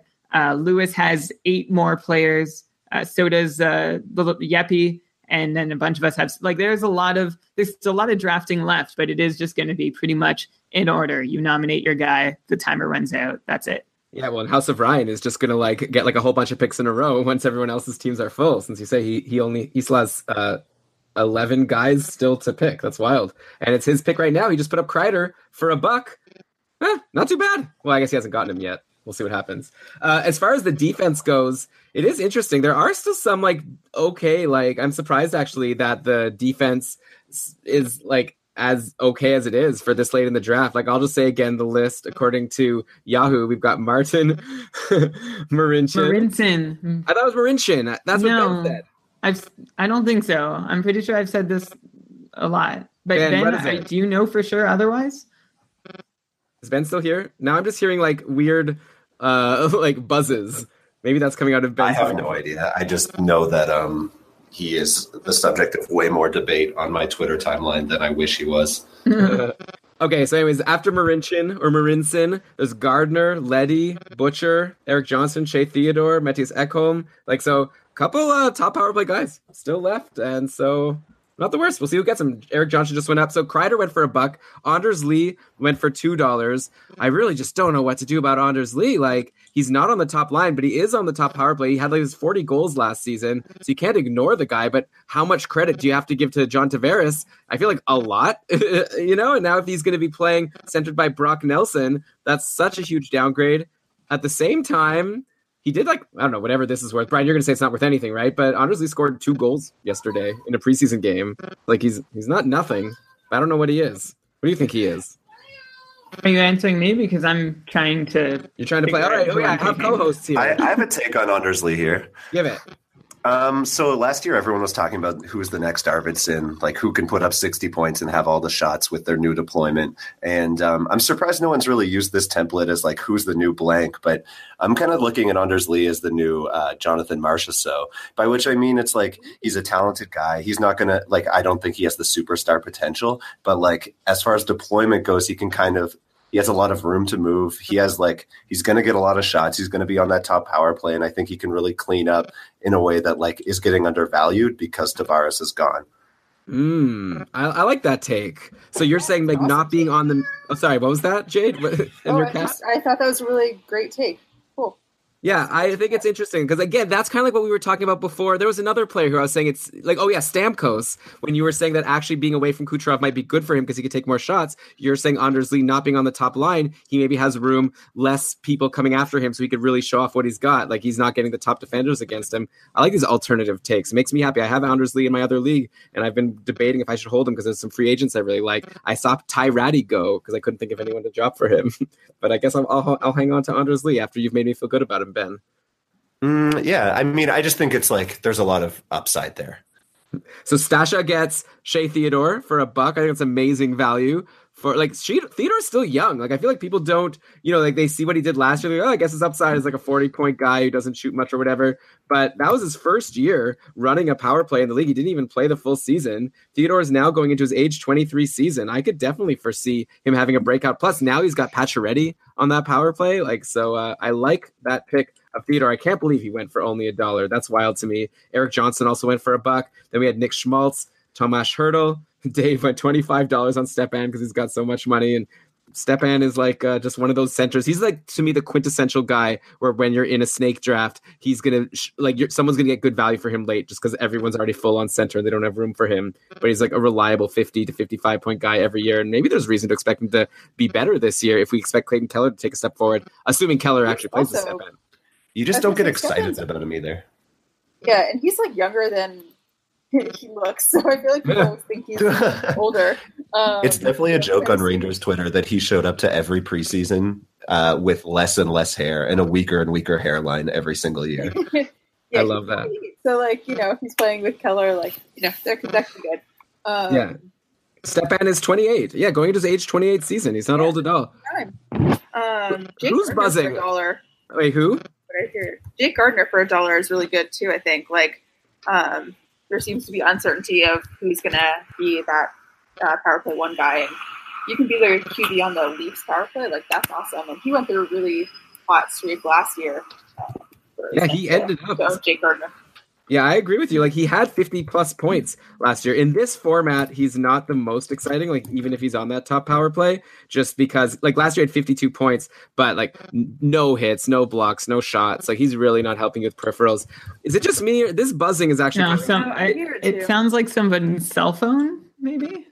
Maybe uh, someone could try. Is someone who's not ta- everyone who's not talking? If you could mute yourself until like you're talking, I, I would appreciate it. As would the the listeners. uh, I believe it's Sasha probably. Oh, okay, it's Sasha. Yeah, I'll, I can. Yeah, I can move. I thought I did though. Sorry. Oh, that's okay. Yeah, if you could just mute yourself until you want to say something, but definitely jump in whenever you'd like. How about this potential steal of the draft if it works out? Scott Darling, who we were talking about, finally went for a dollar. What? He's a potential starting goalie. Like, obviously, he had a bad year last year, but I feel like he's the front runner to be the starter on a Carolina team that could be good. Uh, yeah, that's wild. One dollar when goalies are so scarce. Everyone has PTSD from him last year. He was so bad. Yeah. But I agree. I mean, for a dollar, sure, why not? But that's actually it's uh, Ricard's team again. He's taking all these uh, cheap, kind of questionable goalies. Wants to see who will stick. Oh, that's interesting. Yeah, he has Hellebuyck, Crawford. Well, Crawford's going to go in IR, so you could just forget about him. To start the season, he'll have three goalies in Hellebuyck, Grubauer, and Darling. And yeah, if they're all, you know, panning out, he could always make a trade to one of these poor teams. Like, uh, is Brian still here? I'm curious if you, if Brian considered grabbing Darling at some point. Like, I'm surprised he lasted so long. Like, I know Brian, He you was have. in my queue. Oh, okay, yeah, because you have Bobrovsky and Smith, but a third goalie would be nice. But Yeah. he was like clearly the best guy out there, in my opinion. But I thought maybe, Not in Yahoo's opinion. Uh, though maybe Keith Kinkaid, right? Because I think Schneider is he still injured at this point? Who even knows? Kincaid just went to Jeff for a buck. Also, that's also potentially a really good value pick, especially if Schneider stays injured. And No. here's yeah, As the ahead. Schneider owner. oh, you're the Schneider owner. Yeah. Oh, so there you go. Go Devils, right? uh, I got all two. I'm, I'm good. you know what? I have Kyle Palmieri in my other league, so you could send me a high five emoji whenever that line does something. I, I like them. And then Will Butcher actually just went also from the Devils, though not to you. He went to who? Who got Will Butcher here? Little Mermaid, Yeppy. I think I think Butcher has breakout potential, but not in a format that doesn't reward power play points. Yeah, his shots. He had 88 shots last year. It's nothing. 21 Like, hits. He ought to get a lot more ice time this year. He only got like 16 or 17 minutes as a defenseman, which is like nothing, and was still not bad at all. But Mm-hmm. yeah, Yeah, but Butcher. he's kind of a power play specialist until they give him more time. Yeah, Brian had that comment at one point. Like, like Butcher was the best in terms of what was it like power play points per power play minutes played. Power play points per 60, yeah.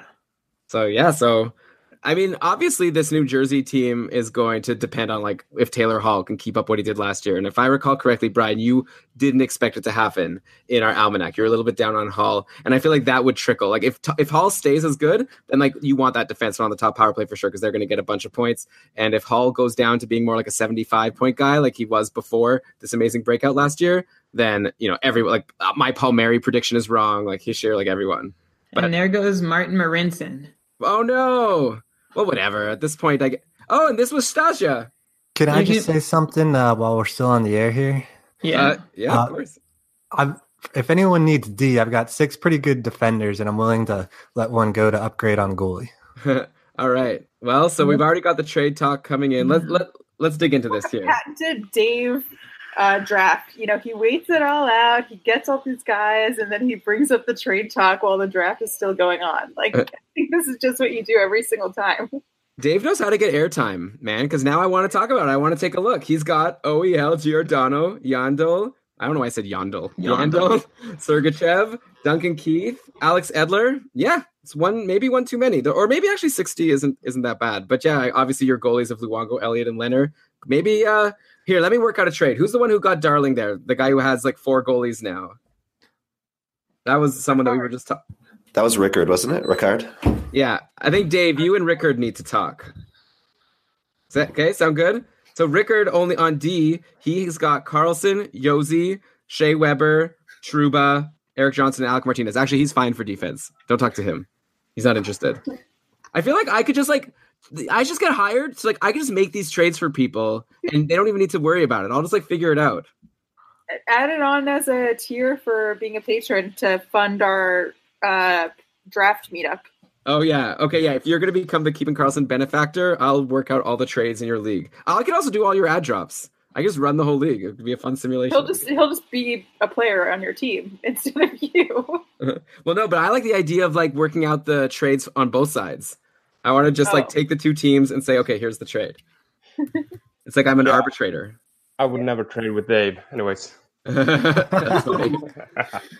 Uh, so Carter Hart, Jeff taking a swing. I could see him getting sent down to the minors today, but I guess at this point you got him for a buck. You could always then drop him for someone.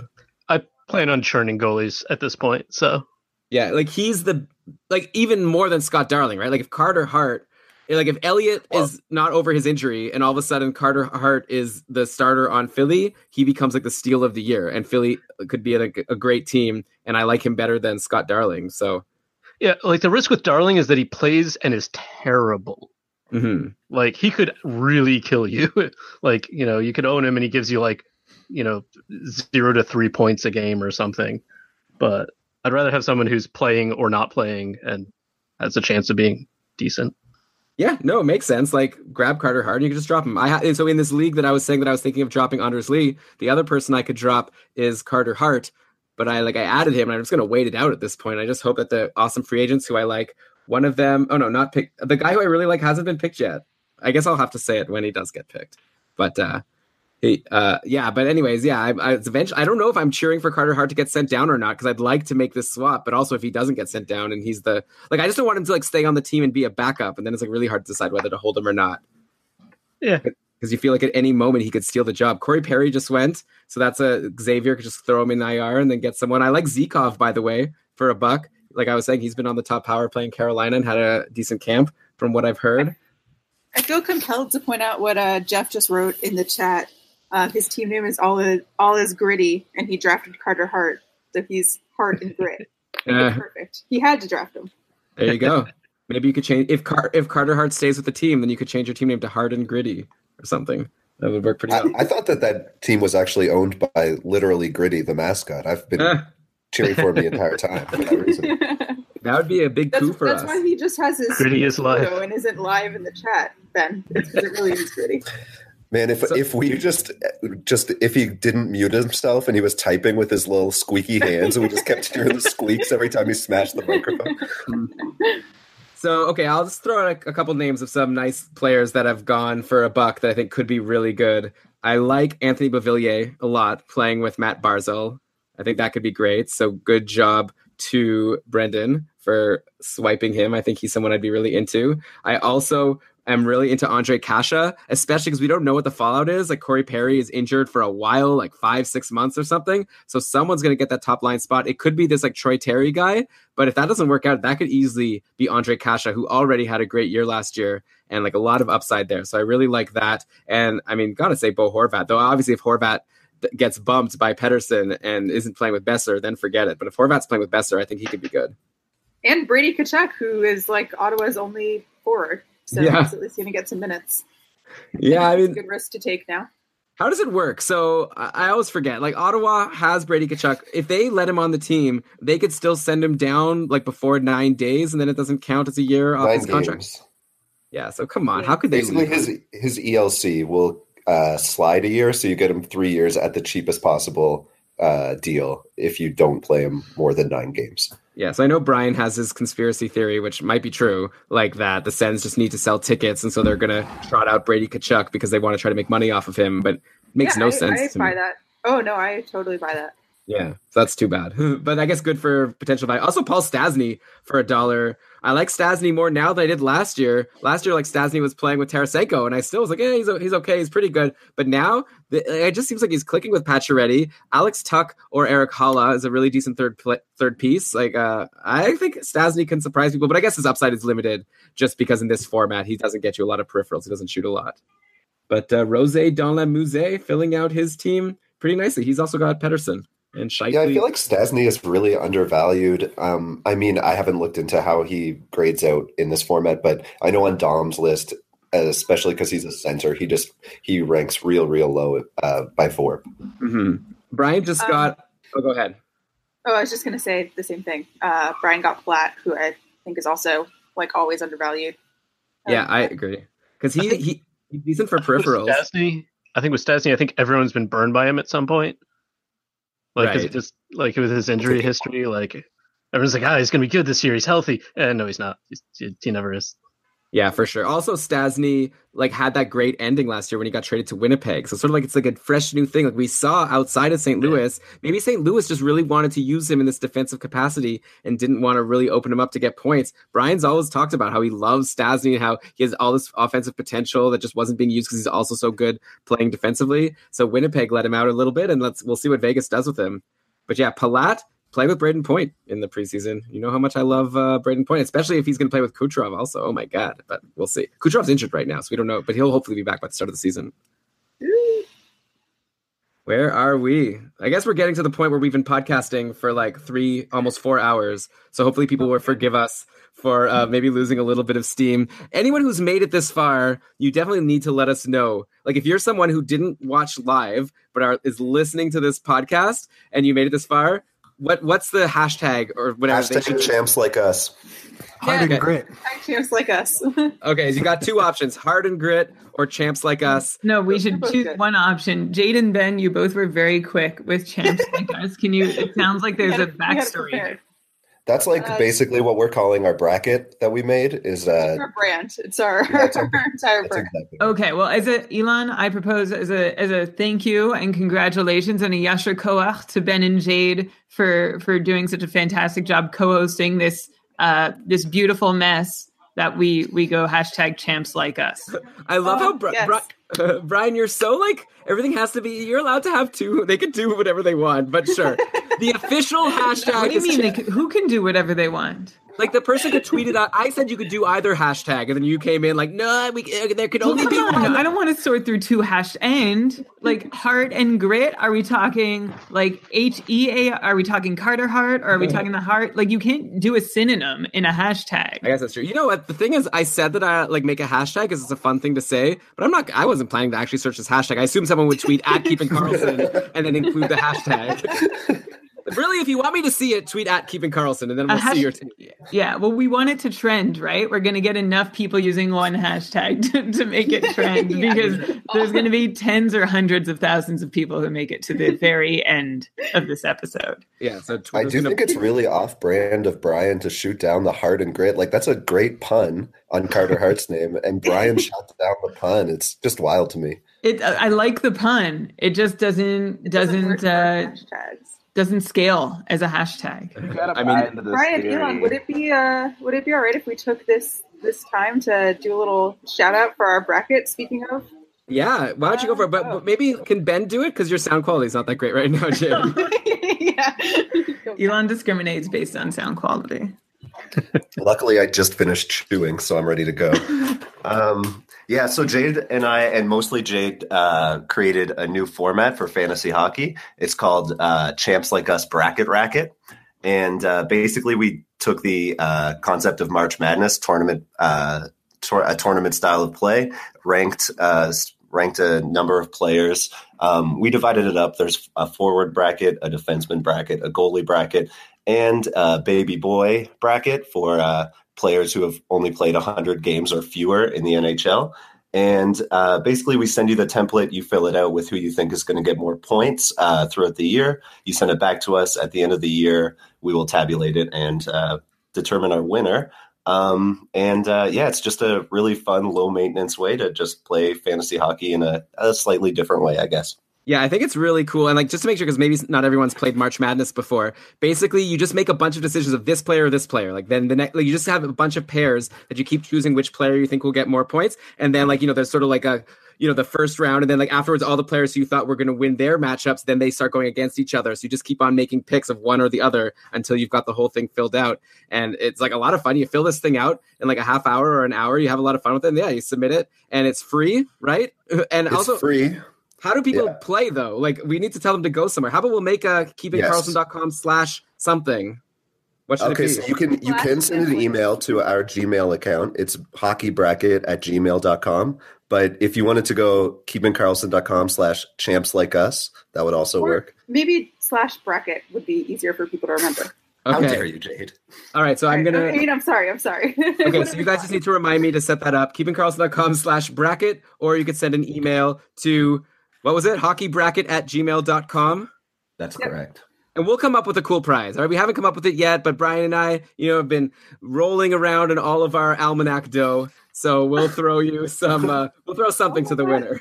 You're the best, Brian and Elon. Oh, love you. Thanks. I'm glad you guys are so rich now.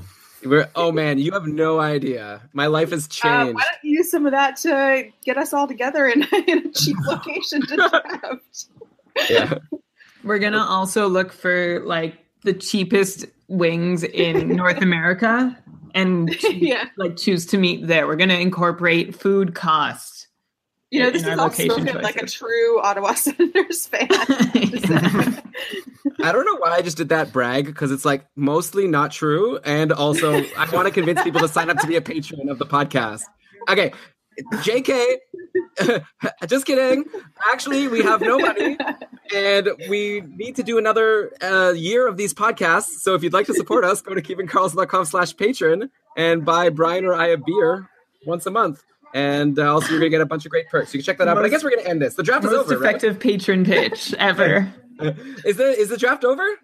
Draft is over. It's been over for six minutes. It ended with uh, Ryan choosing Esa Lindell. Ryan's last three picks include Eli, Eeli Tolvanen, who's already been sent to the minors. Also, uh, Rose Donlamuse picked Filip Zadina, who's also been sent to the minors. So I think they're going to need to make some ad drops to start the season So I up. think Ryan was also having some difficulty getting into the draft room. Okay, well, so he'll just make that swap at the end. Uh, Can I thanks. ask a, clar- a question for clarification, real quick? Sure. Do do we get to choose which host we're buying a beer for each month? Because I feel like that could really tip the scales in a couple people's way.